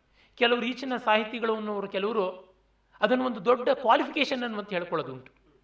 ಕೆಲವರು ಪತ್ರಕರ್ತರು, ನಾನು ಅಂಥದ್ದು ತಿಂದೆ ಇಂಥದ್ದು ತಿಂದೆ ಅನ್ನೋದನ್ನು ಬರ್ಕೊಳ್ಳೋದೇ ಒಂದು ದೊಡ್ಡ ಚಾಳಿ. ಒಬ್ಬ ರಂಗಕರ್ಮಿ ಕೂಡ ಹಾಗೇನೆ. ಜಾನ್, ಜಾತ್ಯ ಅವರು ಬ್ರಾಹ್ಮಣರು. ಆದರೆ ಅವ್ರ ಜೊತೆ ಇದ್ದಾಗ ನಾನು ಇದನ್ನು ತಿಂದೆ, ಇವ್ರ ಜೊತೆ ಇದ್ದಾಗ ಇದನ್ನು ತಿಂದೆ ಅಂತ ತಾವು ತಮ್ಮ ಬದುಕನ್ನು ಅವಲೋಕನ ಮಾಡ್ಕೊಂಡಿದ್ದಾರೆ. ಅಲ್ಲಿ ಸಂಕೋಚ ಇರಲಿ, ಪಶ್ಚಾತ್ತಾಪ ಇರಲಿ, ಹೆಮ್ಮೆ ಕಾಣ್ತಾ ಇದೆ. ನಾನು ಉಪ್ಪಿಟ್ಟು ತಿಂದೆ ಅಂತ ಹೆಮ್ಮೆ ಪಡೋದ್ರೊಳಗೆ ಏನಿದೆ? ಅದೇನೂ ಇಲ್ಲ. ಅಂದರೆ ಏನರ್ಥ? ತಾನು ಏನೋ ಮಾಡರ್ನೈಸ್ ಆಗಿದ್ದೀನಿ ಅನ್ನೋ ಭ್ರಮೆ. ಸಸ್ಯಾಹಾರದಿಂದ ಮಾಡರ್ನೈಸ್ ಆದ ಅಂತಲೂ ಇಲ್ಲ, ಡಿಮಾಡರ್ನೈಸ್ ಆದ ಅಂತಲೂ ಇಲ್ಲ. ಅಂದರೆ ಈ ಭ್ರಮೆಗಳೆಲ್ಲ ಕೂಡ ಅಹಂಕಾರದ ಅಭಿವ್ಯಕ್ತಿಗಳಾಗಿ ತೋರ್ತಾ ಇವೆ. ಸತ್ಯಕಾಮನಿಗೆ ತಂದೆ ಯಾರು ಗೊತ್ತಿಲ್ಲ ಅನ್ನುವಾಗ ಅಹಂಕಾರವೂ ಇಲ್ಲ ಆತ್ಮ ತಿರಸ್ಕಾರವೂ ಇಲ್ಲ. ಎರಡರಿಂದಲೂ ಮುಕ್ತನಾಗಿದ್ದಾನೆ. ಸುಪೀರಿಯಾರಿಟಿ ಇನ್ಫಿಯಾರಿಟಿ ಕಾಂಪ್ಲೆಕ್ಸ್ ಎರಡೂ ಇಲ್ಲದೆ. ಆ ನೆಲೆ ನಮಗೆ ಮುಖ್ಯವಾಗಿ ಬೇಕಾದದ್ದು. ಶ್ರೋತ್ರಿಯಲ್ಲೇ ಅದು ಬಂದಿಲ್ಲ. ಬಂದಿದ್ರೆ ಅವರು ವೈದಿಕ ಋಷಿಗಳಾಗ್ತಾ ಇದ್ರು. ನಮ್ಮಂಥವರಾಗೋದು ಹೇಗೆ ಅವರು? ನಮ್ಮಂಥವರಾದಾಗ ಕಲೆ. ಅದರಿಂದಲೇ ಮಾನವನಲ್ಲಿ ರಸ ಉಂಟಾಗುತ್ತೆ ಹೊರತು ದೇವತೆಯಲ್ಲಿ ಅಲ್ಲ ಅಂತ ಅಲಂಕಾರ ಶಾಸ್ತ್ರ ಹೇಳುತ್ತೆ. ಪ್ರಾಣಿಗಳಲ್ಲಿ ಅಲ್ಲ, ಮಾನವತ್ವದ ಛಾಯೆಯನ್ನು ಆರೋಪಣೆ ಮಾಡಬೇಕು ಅನ್ನುವಂಥದ್ದು ನಮ್ಮ ರಸಸಿದ್ಧಾಂತದಲ್ಲಿ ಬರುತ್ತೆ. ಹೀಗೆ ಶ್ರೋತ್ರಿಯರಲ್ಲಿ ಅಂಥದ್ದು ಸಂಕೀರ್ಣತೆಗಳನ್ನು ನಾವು ಎಷ್ಟನ್ನೋ ಕಾಣ್ತೀವಿ. ಮತ್ತು ಒಂದು ಮೌಲ್ಯವನ್ನು ನೋಡುವಾಗ ಅದೆಷ್ಟೆಷ್ಟೋ ಸ್ತರದಲ್ಲಿ ಅದು ತೋರ್ಕೊಳ್ಳುತ್ತೆ ಎನ್ನುವುದಕ್ಕೆ ಮೊದಲು ಮೊದಲಿಗೆ ಬರ್ತಕ್ಕಂಥ ಒಂದು ಉದಾಹರಣೆಯನ್ನು ನಾವು ನೋಡ್ಬೋದು. ವಸಂತ ಸೇನಾ ನಾಟಕ, ಸುಬ್ಬಯ್ಯ ನಾಯ್ಡು ಮತ್ತು ನಾಗೇಂದ್ರ ಮೊದಲಾದಂಥವರೆಲ್ಲ ಸೇರಿ ಮಾಡಿದಂಥ ನಾಟಕ ಕಂಪನಿ ಬಂದಿರುತ್ತೆ ಮೈಸೂರಿಗೆ. ಅದನ್ನು ನೋಡಬೇಕು ಅಂತ ನಾಗಲಕ್ಷ್ಮಿ ತುಂಬ ಆಸೆ ಪಡ್ತಾಳೆ. ನಾಗಲಕ್ಷ್ಮಿ, ಸದಾಶಿವರಾಯರು, ರಾಜಾರಾವ್, ಮಗು ಪೃಥ್ವಿ ಎಲ್ಲ ಹೋಗೋದು ಉಂಟು. ಅಲ್ಲಿ ಶಕಾರನ ಮಾತುಗಳಿಗೆ ಎಲ್ಲರೂ ನಗುತ್ತಾ ಇದ್ದರೆ ಇವ್ರಿಗೆ ಅಯ್ಯೋ, ಇದು ರಿಪೀಟ್ ಆಯಿತು ಹ್ಯೂಮರು ಅಂತ. ಎರಡು ಸರ್ತಿ ಅವನು ಪೌರಾಣಿಕ ಸಂಕರ ಮಾಡ್ತಾನೆ. ಏನೇ, ನೀನು ನಿನ್ನ ಜುಟ್ಟನ್ನು ನಾನು ಹಿಡಿತೀನಿ ದ್ರೌಪದಿಯ ಜುಟ್ಟನ್ನು ಚಾಣಕ್ಯ ಹಿಡ್ಕೊಂಡು ಬಂದಂತೆ ಅಂತ. ನೀನೇನು ಕುಂತಿ ಮಗನಾದಂಥ ವಿಶ್ವಾವಸುವ ಅಂತೆಲ್ಲ ಹೇಳಿಬಿಟ್ಟಿದ್ರು. ಕರ್ಣನ ದಾನಶಿವ, ದಾನವೀರ ಅನ್ನುವಂಥದ್ದು ಅಂತ ಹೀಗೆ. ಅದಕ್ಕೆ ಜನ ಎಲ್ಲ ನಕ್ಕರೆ, ಇವರು ಅದು ರಿಪೀಟ್ ಆಯಿತು ಹ್ಯೂಮರು ಅಂತ ಅಂದ್ಕೋತಾರೆ. ಸದಾಶಿವರಾಯರ ದೃಷ್ಟಿ ಹಾಗೆ. ಮತ್ತು ಆ ಶರ್ವಿಳಕ ಕಳ್ಳ ಬಂದು ಮೂರನೇ ಅಂಕದಲ್ಲಿ ಕನ್ನ ಹಾಕ್ತಾನೆ. ಹಾಕುವಾಗ ಈ ಇಟ್ಟಿಗೆಗಳನ್ನು ಹೀಗೆ ಕೀಳಬೇಕು. ಇದು ಪದ್ಮಾಕಾರದ್ದು ಉಂಟು, ಇದು ವರ್ತುಲಾಕಾರದ್ದು ಉಂಟು, ಮತ್ತೆ ಇದು ಸೂರ್ಯಾಕಾರದ್ದು, ಬಾಲಚಂದ್ರಾಕಾರದ್ದು, ಸ್ವಸ್ತಿಕಾಕಾರದ್ದು, ಪೂರ್ಣಕುಂಭಾಕಾರದ್ದು, ಇದನ್ನೆಲ್ಲ ಕಿತ್ತು ಕನ್ನ ನೋಡಿ ಎಂಥ ಒಳ್ಳೆ ಆರ್ಟಿಸ್ಟಿಕ್ ಕನ್ನ ಅಂತ ನಾಳೆ ಜನ ಮೆಚ್ಚುವಂತೆ ಹಾಕ್ತೀನಿ ಅಂತ ಅಂತಾನೆ. ಆಗ ಅಯ್ಯೋ, ಕಳ್ಳ ಆದವನು ಇಷ್ಟೆಲ್ಲ ಲೆಕ್ಕ ಹಾಕಿದ್ರೆ ಕದಿಯೋಕ್ಕಾದರೂ ಆಗುತ್ತಾ ಅಂತ ನಾಗಲಕ್ಷ್ಮಿ ಎಂದ್ಕೋತಾಳೆ. ಆದರೆ ಸದಾಶಿವರಾಯರು ತತ್ಕ್ಷಣವೇ ಕುತೂಹಲಕಾರಿಯಾಗಿಬಿಟ್ಟು ಆಗಿನ ಕಾಲದಲ್ಲಿ ಶಿಲ್ಪಿಗಳು ಇಂಥದ್ದೆಲ್ಲ ಇಟ್ಟಿಗೆಗಳು ಬಳಸ್ತಾ ಇದ್ರು. ಅದರಿಂದ ಕಟ್ಟೋಣಕ್ಕೆ, ಅಂದರೆ ಆ ಕಟ್ಟಡಕ್ಕೆ ಎಂಥ ಶಕ್ತಿ ಬರ್ತಾ ಇತ್ತು? ಶಿಲ್ಪಶಾಸ್ತ್ರದಲ್ಲಿ ಇಂಥ ವರ್ಣನೆ ಬಂದಿದೆಯೇ? ಬಂದಿದ್ದರೆ ಆ ಶಿಲ್ಪಶಾಸ್ತ್ರದ ಕಾಲ ಯಾವುದು? ಇದನ್ನು ನಾನು ವಿಶೇಷ ದೃಷ್ಟಿಯಿಂದ ಅಧ್ಯಯನ ಮಾಡಬೇಕು ಅಂತ ಮನಸ್ಸಿನಲ್ಲೇ ಟಿಪ್ಪಣಿ ಹಾಕ್ಕೊಂಡ್ರು ಅಂತ. ಸದಾಶಿವರಾಯರ ತಮ್ಮ ರಾಜಾರಾವ್ ಇಂಗ್ಲೆಂಡಿಗೆ ಹೋಗಿ ಬಂದು ಅಲ್ಲಿ ರಂಗಭೂಮಿಯನ್ನೆಲ್ಲ ನೋಡಿದಂಥವನು. ಅವನು ಇಂಗ್ಲೆಂಡ್ನ ಥಿಯೇಟ್ರು, ಇಲ್ಲಿ ಆ್ಯಕ್ಟ್ರಸ್ ಯಾವ ಥರ, ಇಲ್ಲಿ ಹಾಡು ಹಸೆ ಜಾಸ್ತಿ ಆಯಿತು, ಇಲ್ಲಿ ಸರಳವಾದ ರಂಗಸಜ್ಜಿಕೆ ಹೇಗಿದೆ ಅಂತೆಲ್ಲ. ನಾಗಲಕ್ಷ್ಮಿ ನೋಡಿ, ಕೊನೆಗೆ ಚಾರುದತ್ತ ಗೆದ್ದಾಗ, ಅಂದರೆ ನ್ಯಾಯಕ್ಕೆ ಜಯ ಅಂತಾದಾಗ ಸಂತೋಷ ಪಡ್ತಾಳೆ. ಅವನಿಗೆ ಮರಣದಂಡನೆನ್ನುವ ತುತ್ತ ತುದಿಗೆ ಹೋಗಿದ್ದಾಗ ದುಃಖ ಪಡ್ತಾಳೆ. ಮಗು ರೋಹಸೇನ, ಮಣ್ಣಿನ ಬಂಡಿ ಬೇಡ, ಚಿನ್ನದ ಬಂಡಿ ಬೇಕು ಅಂತ ಹಠ ಮಾಡಿದಾಗ ಅಷ್ಟೊತ್ತಿಗಾಗಲೇ ತೊಡೆ ಮೇಲೆ ಮಲಗಿದ್ದ ಪೃಥ್ವಿ ಕಡೆಗೆ ನೋಡ್ತಾಳೆ ಅಂತ ಬರುತ್ತೆ. ಎಂಥ ಅಬ್ಸರ್ವೇಷನ್ ರೀ ಇದೆಲ್ಲ. ಮಹಾಕವಿ ಬರೀದೇ ಇದ್ರೆ ಸಾಧ್ಯವೇ ಆಗುವಂಥದ್ದಲ್ಲ. ತನ್ನ ಮಗನಿಗೆ ಏನಾದರೂ ಮಾಡಬೇಕು ಅಂತ, ಆ ರೋಸೇನನ ಬಗ್ಗೆ ಬಂದಾಗ ಆ ಸಣ್ಣ ಫ್ಲಾಶಸ್ ಕೊಡ್ತಾರಲ್ಲ, ಅದು ಬಹಳ ಮುಖ್ಯ. ದೊಡ್ಡ ದೊಡ್ಡ ಕಾವ್ಯಗಳನ್ನು ಬರೀಬಹುದು, ಆದರೆ ಅಲ್ಲಿ ಈ ಕುಸರಿ ಕೆಲಸಗಳು ಮಾಡೋದಿದೆಯಲ್ಲ, ಅದು ತುಂಬ ಕಷ್ಟ. ಮಹಾಭಾರತದಲ್ಲಿ ಅಂಥದ್ದು ಬೇಕಾದಷ್ಟು ಬರುತ್ತೆ. ಶಕುಂತಲೆ ಏಳು ವರ್ಷದ ಭರತನ್ನ ಕರ್ಕೊಂಡು ದುಷ್ಯಂತನ ಆಸ್ಥಾನಕ್ಕೆ ಹೋಗ್ತಾಳೆ. ಋಷಿಗಳೆಲ್ಲ ಪಟ್ಟಣದ ಜನ ಇವ್ರನ್ನ ಗೇಲಿ ಮಾಡಿಬಿಟ್ರು ಅಂತ ಅವ್ರು ಓಡೋಗ್ಬಿಡ್ತಾರೆ, ಬೇಡ ಶಿಮಾರಿ ಹಾಕಿ ಹೊರಟೋಗ್ತಾರೆ. ಇವಳೊಬ್ಬಳೇ ಹೋಗುವಾಗ ಮಗುವನ್ನು ಸರಕ್ಕಂತ ಹತ್ತಿರಕ್ಕೆ ಕೇಳ್ಕೊಂಡು ಹೋದಳು ಅಂತ ಬರುತ್ತೆ. ಅಂದರೆ ಹೊಸ ಜಾಗ, ಮಗು ಕೈ ತಪ್ಪಿಸಿಕೊಂಡು ಹೋದರೆ ಎಂಥದ್ದು ಅಂತ. ಶಕುಂತಲೆ ಹೊರಟಿರೋದು ತನಗೆ ನ್ಯಾಯ ಬೇಕು ಅಂತ. ಗಂಡ ಮದುವೆಯಾಗಿ ಏಳು ವರ್ಷ ಆದರೂ ತಿರುಗಿ ಬಂದಿಲ್ಲ ಅಂತ. ಇಂಥ ಸಂದರ್ಭದಲ್ಲಿ ಮಗುನ ಜೋಪಾನ ಮಾಡಬೇಕು ಅನ್ನೋದು ಬೇರೆ ಉಂಟು. ಎಂಥದ್ದು? ಹರಿಶ್ಚಂದ್ರ ಕಾವ್ಯದಲ್ಲಿ ಆ ಹರಿಶ್ಚಂದ್ರ ಬಂದು ತನ್ನ ಸಂಬಳಿ ಕೋಲು ಆ ಸ್ಮಶಾನ ಕಾಯೋರು ಇಟ್ಕೊಂಡಿರ್ತಕ್ಕಂಥ ಕೋಲು, ಚಂಡಾಲರು ಹತ್ತಿರ ಯಾರು ಬರಬೇಡಿ, ನಾವು ಮೈಲಿಗೆ ಅಂತ ಸದ್ದು ಮಾಡೋಕೆ ಬಳಸ್ತಕ್ಕಂಥ ಕೋಲು. ಅದರಿಂದ ಹೀಗೆ ತಳ್ಳುತ್ತಾನೆ ಏ, ಮಗುವನ್ನು ನೀನು ಸುಡೋ ಹಾಗಿಲ್ಲ, ಇಲ್ಲಿ ತೆರ, ಕರ ತೆರಬೇಕು, ಒಂದು ಕಾಸು ಪಡಿಯಕ್ಕಿ ಬಟ್ಟೆ ಅಂತ. ಆಗ ಚಿತೆಯಿಂದ ಆಚೆಗೆ ತಳ್ಳಿದರೆ, ಮಗು ನೊಂದೀತು ಜೋಕೆ ಅಂತ ಅವಳಂತಾಳೆ. ಸತ್ತ ಹೆಣ ಆಗಿ ಮೈ ಕೊರಡಾಗಿದೆ. ಅದು ಕಾವ್ಯ. ಇದು ಅಂದರೆ ಭೈರಪ್ಪನವರು ಎಲ್ಲಿ ನಿಲ್ತಾರೆ ಅನ್ನೋದನ್ನು ನಾವು ನೋಡಿಕೊಳ್ಬೇಕು. ಅದು ಬಹಳ. ಕುಮಾರವ್ಯಾಸ ಬರೀತಾನಲ್ಲ, ಆ ಜಯದ್ರಥನನ್ನು ತಲೆ ಬೋಳಿಸಿ ಪಂಚಶಿಖೆಗಳನ್ನು ಇಟ್ಟು ಪಾಂಡವರು ಕಳಿಸ್ಕೊಡುವಾಗ ಅಲ್ಲಿದ್ದ ಋಷಿಪತ್ನಿಯರು, ಅವರು ಇವರು ಹೆಂಗಸರು ಇರ್ತಾರಲ್ಲ, ನೆಟಿಕೆ ಮುರಿದು ಕಳಿಸ್ಕೊಡ್ತಾರಂತೆ ಅವನಿಗೆ. ಅದನ್ನು ಬಿಡಲ್ವಲ್ಲ ಕವಿ. ಒಂದು ಸಣ್ಣ ಇನ್ಸಿಡೆಂಟ್ ಅವನು ನೋಡಿದ್ದಾನೆ ಊರಿನಲ್ಲಿ, ಹೆಂಗಸರು ಯಾವ ಕಾಲದಲ್ಲೂ ನಮ್ಮ ಬಾಡಿ ಲ್ಯಾಂಗ್ವೇಜ್ ಅದು ಒಂದೇ ರೀತಿಯಾಗಿರ್ತಲ್ಲ, ನೆಟಕೆ ಮುರಿಯೋದು, ಮೂತಿ ತಿರುವುದು, ಎಲ್ಲ ಮಾಡುವಂಥದ್ದು. ಅದನ್ನು ಅವನು ಬಳಸ್ಕೊಳ್ತಾನೆ. ಮಹಾಭಾರತದ ಎಂಟು ಸಾವಿರಕ್ಕೂ ಹೆಚ್ಚು ಪದ್ಯಗಳ ಆ ಕಾವ್ಯದಲ್ಲಿ ಅದಕ್ಕೊಂದಕ್ಕೆ ಅವಕಾಶ ಇದೆಯಲ್ಲ. ಇದು ಕಲೆ ಅಂತಂದರೆ. ಹೀಗೆ ಆ ಒಂದು ಸೂಕ್ಷ್ಮತೆ. ಮತ್ತೆ ನೋಡಿ, ಕಥೆ ಇನ್ನು ಮೂವತ್ತೆರಡನೇ ಪುಟದಲ್ಲಿಲ್ಲ. ಆಗಲೇ ಒಂದು ಮಾತ್ರ ಅವ್ರಿಗೆ ಬೇಜಾರಾಗತ್ತಂತೆ ಅವಳು ನಾಗಲಕ್ಷ್ಮಿಗೆ. ಚಾರುದತ್ತ ಮತ್ತು ಅವನ ಪತ್ನಿ ಧೂತಾದೇವಿ ಎಲ್ಲ ಒಂದಾಗ್ತಾರೆ ಸ್ಮಶಾನದಲ್ಲಿ. ಆಗ ಹರ್ಷ ತುಂಬಿ ಬಂತಾದರೂ ಚಾರುದತ್ತನ ಹೆಂಡತಿ ಸವತಿಯ ಜೊತೆಗೆ ಹೇಗೆ ಇದ್ದಾಳು? ಯಾಕೆಂದರೆ ಕುಲವಧು ಅಂತ ಮಾಡಿ ವಸಂತ ಮದುವೆ ಮಾಡಿಸ್ತಾರಲ್ಲ, ಆ ಒಂದು ಭಾವ ಸುಳಿದು ಹೋಗುತ್ತಂತೆ. ಮುಂದೆ ಕರುಣಾರತ್ನೆ ಬಂದಾಗಿ ಇವಳು ಹೇಗಿರೋದು ಅನ್ನೋದಕ್ಕೆ ಎಂಥ ಧ್ವನಿಯಾಗಿ ಬರುವಂಥದ್ದು. ಅಷ್ಟು ಓದಿರ್ತಕ್ಕಂಥ ಮುಂದುವರೆದ ಕರುಣಾರತ್ನೆಗೆ ನಾಗಲಕ್ಷ್ಮಿನ ಜೊತೆಯಲ್ಲಿ ಇಟ್ಕೊಂಡು ಬದುಕೋಕ್ಕಾಗೋಲ್ಲ. ಆ ಸಂದರ್ಭದಲ್ಲಿ ಇವರು ಶ್ರೋತ್ರಿಯರು ಒಂದು ಕಾಮೆಂಟ್ ಮಾಡ್ತಾರೆ. ಅವಳಿಗಾದರೂ ಪಾಪ ಕರುಣಾರತ್ನೇನಾದರೂ ಸ್ವಲ್ಪ ಔದಾರ್ಯ ತೋರಿಸ್ಬೋದಿತ್ತು. ಹೇಗೂ ನೀವು ಅವರು ಮದುವೆ ಆಗಿರೋದು ದೈಹಿಕವಾದ ಸುಖಕ್ಕಲ್ಲ, ಅಭ್ಯುದಯ ಲೋಕ ಇದಕ್ಕಲ್ಲ, ಶಾಶ್ವತವಾದ ಗ್ರಂಥ ನಿರ್ಮಾಣಕ್ಕೆ ಅಂದರೆ ಅಂದರೆ ಅವಳೊಂದು ಮೋಕ್ಷಪತ್ನಿ ಥರ ಅವಳು ಬಂದಿದ್ದಾಳೆ ಅಂತಂದರೆ ಧರ್ಮಪತ್ನಿ ಮೋಕ್ಷಪತ್ನಿ ಜೊತೆಗಿರ್ಬೋದಲ್ಲ? ಯಾಜ್ಞವಲ್ಕ್ಯರ ಬದುಕಿನಲ್ಲಿ ಆದದ್ದೇನೆ ಕಾತ್ಯಾಯಿನಿ ಇದ್ದಳು ಧರ್ಮಪತ್ನಿ ಮೋಕ್ಷಪತ್ನಿ ಅಂತ ಮೈತ್ರಿ ಬಂದಳು. ಇಬ್ಬರೂ ಇದ್ರಲ್ಲ ಒಟ್ಟಿಗೆ. ದೇವಳೂರ ಮಹಾದರ್ಶನ ಕಾದಂಬರಿ ಓದಿದ್ರೆ ಅದ್ಭುತವಾಗಿ ಗೊತ್ತಾಗುತ್ತೆ. How Katyayini voluntarily invites Maitreyi to marry Yajnavalkya. ನೀನು ಯಾವಾಗ ಯಾಜ್ಞವಲ್ಕ್ಯರನ್ನು ಹೋಗಿ ಅಪ್ರೋಚ್ ಮಾಡಿದ್ರೆ ಅವ್ರು ನಿನ್ನನ್ನು ಒಪ್ಪಿಸ್ಕೋತಾರೋ ಆಗ ಒಂದು ಸಂದರ್ಭ ಹೇಳ್ಕೊಡ್ತೀನಿ. ಅವ್ರ ಅಗ್ನಿಗ್ರಹಕ್ಕೆ ಹೋಗಿ ಹೋಮ ಮಾಡಿ ಆಚೆಗೆ ಬಂದಾಗ ಅವರು ಅನುಗ್ರಹ ಭಂಗಿಯಲ್ಲಿರ್ತಾರೆ ಆವಾಗ ಕೇಳು ಅಂತ ಹೇಳ್ಬಿಟ್ಟಂತ. ಅಂದರೆ ಹಳಗಾಲದವ್ರಿಗಿದ್ದಂಥ ಔದಾರ್ಯ ಅವಳು ಹೇಳ್ತಾಳೆ, ಯಾಕೋ ಏನೋ ಗೊತ್ತಿಲ್ಲ, ನನಗೆ ಬಹುಪತ್ನಿತ್ವ ಅಂದ್ರೆ ಅಸಹ್ಯ ಅಂತಂತಾಳೆ. ಅವಳಿಗಿರ್ತಕ್ಕಂಥ ಇನ್ಹಿಬಿಷನ್ಸ್ ಅದು. ಅವಳೇನು ಕೆಟ್ಟವಳಲ್ಲ. ತಂದೆ, ತಾಯಿ, ಅಣ್ಣ ಎಲ್ಲರನ್ನು ಬಿಟ್ಟು ಬಂದವಳು. ಅವಳಿಗೋಸ್ಕರನೇ ಅವಳಿಗಿಂತ ಚೆನ್ನಾಗಿರ್ತಕ್ಕಂಥ ಒಬ್ಬ ವ್ಯಕ್ತಿ, ಶ್ರೀಮಂತ ಬಿಸ್ನೆಸ್ ಮ್ಯಾನು ಹತ್ತಾರು ವರ್ಷ ಕಾದಿರ್ತಾನೆ. ಇವಳು ಇಂಗ್ಲೆಂಡ್ಗೆ ಹೋಗಿ ಎಲ್ಲ ಓದಿ ಬಂದ ಮೇಲೆ ಕೂಡ ಅಣ್ಣನ ಸ್ನೇಹಿತ ಮದುವೆ ಆಗೋ ಕಾದಿರ್ತಾನೆ. ಇಲ್ಲ, ನಿಮಗೆ ನನ್ನಂಥವಳಿಂದ ಸುಖ ಸಿಗೋಲ್ಲ ನಾನು ಓದು, ವಿದ್ಯೆ ಸರ್ಚು ಅಂತ ಅಲ್ಲಿಗೆ ಮುಡುಪಾಗಿದ್ದವಳು ಅಂತ ಹೇಳಿ ಬರ್ತಾಳೆ. ಕೆಲವರು ವಿಮರ್ಶಕರು ಹೇಳೋದುಂಟು ಶ್ರೋತ್ರಿಯರ್ನಲ್ಲಿ ತುಳಿದು ಹಾಕಿಬಿಟ್ಟಿದ್ದಾರೆ ಅಂತ ಭೈರಪ್ಪನವರ ಸಮರ್ಥನೆಗೋಸ್ಕರ ನೋಡಿದ್ಯಾ? ನಿನ್ನ ವಂಶ ವಂಶ ಅಂತ ಇದೆಯಲ್ಲ ವಂಶನೇ ನಾಯಿಪಾಲಾಯ್ತು ಅಂತ ಅಂತ. ಹಾಗೆ ಯಾರ ಬಗ್ಗೆನೂ ಅವರು ಕಹಿ ಮಾಡಿಕೊಂಡಿಲ್ಲ ಲೇಖಕರು. ಯಾವ ಪಾತ್ರ ಕೂಡ ಆ ಥರ ಇವರ ಕೈಯ ಆಟದ ಗೊಂಬೆ ಆಗಿಲ್ಲ ಅನ್ನುವಂಥದ್ದು ನಮಗೆ ಗೊತ್ತಾಗುತ್ತೆ. ಮತ್ತೆ ಆ ವಂಶ ಪ್ರಜ್ಞೆ ಒಬ್ಬೊಬ್ಬರದು ಒಂದೊಂದು ರೀತಿ ಬದಲ, ಬದಲಾಗುತ್ತೆ. ಸದಾಶಿವರಾಯರು ಹೇಳ್ತಾರೆ, ಆ ಐದು ಸಂಪುಟಗಳೇ ತನ್ನ ಸರ್ವಸ್ವ ಅಂತ. ಡಾಕ್ಟರ್ ಹತ್ರ ಹೋಗಿ ಹೇಳ್ತಾರೆ, ಡಾಕ್ಟ್ರೇ ನನಗೆ ಹೃದಯ ದುರ್ಬಲವಾಗಿದೆ ಅಂತಾರೆ, ಏನೂ ಮಾಡಬೇಡಿ ಅಂತ. ಹೀಗೆ ಬದುಕು ನಾನು ಸತ್ತರೆ ಏನು? ಸದಾಶಿವರಾಯ ಇಂಥ ವರ್ಷ ಬದುಕಿದ್ದು ಇಪ್ಪತ್ತು ವರ್ಷ ಜಾಸ್ತಿ ಬದುಕಿ ಸತ್ತ ಅಂತ ನನಗೆ ಬೇಕಾಗಿಲ್ಲ. ಅದನ್ನು ವಿದ್ವತ್ ಪ್ರಪಂಚ ಕೇರ್ ಮಾಡೋಲ್ಲ. ಕೇಳೋದಷ್ಟೇನೆ, ನೀನು ಬದುಕಿದ್ಯಾ ಸತ್ತಿದ್ಯಾ ಅಲ್ವಾ? ಐದನೇ ಸಂಪುಟ ಬಂತಾ ಅಂತ ಕೇಳ್ತಾರೆ. ಅದಕ್ಕೋಸ್ಕರ ನಾನು ಬದುಕಿರಬೇಕು, ಹೇಳಿ, ನಾನು ಏನು ಮಾಡಲಿ ಅಂತ. ಆಗ ಡಾಕ್ಟ್ರು, ಇಷ್ಟು ಕಮಿಟ್ ಆಗಿದ್ದವರಿಗೆ ನನ್ನ ಒಂದು ಮಾತು, ನೀವು ರೊಟೀನ್ ಮಾಡ್ಕೊಂಡು ಹೋಗಿ ಅಂತ ತೊಂದರೆ ಇಲ್ಲ. ಡಿಕ್ಟೇಷನ್ ಕೊಡಿ, ಬರೀಬೇಡಿ. ಓದಬೇಡಿ, ಓದಿದ್ದನ್ನು ಕೇಳಿ ಅಂತ ಹೇಳಿದ್ರೆ ಇವರಿಗೆ ಚೈತನ್ಯ ಸಿಕ್ಕು ಬರೆಯೋದಿದ್ರೆ ನಾನು ಯಾಕೆ ತಪ್ಪಿಸ್ಲಿ ಅಂತ ಆಗಲಿ ಅಂತಂತಾರೆ ಅಂತ. ಸದಾಶಿವರಾಯರದು ದೊಡ್ಡ ಧ್ಯೇಯ ಅಂತ ಅನ್ಬೋದು. ಭಾರತೀಯ ಸಂಸ್ಕೃತಿಯನ್ನೇ ನಾನು ಚಿತ್ರಿಸಬೇಕು ಅಂತ ಹೊರಟಂಥದ್ದು.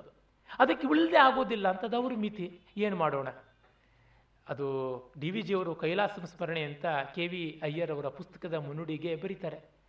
ಯಾರೋ ಒಬ್ರು ಎಕ್ಸ್ ವೈ ಸಂಗೀತಗಾರರಿಗೆ ಕಚೇರಿಗೆ ಮುಂಚೆ ಒಂದು ಬುರುಡೆ ಹೆಂಡ, ಆಮೇಲೆ ಒಂದು ಬುರುಡೆ ಹೆಂಡ ಇಲ್ಲದೆ ಇದ್ದರೆ ಧ್ವನಿನೇ ಏರೋದಿಲ್ಲ, ಶ್ರುತಿನೇ ಸೇರೋದಿಲ್ಲ, ಲೈವೇ ಕೂಡೋದಿಲ್ಲ ಅಂತ. ಏನು ಮಾಡೋದು? ಕೈಲಾಸಮ್ಮ ಅವರ ಬದುಕಿನಲ್ಲಿ ಹಾಗೆ ಆಗ್ಬಿಡ್ತು. ಏನು ಮಾಡೋದು? ಯಾವ ಹೂವು ಅರಳೋದಕ್ಕೆ ಯಾವ ಗೊಬ್ಬರ ಹಾಕಬೇಕು? ಇದು ಒಂದು ಸಮಾಧಾನ. ಸಂತೋಷವಿಲ್ಲದ ಸಮಾಧಾನ ಅಂತ ಬರೀತಾರೆ ಟಿ ವಿ ಜಿ. ಹಾಗೆ ನಾವು ನೋಡಬೇಕಾಗುತ್ತೆ ಬದುಕಿನ ಪಾಸಿಬಿಲಿಟೀಸ್ ಹೇಗೆ ಅಂತ. ರಾಳ್ಳಪಲ್ಲಿ ಅನಂತಕೃಷ್ಣ ಶರ್ಮರು ಅದೇ ಆಸ್ಪಾಸ್ನಲ್ಲಿ ಇದ್ದವರಲ್ಲ. ಅವರು ಮೂವತ್ತೊಂದನೇ ಇಸ್ವಿಲೇ ಬರೀತಾರೆ. ವೇಮನ ಸ್ತ್ರೀಲೋಲ ಅಂತ ಲೋಕಪ್ರಥೆ. ಆದರೆ ಇಂಥ ಚೆನ್ನಾಗಿರುವಂಥ ಪದ್ಯ ಬರೆಯೋದಕ್ಕೆ ವೇಶ್ಯಾಲೌಲ್ಯವೇ ಬೇಕಾದರೆ ನಾವೆಲ್ಲ ಚಂದ ಹಾಕ್ಕೊಂಡು ಆ ವ್ಯವಸ್ಥೆ ಮಾಡೋಣ ಯಾರಿಗಾದ್ರು ಅಂತಂತಾರೆ. ಅಂಥ ಸಾಂಪ್ರದಾಯಿಕರಾದ ಅಳ್ಳಪಲ್ಲಿಯವರು ಹಾಗೆ ಹೇಳ್ತಾರೆ, ಅಂದರೆ ಒಂದು ದೊಡ್ಡದು ಬರೋದಿದ್ದರೆ ಇದು ನೋಡೋಣ ಅನ್ನುವಂಥ ಒಂದು ಔದಾರ್ಯ ಇದೆ. ಅದಾಗಲಿ ಅಂತಲ್ಲ. ಯಾವ ವೈದಸ್ಸು ಇಲ್ಲದೆ ದೊಡ್ಡ ಕೆಲಸ ಮಾಡಿದ್ರೆ ಲೋಕೋತ್ತರವಾದದ್ದು. ಆಗಲಿಲ್ಲಪ್ಪ, ಏನು ಮಾಡೋಣ? ಬಂದಂಥ ಒಳಿತಿದೆಯಲ್ಲ, ಅದರ ಕಡೆಗೆ ಗಮನ ಕೊಡಿ ಅನ್ನುವಂಥದ್ದು ಇರಬಹುದು. ಒಟ್ಟಿನಲ್ಲಿ ಇದನ್ನು ಇದಮಿತ್ತಂ ಅಂತ ತೀರ್ಮಾನ ಮಾಡೋದಕ್ಕಿಂತ ಆ ಭಾವವನ್ನು ಗ್ರಹಿಸಬೇಕು. ಡಿ ವಿ ಜಿಯವರು ಶ್ರೀರಾಮ ಪರೀಕ್ಷಣಂನಲ್ಲಿ ಕಡೆಗೆ ಹನುಮಂತನ ಜೊತೆಗೆ ರಾಮನ ಸಂವಾದ ಆಗುತ್ತೆ.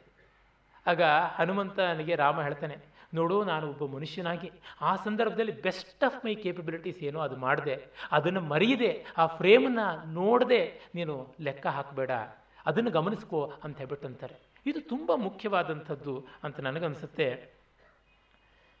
ಮತ್ತು ವಂಶದ ಕಲ್ಪನೆ ಒಬ್ಬೊಬ್ಬರದು ನಂತರ ಬೇರೊಂದು ಉದಾಹರಣೆ ಕೊಡ್ತೀನಿ. ಪರಮಾನಂದ ಭಾರತಿ ಸ್ವಾಮಿಗಳವರು ತಮಗೆ ಅನೇಕರಿಗೆ ಗೊತ್ತಿರಬಹುದು ಐ ಐ ಟಿಯಲ್ಲಿ ಗಣಿತಶಾಸ್ತ್ರವನ್ನು ಪಾಠ ಮಾಡ್ತಾ ಇದ್ದವರು. ದೊಡ್ಡ ವೇದಾಂತಿಗಳು, ಪರಿವ್ರಾಜಕರು. ಅವರು ಸಂಗೀತವನ್ನು ಅಭ್ಯಾಸ ಮಾಡಿದವರು. ಅಲ್ಪ ಸ್ವಲ್ಪದವರ ಕೈ ಕೆಳಗೆಲ್ಲ. ಪದ್ಮಭೂಷಣ, ಮಂಗಳಂಪಲ್ಲಿ ಬಾಲಮುರಳಿ ಕೃಷ್ಣರ ಶಿಷ್ಯರಾಗಿದ್ದವರು.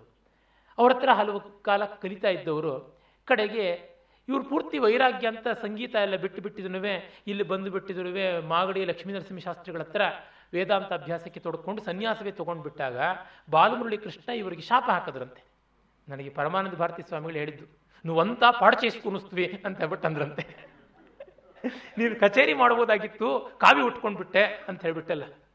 ಆಮೇಲೆ ಇವರು ಒಂದು ಭಾಷಣಕ್ಕೆ ಕರೆದ್ರಂತೆ, ನಾನು ಭಾಷಣ ಮಾಡ್ತೀನಿ, ಬನ್ನಿ ಅಂತ ಬಾಲಮುರಳಿ ಕೃಷ್ಣ ಬಂದರು. ಬಂದು ಎಲ್ಲ ಕೇಳಿದ ಮೇಲಿಂದ ತುಂಬ ಒಳ್ಳೆಯದಾಯಿತು ನೀನು ಸಂಗೀತ ಬಿಟ್ಟಿದ್ದು.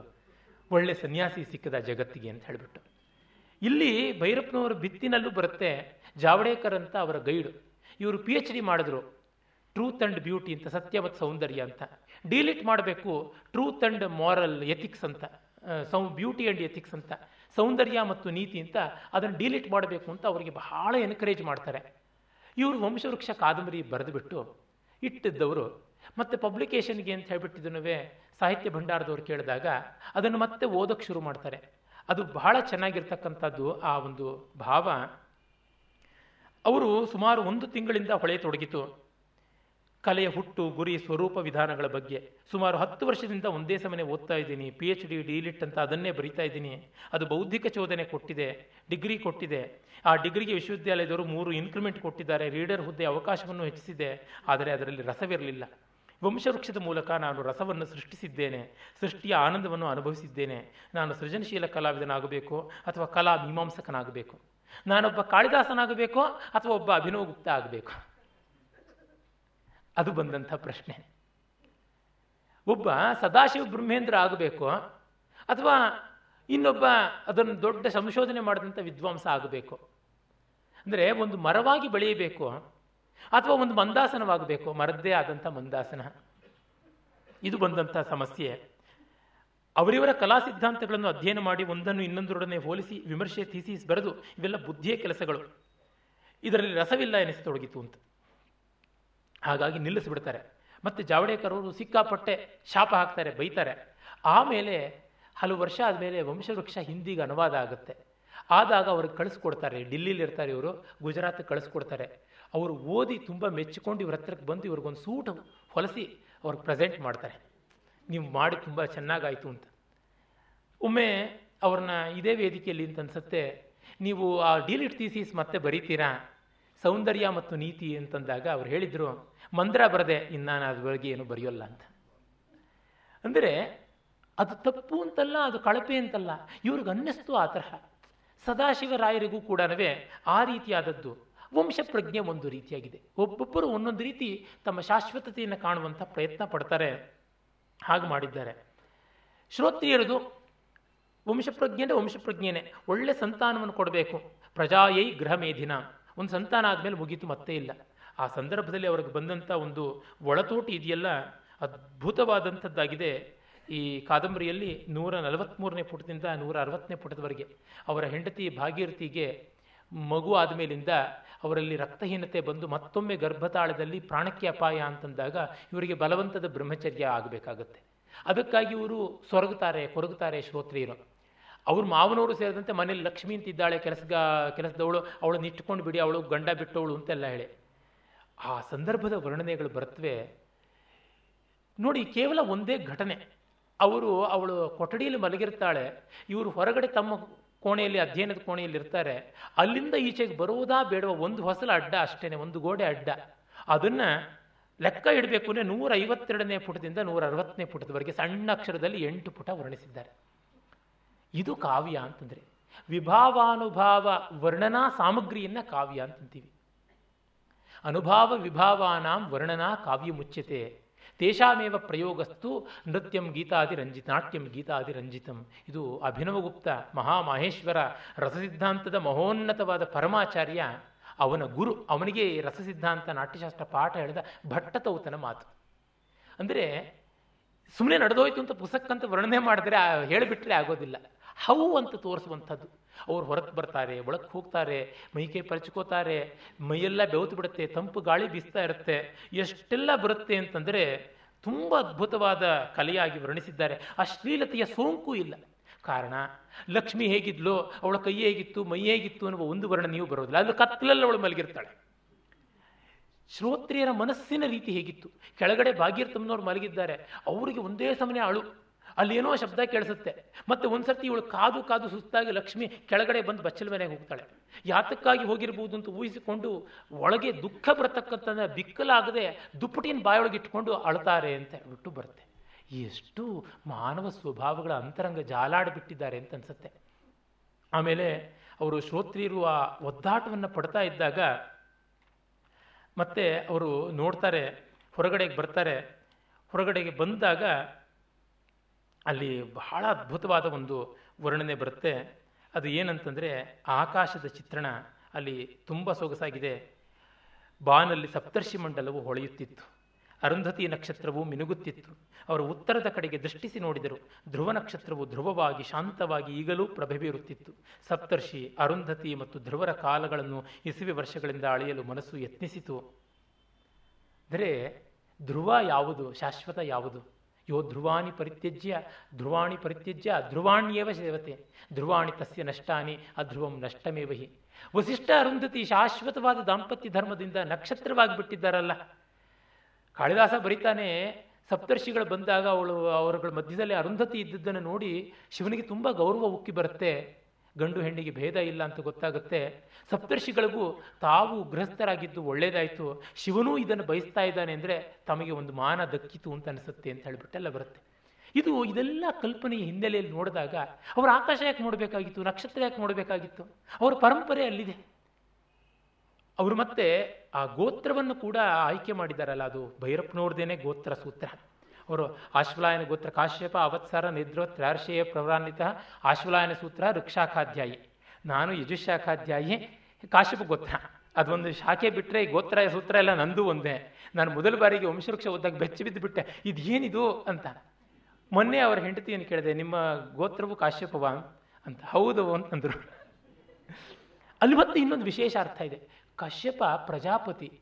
ದೇವ ದಾನವ ಮಾನವರು ಸೇರಿದಂತೆ ಹಾವು ಚೇಳು, ಹಲ್ಲಿ, ಮರ, ಗಿಡ, ಹಸು, ಪಕ್ಷಿ ಎಲ್ಲ ಅವನ ಸಂತಾನ ಅಂತ. ಅಂದರೆ ಆ ಪರಂಪರೆ ನನ್ನದು ಅಂತ ಅನ್ನೋದು ತೋರಿಸ್ಕೊಳ್ಳೋದಕ್ಕೆ. ಋಗ್ವೇದ ತುಂಬ ಪ್ರಮುಖವಾದ, ಪ್ರಾಚೀನವಾದ ವೇದ ಅಂತ ಬೇರೆ ಉಂಟು. ಅಂದರೆ ಒಂದು ಪ್ರವರ ಆಯ್ಕೆ ಮಾಡಿಕೊಳ್ಳುವಲ್ಲೂ ಅವರು ಆ ತಿಳುವಳಿಕೆಯನ್ನು ಇಟ್ಕೊಂಡಿದ್ದಾರೆ. ವ್ಯುತ್ಪತ್ತಿ erudition has helped him a great lot ಅದು ಗೊತ್ತಾಗುತ್ತೆ, ಹೆಜ್ಜೆ ಹೆಜ್ಜೆಗೂ ಅಲ್ಲಿ ಕಾಣಿಸುವಂಥದ್ದಾಗಿದೆ. ಮತ್ತೆ ಅದು ಧ್ರುವ ತನಗೆ ಬೇಕಾದದ್ದು ಅಂತ ಬಂದುಬಿಡ್ತಾರೆ. ಆಮೇಲೆ ಮರು ದಿವಸ ಗೊತ್ತಾಗುತ್ತೆ ಲಕ್ಷ್ಮಿಯಿಂದ. ಹೆಂಡತಿ ಕಾಲು ಹಿಡ್ಕೊಂಡು ಬಿಡ್ತಾಳೆ. ನೀವಿಂಥ ದೊಡ್ಡವರು ಅಂತ. ಮತ್ತು ಲಕ್ಷ್ಮಿ ಸ್ವರ್ಗೋಕ್ಕೆ ಶುರು ಆಗ್ತಾಳೆ. ಅಲ್ಲಿವರೆಗೂ ಅಣ್ಣ ತಂಗಿಯರಂತೆ ಬೆಳೆದಿದ್ದಾಗಿರುತ್ತೆ. ಈ ಭಾಗೀರಥಮ್ಮನ ಹೇಳಿ ಪ್ರೇರಿಸಿದಾಗಿಂದ ಲಕ್ಷ್ಮಿಗೆ ಬೇರೊಂದು ಕಲ್ಪನೆ ಬಂತು. ಈಗ ತಾನು ತಿರಸ್ಕೃತಳಾದೆ ಅಂತ ಅವಳ ಹೆಂಡತನಕ್ಕೆ ಒಂದು ಸವಾಲಾಯಿತು ಅಂತ ಅವಳು ಸ್ವರ್ಗೋಕ್ಕಾಗ್ತಾಳೆ. ಎಷ್ಟು ಬೆಳವಣಿಗೆ. ಇದು ಬೆಳೆಸದೇ ಇದ್ರೆ ಒಂದು ಪೇಜು ಏನು ನಷ್ಟ ಇಲ್ಲ ಅಂತ ಅನ್ಸುತ್ತೆ. ಆದರೆ ಪ್ರತಿ ಪಾತ್ರವನ್ನು ವಿಸ್ತರಿಸಿ ನೋಡಬೇಕಲ್ಲ. ಮತ್ತೆ ಅವಳ ಹತ್ರ ಕೂತ್ಕೊಂಡು ಇವರೇ ಸಮಾಧಾನ ಹೇಳ್ತಾರೆ. ಅವಳು ಹಾಸಿಗೆ ಹಿಡಿದ ಮೇಲೆ ಎಲ್ಲ ಮೈಲಿಗೆ ಬಟ್ಟೆನ ಇವರೇ ಶುದ್ಧ ಮಾಡ್ತಾರೆ. ಮತ್ತೆ ಕಡೆಗೆ, ನೀನು ಕೂಡ ಸಮಾಧಾನ ಪಡ್ಕೊ ಅಂತ. ಲಕ್ಷ್ಮಿಗೆ ಅವ್ರ ಮನೆಯಲ್ಲಿ ಒಂದು ಹೆಣ್ಣು ಮಗಳ ಸ್ಥಾನ ಸಿಗುತ್ತೆ. ಅವಳ ಮಾತಿಗೆ ಅಧಿಕಾರ ಬರುತ್ತೆ ಅಂತ. ಇಲ್ಲಿ ನೋಡಿ, ಅವಳು ಶೂದ್ರಳು, ವಿಧವೆ. ಆದರೆ ಒಂದು ಕಡೆ ಕೂಡ ಅವಳ ಈಚೆ, ಮೈಲಿಗೆ, ಹಾಗೆ, ಹೀಗೆ ಅನ್ನುವುದು ಯಾವ ಭೇದವೂ ಕಂಡು ಬರೋಲ್ಲ ನಾನು ಆ ಥರದ ವಾತಾವರಣವನ್ನು ನೋಡಿದವನು, ಬೆಳೆದವನು ಅದರೊಳಗೆ. ಭೈರಪ್ಪನವರು ಅದನ್ನು ಪ್ರಾಮಾಣಿಕವಾಗಿ ಕಂಡು ಚಿತ್ರಿಸಿದ್ದಾರೆ ಆ ಥರದ್ದನ್ನು. ದೊಡ್ಡ ಹೃದಯ ಇರ್ತಕ್ಕಂಥ ಬ್ರಾಹ್ಮಣರ ಮನೆಗಳಲ್ಲಿ ಎಷ್ಟೋ ಜನರ ಮನೆಯಲ್ಲಿ ಆಳುಗಳು ಅವರ ಮನೆ ಮಕ್ಕಳಂತೆ ಇರ್ತಕ್ಕಂಥದ್ದನ್ನು ನಾನು ಈಗಲೂ ನೋಡಿದ್ದೀನಿ.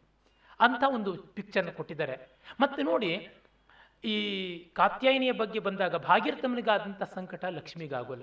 ಇವಳು ಗೊರಕೆ ಹೊಡಿತಾ ಮಲಗಿದ್ದಾಳೆ ಅಂತ ಒಂದು ಕಡೆ ಹೇಳ್ತಾರೆ. ನಂಜುಂಡ ಶ್ರುತಿ ಸತ್ತೋದ. ಆ ಮಗುವನ್ನು ಎತ್ತಿ ಆಡಿಸಿದವಳು ಅವಳೆ. ಸತ್ತೋದ ಮೇಲೂ ಕೂಡ ಇವಳು ನೆಮ್ಮದಿ ತಂದುಕೋತಾಳೆ. ಅಂದರೆ ಭಾಗ್ಯರ್ಥಮ್ಮನಿಗಿಲ್ಲದ ನೆಮ್ಮದಿ ಲಕ್ಷ್ಮಿಗೆ ಬಂದಿದೆ. ಅವಳು ಜೀವನದಲ್ಲಿ ಇನ್ನೂ ಹೆಚ್ಚಿನ ಪಾಕ ಕಂಡಿದ್ದಾಳೆ ಅಂತ ತೋರಿಸ್ತಾರೆ. ಅಮ್ಮ, ಸೀನಪ್ಪ ಮಾಡಿದ್ದು ದೊಡ್ಡದು ಅಂತ.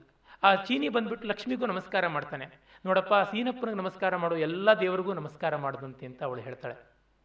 ಎಷ್ಟು ದೊಡ್ಡ ಪಾಕ. ಅವಳ ಹೆಸರಿನಲ್ಲಿ ಒಂದಿಷ್ಟು ಜಾಗ, ಜಮೀನನ್ನು ಅವಳಿಗೆ ಮಾಡಿಕೊಡ್ತಾರೆ. ಅವಳು ಮನೆ ಹೆಣ್ಮಗಳು ಅಂತ ಹೇಳ್ಬಿಟ್ಟು ಅವಳಿಗೆ ರಿಜಿಸ್ಟರ್ ಮಾಡಿಕೊಡ್ತಾರೆ. ಕೊನೆಗೂ ಕೂಡ ಹೇಳ್ತಾರೆ ಸಾಯುವವರೆಗೂ ಲಕ್ಷ್ಮಿ ನೋಡ್ಕೊಳ್ಳೋ ಭಾರ ನಿಂದು ಅಂತ ಹೇಳಿ ಇವರು ಸನ್ಯಾಸ ತೆಗೆದುಕೊಳ್ತಾರೆ ಅಂತ ಬರುತ್ತೆ. ಅಂದರೆ ಅವರ ಕಂಪ್ಯಾಷನ್ ಹೇಗೆ ಹರಿದಿದೆ ಅಂದರೆ ಕಾತ್ಯಾಯಿನಿ ಬಗ್ಗೆ ನಿರ್ಘುಣವಾಗಿ ನಡ್ಕೊಂಡ್ರು ಅಂತ ಅನ್ನುವಂಥದ್ದು ಎಲ್ಲ ಅಬದ್ಧವಾದದ್ದು. ಆಗ ಆಕ್ಷೇಪ ಮಾಡುವವ್ರದ್ದು ಅವರ ಸಣ್ಣತನವನ್ನೇ ಅಲ್ಲಿ ತೋರಿಸ್ತಾ ಇದೆ ಹೊರತು ಮತ್ತಾವುದೂ ಅಲ್ಲ ಅನಿಸುತ್ತೆ. ಇಲ್ಲಿ ಪ್ರತಿ ಪಾತ್ರವೂ ಕೂಡ ಪುಟವಿಟ್ಟ ಬಂಗಾರದಂತೆ ಚಿತ್ರಿತವಾದದ್ದು ಕಾಣಿಸುತ್ತೆ. ಸದಾಶಿವರಾಯರು ಅಷ್ಟು ಕಷ್ಟಪಟ್ಟು ಪುಸ್ತಕ ಬರೀತಾರಲ್ಲ. ಅವರ ಮಗ ಪೃಥ್ವಿಗೆ ಕಡೆಗೆ ಕರುಣಾರತ್ನೆ ಮೈಸೂರು ಬಿಟ್ಟು ಹೋಗುವಂಥ ಚಿತ್ರಣ ಬರುತ್ತೆ. ಎಲ್ಲ ಪಬ್ಲಿಕೇಶನ್ ಮುಗಿಯುತ್ತೆ. ಪಬ್ಲಿಕೇಶನ್ಗೆಲ್ಲ ವ್ಯವಸ್ಥೆ ಮಾಡ್ತಾಳೆ. ಪ್ರೂಫ್ಗಳನ್ನು ನಾನೇ ನೋಡ್ತೀನಿ ಅಂತ ಹೇಳ್ತಾಳೆ. ಎಲ್ಲ ವ್ಯವಸ್ಥೆ ಮಾಡ್ಕೋತಾಳೆ. ಏನೊಂದು ಇಳದೆ ಅವರ ಬಂದಂಥ ಗ್ರಾಚ್ಯುಟಿ ಪ್ರಾವಿಡೆಂಟ್ ಫಂಡು ಪುಸ್ತಕದ ರಾಯಲ್ಟಿ ಕಾಪಿ ರೇಟು ಎಲ್ಲವನ್ನೂ ಆ ಮೊದಲನೇ ಹೆಂಡತಿ ಅವ್ರ ಮಕ್ಕಳಿಗೇನೆ ಬಿಟ್ಕೊಡ್ತಾಳೆ. ಬಿಟ್ಕೊಟ್ಬಿಟ್ಟು ಅವಳು ಹೊರಡ್ತಾಳೆ.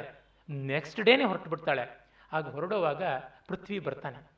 ಬಂದಾಗ, ಇದು ನಿಮ್ಮ ತಂದೆ ಬರೆದ ಪುಸ್ತಕ, ಓದು ಮಗು ಅಂದರೆ ನಾನು ಸೈನ್ಸ್ ಸ್ಟೂಡೆಂಟು ಅಂತಂತಾನೆ. ಏನು ವ್ಯಂಗ್ಯ ಅದು? ಅಂದರೆ ಯಾವುದೋ ಉತ್ತರಾಧಿಕಾರಿತ್ವ ಅಂತ ನಾವು ವಾರಸದಾರಿಕೆ ಅಂತ ಅಂದ್ಕೋತೀವಿ, ಎಲ್ಲಿಂದ ಎಲ್ಲಿಗೆ ಬರುತ್ತೆ, ವಂಶವೃಕ್ಷ ಅನ್ನೋದು ಎಲ್ಲಿದೆ? ಅಂದರೆ biological progeny is not progeny ಯಾರಿಗೆ ಅರ್ಥಿತ್ವ ಇದೆಯೋ ಅವನೇ ಉತ್ತರಾಧಿಕಾರಿ.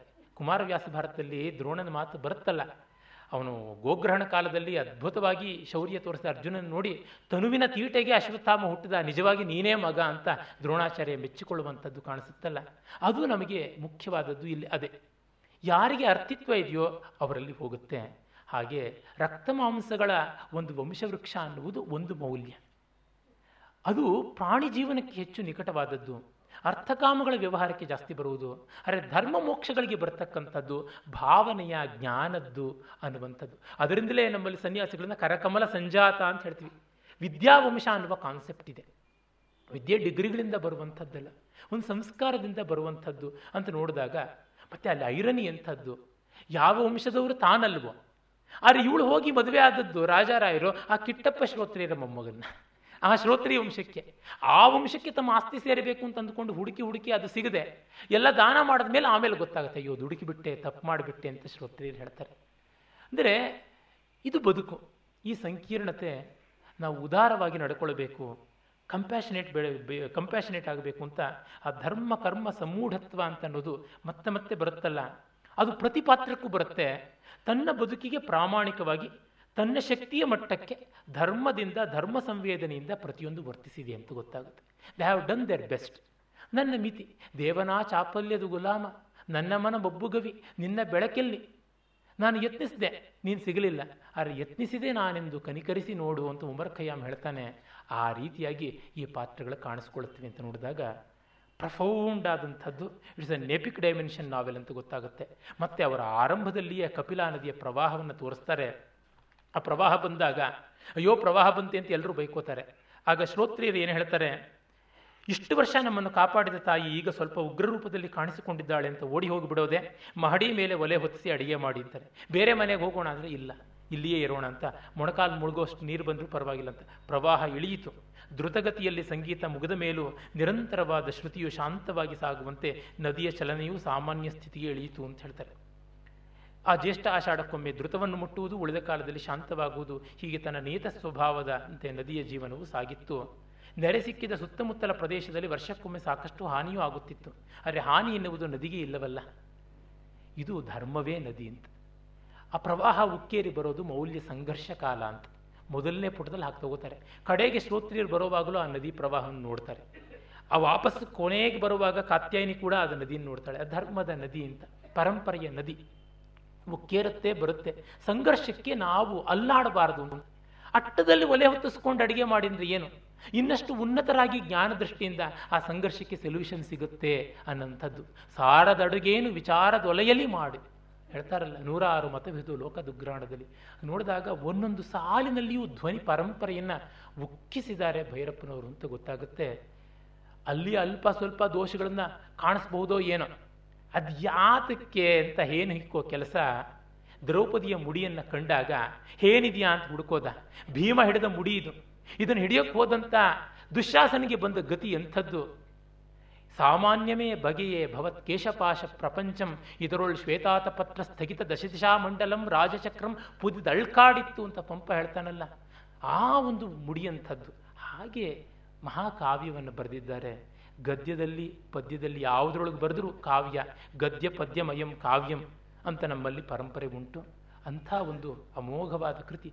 ವೈಯಕ್ತಿಕವಾದ ಸ್ತರದಲ್ಲಿ ಎಷ್ಟು ಸಂಘರ್ಷ ಬಂದರೂ ಅದನ್ನು ಒಂದೊಂದು ನೆಲೆಯಲ್ಲಿ ನೋಡಿ ಪರಿಹರಿಸಿಕೊಳ್ತೀವಿ. ಇನ್ನೊಬ್ಬರ ಪರಿಹಾರ ನಮ್ಮದಾಗೋಲ್ಲ. ಅಟ್ ದಿ ಮೋಸ್ಟ್ ಅವರ ಪರಿಹಾರ ನಮ್ಮ ಪರಿಹಾರಕ್ಕೆ ಒಂದು ಬೆಳಕನ್ನು ಕೊಡಬಹುದು torch will not make the way short ಬೆಳಕು ದಾರಿಯನ್ನು ಕಡಿಮೆ ಮಾಡಲ್ಲ. ಆದರೆ ದಾರಿಯನ್ನು ದಾರಿಯಾಗಿ ತೋರಿಸುತ್ತೆ. ಇದು ನಮಗೆ ಆಗುವಂಥ ಪ್ರಯೋಜನ. ಇನ್ನು ಬೇಕಾದಷ್ಟು ಹೇಳುವುದಿದೆ, ಒಂದು ವಾರ ಈ ಕಾ, ಕಾದಂಬರಿ ಬಗ್ಗೆನೇ ಮಾತನಾಡಬಹುದು. ನಾನು ಇದನ್ನು ಅನೇಕ ಬಾರಿ ಓದಿದ್ದೀನಿ. ಇದಕ್ಕೋಸ್ಕರವಾಗಿ ಹದಿನೈದು ದಿವಸದ ಹಿಂದೆ ಓದಿದೆ. ಮುಗಿಸಿದಾಗ ಹತ್ತು ಬಿಟ್ಟೆ. ಮುಚ್ಚಿ ಎರಡು ದಿವಸ ಒಂದು ಮಗ್ನತೆಯೊಳಗಿದ್ದೆ. ಈಗ ಬರೋವಾಗ ಸ್ನೇಹಿತರ ಜೊತೆ ಕಾರ್ನಲ್ಲಿ ಸುಮ್ಮನೆ ಬ್ರೌಸ್ ಮಾಡಿದೆ. ಕೆ ಆರ್ ಸರ್ಕಲ್ ಹತ್ರ ಕಣ್ಣೀರು ಬಂತು.